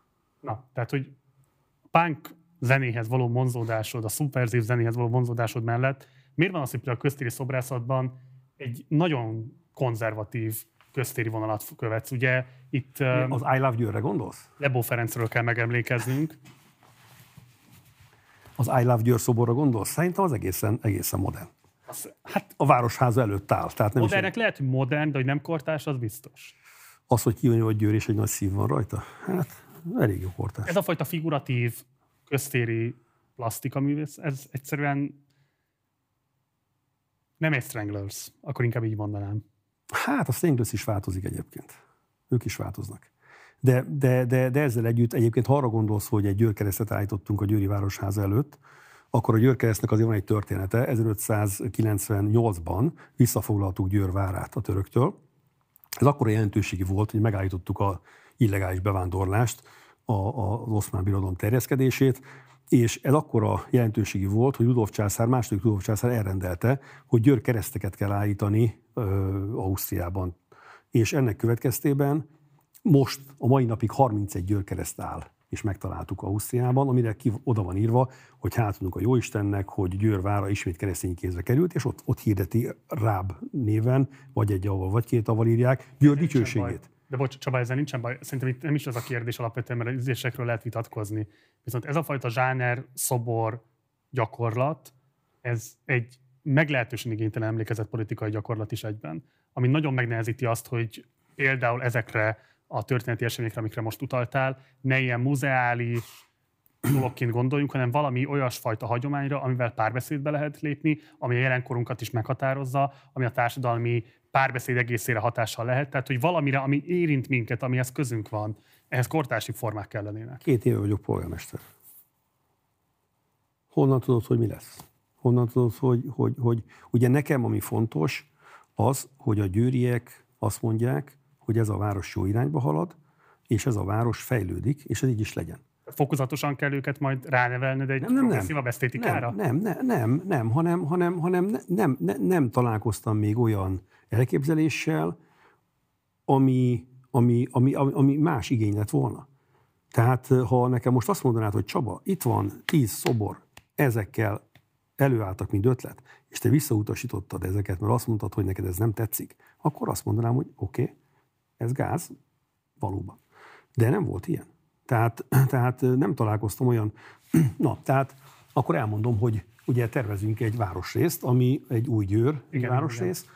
és ebbe az új városrészbe éppen most ö, ö, szeretném azt, hogy lenne a múzeumnak két része.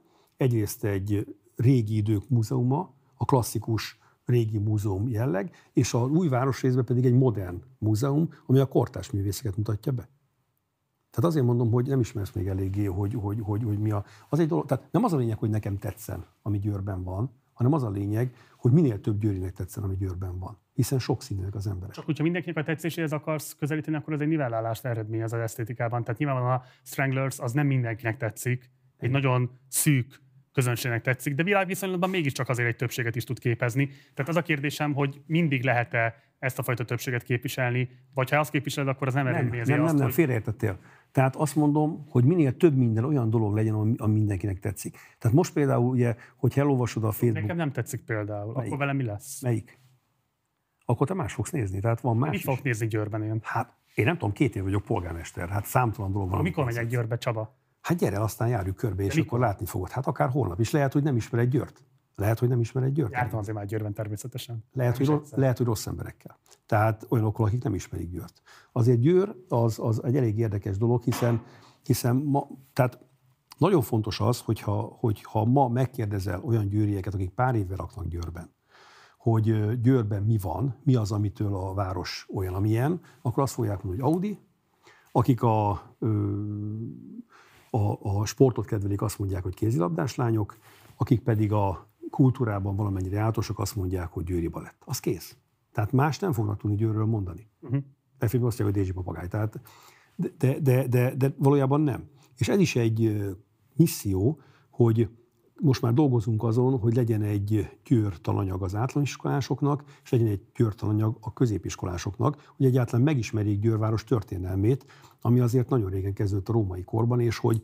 De hogy... pont ezt nem segíteni egy progresszívabb köztéri szoboresztétika bevezetése? Dehogy nem, csak azt mondom, hogy jelenleg két év vagyok polgármester, amiből másfél év minimum elment a Covid-dal. Tehát az, hogy... Akkor tervezed azt, hogy Lebó Ferencen túlmutató zsáner szoboresztétikát is Szerintem, a városban? Szerintem Lebó Ferenc egy kiváló művész, tehát nem mondanám azt, hogy túl kell rajta mutatni, hanem az egy másik dolog, hogy egyébként tervezem azt, hogy, hogy olyan köztéri alkotások is legyenek, amik, amik, amik más stílusúak és más ö, jellegűek, de ezt nem én fogom. Tehát nem az lesz, hogy Dézsi Csaba lerajzolja, hogy, hogy, hogy minek kéne lenni, hanem az, hogyha olyan művészekkel találkozom, és itt nagyon fontos, hogy számomra az a fontos, hogy lehetőleg győri művészek lehetőséget kapjanak arra, hogy alkothassanak a saját városukban, minél többen. Tehát amikor azt hallod, hogy panaszt hallasz arra, hogy megváltozott a, az őrzésvédelem, mert hogy eddig ez volt, most meg az lett, nem, eddig egy volt, most négy van. Tehát ki akarom nyitni mindenhol a kaput azoknak, akik valóban alkotni szeretnének, akik valóban hozzá akarnak adni Győrvároshoz, akármilyen szakmájukban, és lehetőséget kapjanak. Mert az egy lehetőség, hogyha jövőben valaki dolgozhat a szakmájában. Oké. Okay. Úgyhogy, és ez még a művészetben nyilván ebben azért adósok vagyunk elég sok mindenben, de rengeteg minden lesz még egyébként. Tehát azért, azért itt, itt tervezünk egy rocksulit például, amit, aminek, már, aminek már meg kellett volna nyílnia, csak itt a Covid elfújta egy picit. Hála Istennek a kormány pont véletlenül meghirdetette egy rocksuli programot, úgyhogy reméljük, hogy erre rá tudunk kapcsolódni. A vicc az, hogy tényleg véletlenül egybeesés. A másik az, hogy tehát rengeteg olyan dolgot tervezünk, ami, ami hát nekünk azért volt egy szűk Norbertünk is, aki elhunyt már, festőművész, de a Norbi volt az, aki azt mondta, hogy ki kell vinni az utcára a művészetet. És ő szervezte azokat a óriási nagy festményeket, amik, am, am, amikből ö, ilyen street art kiállítások voltak. Tehát Győrben sokkal több a kultúra, mint, mint, mint a konzervatív kultúra, de most fogok holnap megnyitni például egy, a, egy olyan kiállítást, ami sejemfestő nek a, a kiállítása, a Csurák Erzsébetnek a kiállítása, ha megnézni, zseniális. Tehát egyszerűen olyan... Meg fogom nézni, megígérem neked most, hogy meg fogom nézni. Um, a zenei ízléseddel kapcsolatban egy másik ilyen mini skandalum volt az, amikor elhíresült a tankcsapdának a 66 millió forintba kerülő koncertje. Nézzük meg egy rövid összeállítást abból, hogy hogyan nézett ki az ő próbájuk, és aztán beszélgessünk erről a kérdésről. Hangolódunk az esti koncertre, nagy izgalommal várjuk, óriási buli lesz, és olyan, tehát több tankcsapda koncert van az országban, de itt most egy ilyen nagy koncert lesz, egy életmű átfogó zenei kínálat nem is abban mennék most bele, hogy 66 millió forintot megér a tankcsapda vagy sem, hanem leginkább abba, hogy van egy olyan kritikája az Orbán kormánynak, hogy Orbán Viktor személyes mániája a foci, uralja a közpolitikát, stadionfejlesztés, utánpótlás nevelés és így tovább kapcsán, és hogy valami fajta hasonló tendencia nálad is megmutatkozik, nevezetesen a rockzene iránti szereteted, az például ilyen 66 milliós tagcsapda koncertekben manifestálódik, tehát hogy te is kvázi közpénzből finanszírozod a saját szórakoztatásodat. Mit reagálsz erre a kritikára? Hát azt, hogy írdatlan nagy tömeg nézte meg a tankcsapda koncertet, tehát az, hogy a saját szórakoztatásom lenne, azért az eléggé, hogy mondjam, kicsit túlzott kijelentés. 66 millió forintot azt azt végül is az összeget én is újságból tudtam meg, hogy ez ennyi, hiszen nyilván nálunk is azért a, nem a polgármester írja alá számlákat, ezeket a számlákat, és nem én állítom össze a programot, illetőleg ennek a költségvetését. Ez egy felelős költés volt szerinted? De igen, mert utána néztem, és ugye az eleve a sztori az volt, hogy olyan koncertet szerettünk volna szervezni, ami a világon egyedülálló. És ezt a rába folyóra akartuk tenni ezt a koncertet, a színpadot, mégpedig egy Rába folyón felállított forgószínpadot. Ilyen még a világon sehol nem volt, hogy folyón forgószínpad legyen. És mi szükség van? Mi szükség van? Hát nézd, egyáltalán művészetre mi szükség van? Bocsánat, ne haragudjál. Tehát a tankcsapdát azt lehet élvezni Rába folyón fölépített forgószínpad nélkül is, azt gondolom. Hát gond... Mit tesz hozzá a tankcsapda zenéhez a Rába folyón föl? Forgószínpad? Igen, bocsánat, elnézést. Tehát az, az, az miért? Hát figyelj, szerintem is azért egyébként szerinted vízi színpadra szükség van? Hát, tankcsapda koncert? Szerinted, szerinted fontos az, hogy legyen forgószínpad a Győri Színházban, vagy annak idején 78 amikor megépítette, akkor már elcseszték? Egy színház épületben, ahol nagyon több funkciós igényeket kell kielégíteni, az teljesen más, mint az, hogy egy tankcsapda koncerthez miért kell erre költeni a közforrásokat, hogy forogjon a, a folyó közepén az Biztos zenekar. vagy benne, hogy közforrást költöttünk? Nem közforrásokat költöttünk? Ki mondta neked ezt, hogy közforrást költöttünk? Nem az, aki még a jóból is szart csinál? Akkor milyen pénzből finanszírozták? Látod, ez a baj, hogy a jóból is szart csinálnak. Na, milyen pénzből finanszírozták? Hogy hüljétek ki ezt, jó? Szponzorok. Szponzorok, szponzorok. Úgyhogy, de fel is soroltam, csak ugye ezt a kedves barátod, aki ugye össze Bocs, ez fontos, akkor ezt tisztázunk. Tehát azt mondod, hogy erre közforrás nem költöttetek erre a koncertre? Én úgy tudom, hogy nem. Úgy tudom, hogy nem. És Aha, általában. Fontos. Hát ez, ez, ez, alapvetően fontos. Ha megkérdezed, hogy miért nem nyilatkozok egy bizonyos embernek Győr városában, azért, mert szemérmet, szemérmetlenül össze-vissza állít valótlanságokat. És pusztán azért nem mondok durvább kifejezéseket, mert nyilvánvalóan nem szeretnék jogi vitába keveredni. Tehát természetesen nem közpénzből finanszíroztuk, hanem szponzorokból finanszíroztuk, és, és, és nem csak ezt, hanem több mindent. Tehát több mindent. Ugye a, a Győri nyár záró rendezvénye az mindig szponzorokból, szponzorok pénzéből finanszírozódik. Ezt be tudjuk mutatni, tehát ez nem egy ö, ö, ilyen állítás, de fel is soroltam, tehát ezt én valahol lenyilatkoztam már, leközöltük, és, és nagyon-nagyon sok szponzorot. És a lényeg az, hogy, de mondom, ezt nem most kezdtük, tehát nem ez az egy koncert, mindig abból szoktuk finanszírozni. Uh, és akkor tehát a, tehát a forgószínpad ott, ott lett volna, hát azt most, hogy kell vagy nem kell, show. Tehát ugye azért ez egy show műsor, csak egyetlen dolog miatt került el onnan. Bocs, tényleg? Ja, nem, elkerült, igen, meséld el ezt. Egyetlen dolog miatt került el onnan, mert sokkal kevesebb néző tudta volna megnézni, mint uh, itt ezen a helyen, ahova tettük végül, és úgy ítéltük meg, hogy a Covid időszakban, amikor uh, a, ki jöhetnek az emberek végre az otthonukból, akkor tombolhassanak az emberek, és minél több ember láthassa. De és olyan rend... Végül, ha végül nem kellett forgószínpad, akkor miért került ilyen Forgószínpad volt. Forgószínpad lett. De nem volt vízi színpad. Hát nem, de forgószínpad lett, tehát fölépítették az hát egész. Gondolom azért teljesen más szárazföldön ezt megépíteni. De megcsinálták, és azt, az, azt tették oda. És, és, és ugyanis utolsó, tehát változnak a jogszabályok változnak a jogszabályok, változik sok minden, sokkal kevesebb ember lehetett volna. Így is az volt, miután koncertként ö, fogadtatták el a hatóságokkal. Egy, jobb lett volna, ha a vásár részeként fogadtatják el, mert akkor korlátlanul mehetett volna rá mindenki. Érdekes a jogszabályok egyébként, hogy a vásárt lehet ö, emberkorlát nélkül megtartani, vagy lehetett akkor, itt pedig a koncertet pont nem, és ezért az volt, hogy el akarták keríteni ilyen láthatóságot akadályozó dolgokra, és ezt nem engedtem meg, mert azt mondtam, hogy minél több ember láthassa. Amíg, hála Istennek. Megérte a 66 millió forintot szerintem? Hát nézd, ez relatív dolog. Nyilván, én, ha, ha, ha, ha, ha az én agyammal gondolkozom, akkor nyilván egy, én egy utat leaszfaltoztat, leaszfaltoztattam volna, mert tankcsapdát én meg tudom nézni bárhol, bármikor, meg sok ember meg tudja nézni bárhol, bármikor. De ebben a helyzetben ebben a szituációban elfogadtam ezt a költségvetést, mert az, az, tehát utólag nyilvánvalóan, de elfogadom, mert, mert, mert nekem levezették tételesen, hogy mi miért, és miután nem közpénzből van ennek következtében még ilyen vonzata sincs, hogy elköltöttük volna az emberek pénzét, amiből pedig utat is lehetett volna építeni. Azért nem lehet volna utat építeni belőle, mert, mert nem arra kaptuk a pénzt, hanem koncertszervezésre és győri nyár rendezvényekre. Okay. Tehát ez az, ebből a pénzből nem lehetett utat építeni. Ugye Lovasi András, amit mondott itt ebben a bejátszásban nem sokkal ezelőtt, hogy te, ha olyanok lennének a fideszesek, mint amilyen te vagy, akkor ő szavazna a Fideszre.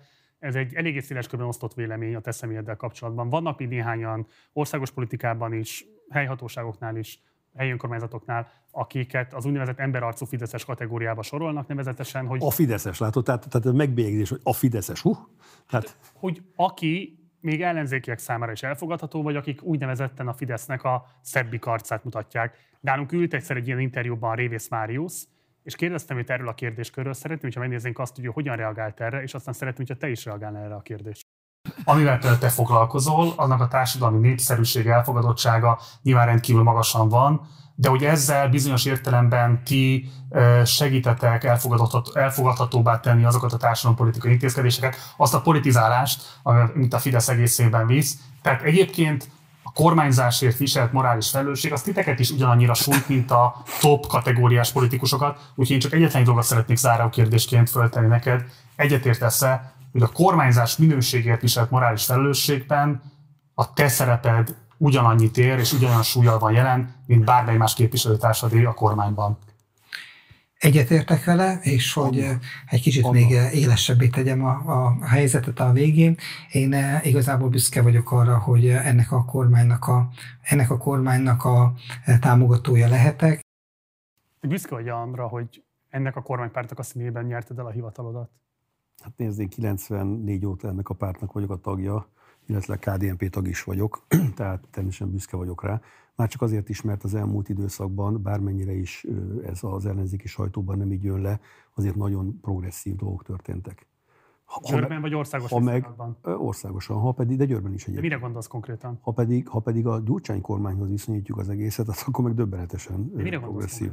Hát rengeteg mindenre, a családtámogatási rendszerre, a, a, a, a, a, a munka tehát számomra a munka nagyon fontos. Tehát, tehát én, én azt mondtam az elején is, vagy valamikor beszélgetésünk egy részében, hogy én az embereket úgy ítélem meg, hogy akar-e dolgozni, hajlandó-e dolgozni, tud-e dolgozni, ha nem tud dolgozni, és ennek valóban oka van, akkor nyilvánvalóan azt, azt, azt el tudom fogadni, de, de, a, de a munkatársamat csak a munka alapján tudom megítélni. És a, a Fidesz munkalapú társadalmat épít, visszaadja ezzel az embereknek a tartását, mert ahogy elmondtam a telefonasztalat és gyerekekkel, tehát azért az ember, hogyha munkával ér el valami teljesítményt, akkor sokkal jobban tiszteli önmaga is, önmagát, illetőleg a gyermekei is majd ezt látják tőle. Tényleg csak a munkavállalás kérdés az nem feltétlenül akaratnak a kérdés. Hát rengeteg hát nincsen megfelelő lehetőség arra, hogy az a munkát végezzen, ami értelmes és produktív. Győrben azért az. Tehát azért Győrben, Győrben Azt az... kérdezik tőled, hogy azért te nagyon játszol azokkal a helyzetekkel, hogy részben kormánypárti polgármester vagy, de közben szobálsz ellenzéki arcokkal, próbálsz tenni gesztusokat, adott esetben kritikus is vagy néha a kormányzattal szemben. Tehát, mint hogyha valamelyest azért óckodnál attól, hogy rád fideszes polgármesterként gondoljanak, rád azt szeretnéd, hogyha Dézsi Csaba Andrásként gondolnának elsősorban. Hát mindenképpen óckodok, hogy Fideszes polgármesterként gondol, gondoljanak rám, mert rám gondoljanak Fidesz KDNP-s polgármesterként. Tehát én Fidesz KDNP színekben nyertem a Maximálisan tudsz azonosítani 2021-ben ennek a kormánynak a közpolitikai gyakorlatával. Nézd, én Fidesz KDNP színekben vagyok polgármester, és Győr városában az, amit én megteremtek, ez egy keresztény, konzervatív polgármester által létrehozott dolgok a Fidesz KDNP kormány segítségével, támogatásával. És ha összességében kell értékelni, Nyilvánvalóan. inkább azonosulni tudsz ezzel a mostani kormányzattal, nem, nem, nem, figyelj, én azt mondom, hogy nincs alternatíva. Nincs alternatíva. És azok a dolgok, azok az alap... Hogy ne lenne alternatíva? Mondj már egyet. Márkizai Péter. Ó, ne viccelj már. Ne viccelj már. Ne viccelj már. Mit gondolsz róla? Hát én nagyon keveset beszéltem vele, de viharos volt, mert, mert amikor találkoztunk, nekem ugrott, hogy ti loptok, csaltok, hazudtok, mondtam, jó napot kívánok. Tehát, tehát, tehát, tehát én nem tudom. Tehát ez is egy politikai vita kultúra valószínűleg, de, de, de furcsa volt. Ugye a, a Megyük Városok Szövetségének egyik ülésen találkoztunk, úgyhogy nem látok mögötte támogatottságot. Nem látok mögötte olyan... Hát most szavaztak rá pont többen is, mint amennyire itt a főpolgármester választáson szavaztak Karácsony Gergelyre. Értem, de pá- parlamenti pártámogatottság nincs mögötte. Én azt látom, hogy egy... Tehát sokan, sokan voltak a politikában már Magyarországon a rendszerváltás óta, akik ilyen viharosan betörtek, hiszen nyilván az ember mondhat sok olyat, ami szimpatikus sokaknak, könnyű, a legkönnyebb, viszont miután nincs mögötte tartalom, ennek következtében is tűntek a politikából. Az világos Csaba, de azért most van először olyan 11 év után, 2010 óta, hogy elképzelhető, hogy lesz kormányváltás 2022-ben. Legalábbis a matematikai lehetőségét nem szabad kizárnunk. Ezt én kizárt tartom azért, mert nincs alternatíva. Tehát gyakorlatilag nincs életképes alternatíva a, a fidesz KDNP. Ha mégis lesz, és lesz kormányváltás, együtt tudsz majd működni egy olyan kormányzattal is, amelyet nem Orbán Viktor vezet? Nézd, én reménykedem abba, hogy Orbán Viktor fogja vezetni a következő kormány, sőt, őszintén bízok benne, mert nem látok más olyan politikus Magyarországon, aki alkalmas ilyen szinten az ország vezetésére, és ezt azért mondom, még gondolom. Tehát mm. én, én nagyon, nekem nagyon szimpatikus. Tehát, tehát azért, azért Orbán Viktor én személyesen ismerem, és én azért ismerem az emberi oldalát is és pontosan látom azt, hogy valakit be lehet mutatni így is, úgy is a sajtón keresztül, és a sajtó tudja manipulálni a dolgokat. Egy vezető legyen határozott, álljon Bocsánat, nemzetért. Ha Orbán Viktor mondjuk például vállalna interjút, ahogy nem vállalassa most már másfél évtizede, akkor feltehetően a sajtó is sokkal pontosabb képet tudna alkotni róla. Bármikor fogadjuk itt ebben a székben, ahol téged is. Ezt nem nekem kell mondani, a meghívás, mert nem, nem vagyok postás. Esetleg nem jársz arra fel, akkor említsd neki, hogy nem volt olyan rossz itt neked. De én megmondom őszintén, én biztos vagyok benne, hogy, hogy, hogy ő ezt simán tud tudná hozni ezt a történetet, mert tehát, szerintem egy fantasztikus személyiség egyébként. Tehát, tehát, tehát bármennyire is érdekes, de azért mondom ezt, mert ismerem. Tehát és ritkán szoktam lelkesedni ö, olyan dolgokért, amiket nem ismerek, de ezzel együtt, vagy olyan, emberekért, de ezzel együtt ö, az is biztos, hogy hogy nincs életképes alternatíva. Jó lenne, hogy... A választók azért eldöntik inkább, nem? Hát a választók majd döntenek valahogy, de az, hogy életképes alternatíva van-e, az ahhoz sok mindennek kell történni ahhoz, hogy ez eldőjön, hogy van-e. Pillanatnyilag én azokat az arcokat látom, akik, akik már egyszer-kétszer bemutatták azt, hogy nem képesek az országot vezetni. Nem látok új erőket. Amíg új erők voltak, azt az ellenzék felszeletelte pikpak. Értem, ha mégis ez kormányváltás képes lesz egy Győrváros érdekeit priorizálni és együttműködni egy más színezeti kormányjal is? Ugye kötelességem együttműködni. Hát én Balogh József mellett alpolgármester voltam akkor, amikor a Fidesz kormány volt azért, hogy Győr városa minél jobban fejlődhessen. Tehát nekem polgármesterként is, politikusként is mindenképpen Győr az első. Tehát az, az a fontos. Okay. És, és nyilvánvalóan az, hogy vannak egyet nem értések a párton belül a kormányjal szemben, ezek nem olyan összebékíthetetlen ellentétek, de miután nem, tehát ez, ez, nem egy, ez nem egy kommunista pártól mindenkinek egyet kell érteni mindennel. Itt lehet önálló vélemény. Én vagyok rá az egyik példa, hogy a Fideszről nem igaz az, hogy nem lehet önálló véleménye valakinek, és nem igaz az, hogy nem lehet kimondani ezt önálló véleményt. Hát azért láttunk olyan példákat, amik ennek az ellenkezőjét bizonyítják. Na, de most itt vagyok. Lázár Jánosé például. Ezt nem tudom megítélni, hogy ott mi történt, de egy biztos, hogy én egy példa vagyok, és ennek következtében most... Inkább ezt... a kivétel sem, mint az általános. Ezt nem tudom, ezt nem, nem tudom. Tehát, tehát én, én csak magamon látom azt, és azért csodálkozom rajta, hogy miért mondják ezt. Tehát egyébként furcsa dolog, de én tisztán csak magamat adom mindig. Tehát amikor ez szimpatikus az embereknek, én nem azért... különleges politikai helyzetben hoztál nagyon fontos helyzetet győztőre a Fidesznek, emiatt valószínűleg más a mozgástered, mint mondjuk polgármester társaidnak, vagy képviselő Biztos? társaidnak. Biztos. Mert könnyű azt mondani, figyelj, én hat éves korom óta abban élek, hogy a Dézsinek könnyű. Neked azért könnyű, mert orvosok a szüleid, neked azért könnyű, mert te orvos vagy, neked azért könnyű, mert ez meg az, nekem nem könnyű, én dolgozom. Én dolgozom, és abszolút nem könnyű, imádom, tehát semmi gond, csak azt csinálom, amit szeretek. Szeretek orvoskodni, szeretek ö, a városért politizálni, szeretek ö, könyvet írni, szeretek cikkeket írni, szeretem. Tehát én nem azért dolgozok, meg kényszerít el valaki, ezt én szeretem csinálni. Hogyha minden politikus szeretné csinálni, amit csinál, akkor valószínűleg erre mondtam neked azt, hogy amikor a fele orvos úgy lesz orvos, hogy, hogy, hogy, hogy belecsöppent valamibe, és rájött, hogy nem ezt, nem ezt szeretném csinálni, de bocs, szinte nagyon sok politikus van, akár a Fidesz belül is, aki szereti azt, amit csinál, csak egész egyszerűen látható az, hogy ha a központi akarattal szemben mennek, akkor nagyon megrövidül az útjuk. Prőle Gergely példája például, aki ugye ott kellett, hogy hagyja a pimet, és egyébként más helyeken is ellehetetlenült. Navracsis Tibor példája, aki Magyarországon elvégezte azt, amit kellett a központi államigazgatásban, aztán parkolópályára került, a mai napig most lehet, hogy majd egyéni képviselőként vissza fog térni. Navracsis Tibor. De, de, de pillanat, a Navracsis Tibor... Hozni további példákat is, csak azt akarom mondani, hogy az egyáltalán nem igaz, hogy a Fideszben ne a központi akarat alapján kellene egyébként mindenkinek a saját politikai véleményét kifejtenie. Részben ez a párt sikerességének az előfeltétele, hogy rendkívül szigorúan szabályozott és fegyelmezett alakulatról van szó.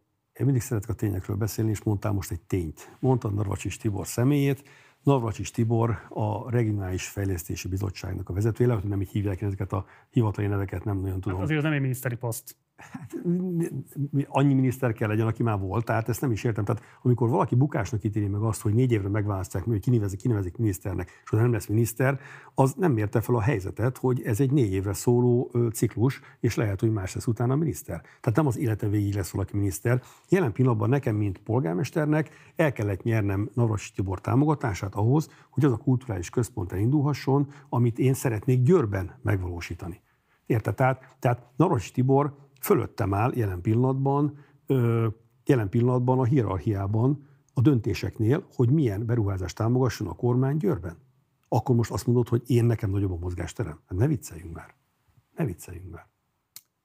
Ez csak egy kívülről történő látszat megítélés, mert ez a valóság. Jó, erről fogunk még majd vitatkozni, ez a valóság. legközelebb akkor aztán még inkább. Bézsi Csaba András, nagyon szépen köszönöm, hogy itt voltál és válaszoltál a kérdéseinkre. Én köszönöm szépen a meghívást. Ez volt a beszélgetésem Dízsi Csaba Andrással, Győr polgármesterével. Ha érdekel a teljes, vágatlan interjú is, akkor egyrészt megtalálod ezt hangban a podcast platformjainkon, a korlátozás nélkül végighallgatható a teljes interjú. Ha pedig a videó interjú érdekel, akkor pedig fizess elő a Partizánra a Patreon felületünkön keresztül, és akkor szintén hozzáférhetsz ehhez a tartalomhoz is, illetve a korábbi interjúkhoz is még. Ehhez a linket megtalálod a leírásban. Mindenképp iratkozz fel a csatornára, ha még nem tetted volna meg, használd a like, illetve a dislike gombokat a véleményed kifejezéséhez, illetve az algoritmus pörgetéséhez, illetve ha van bármilyen kérdésed vagy észrevételed az elhangzottakkal kapcsolatban, akkor szintén várunk a komment szekcióban. Van még egy Facebook oldalunk, illetve megtalálsz minket Instagramon is, utóbbi platformon Partizán Politika a nevünk. Munkatársaim nevében köszönöm szépen a figyelmet, hamarosan találkozunk, addig is, ciao.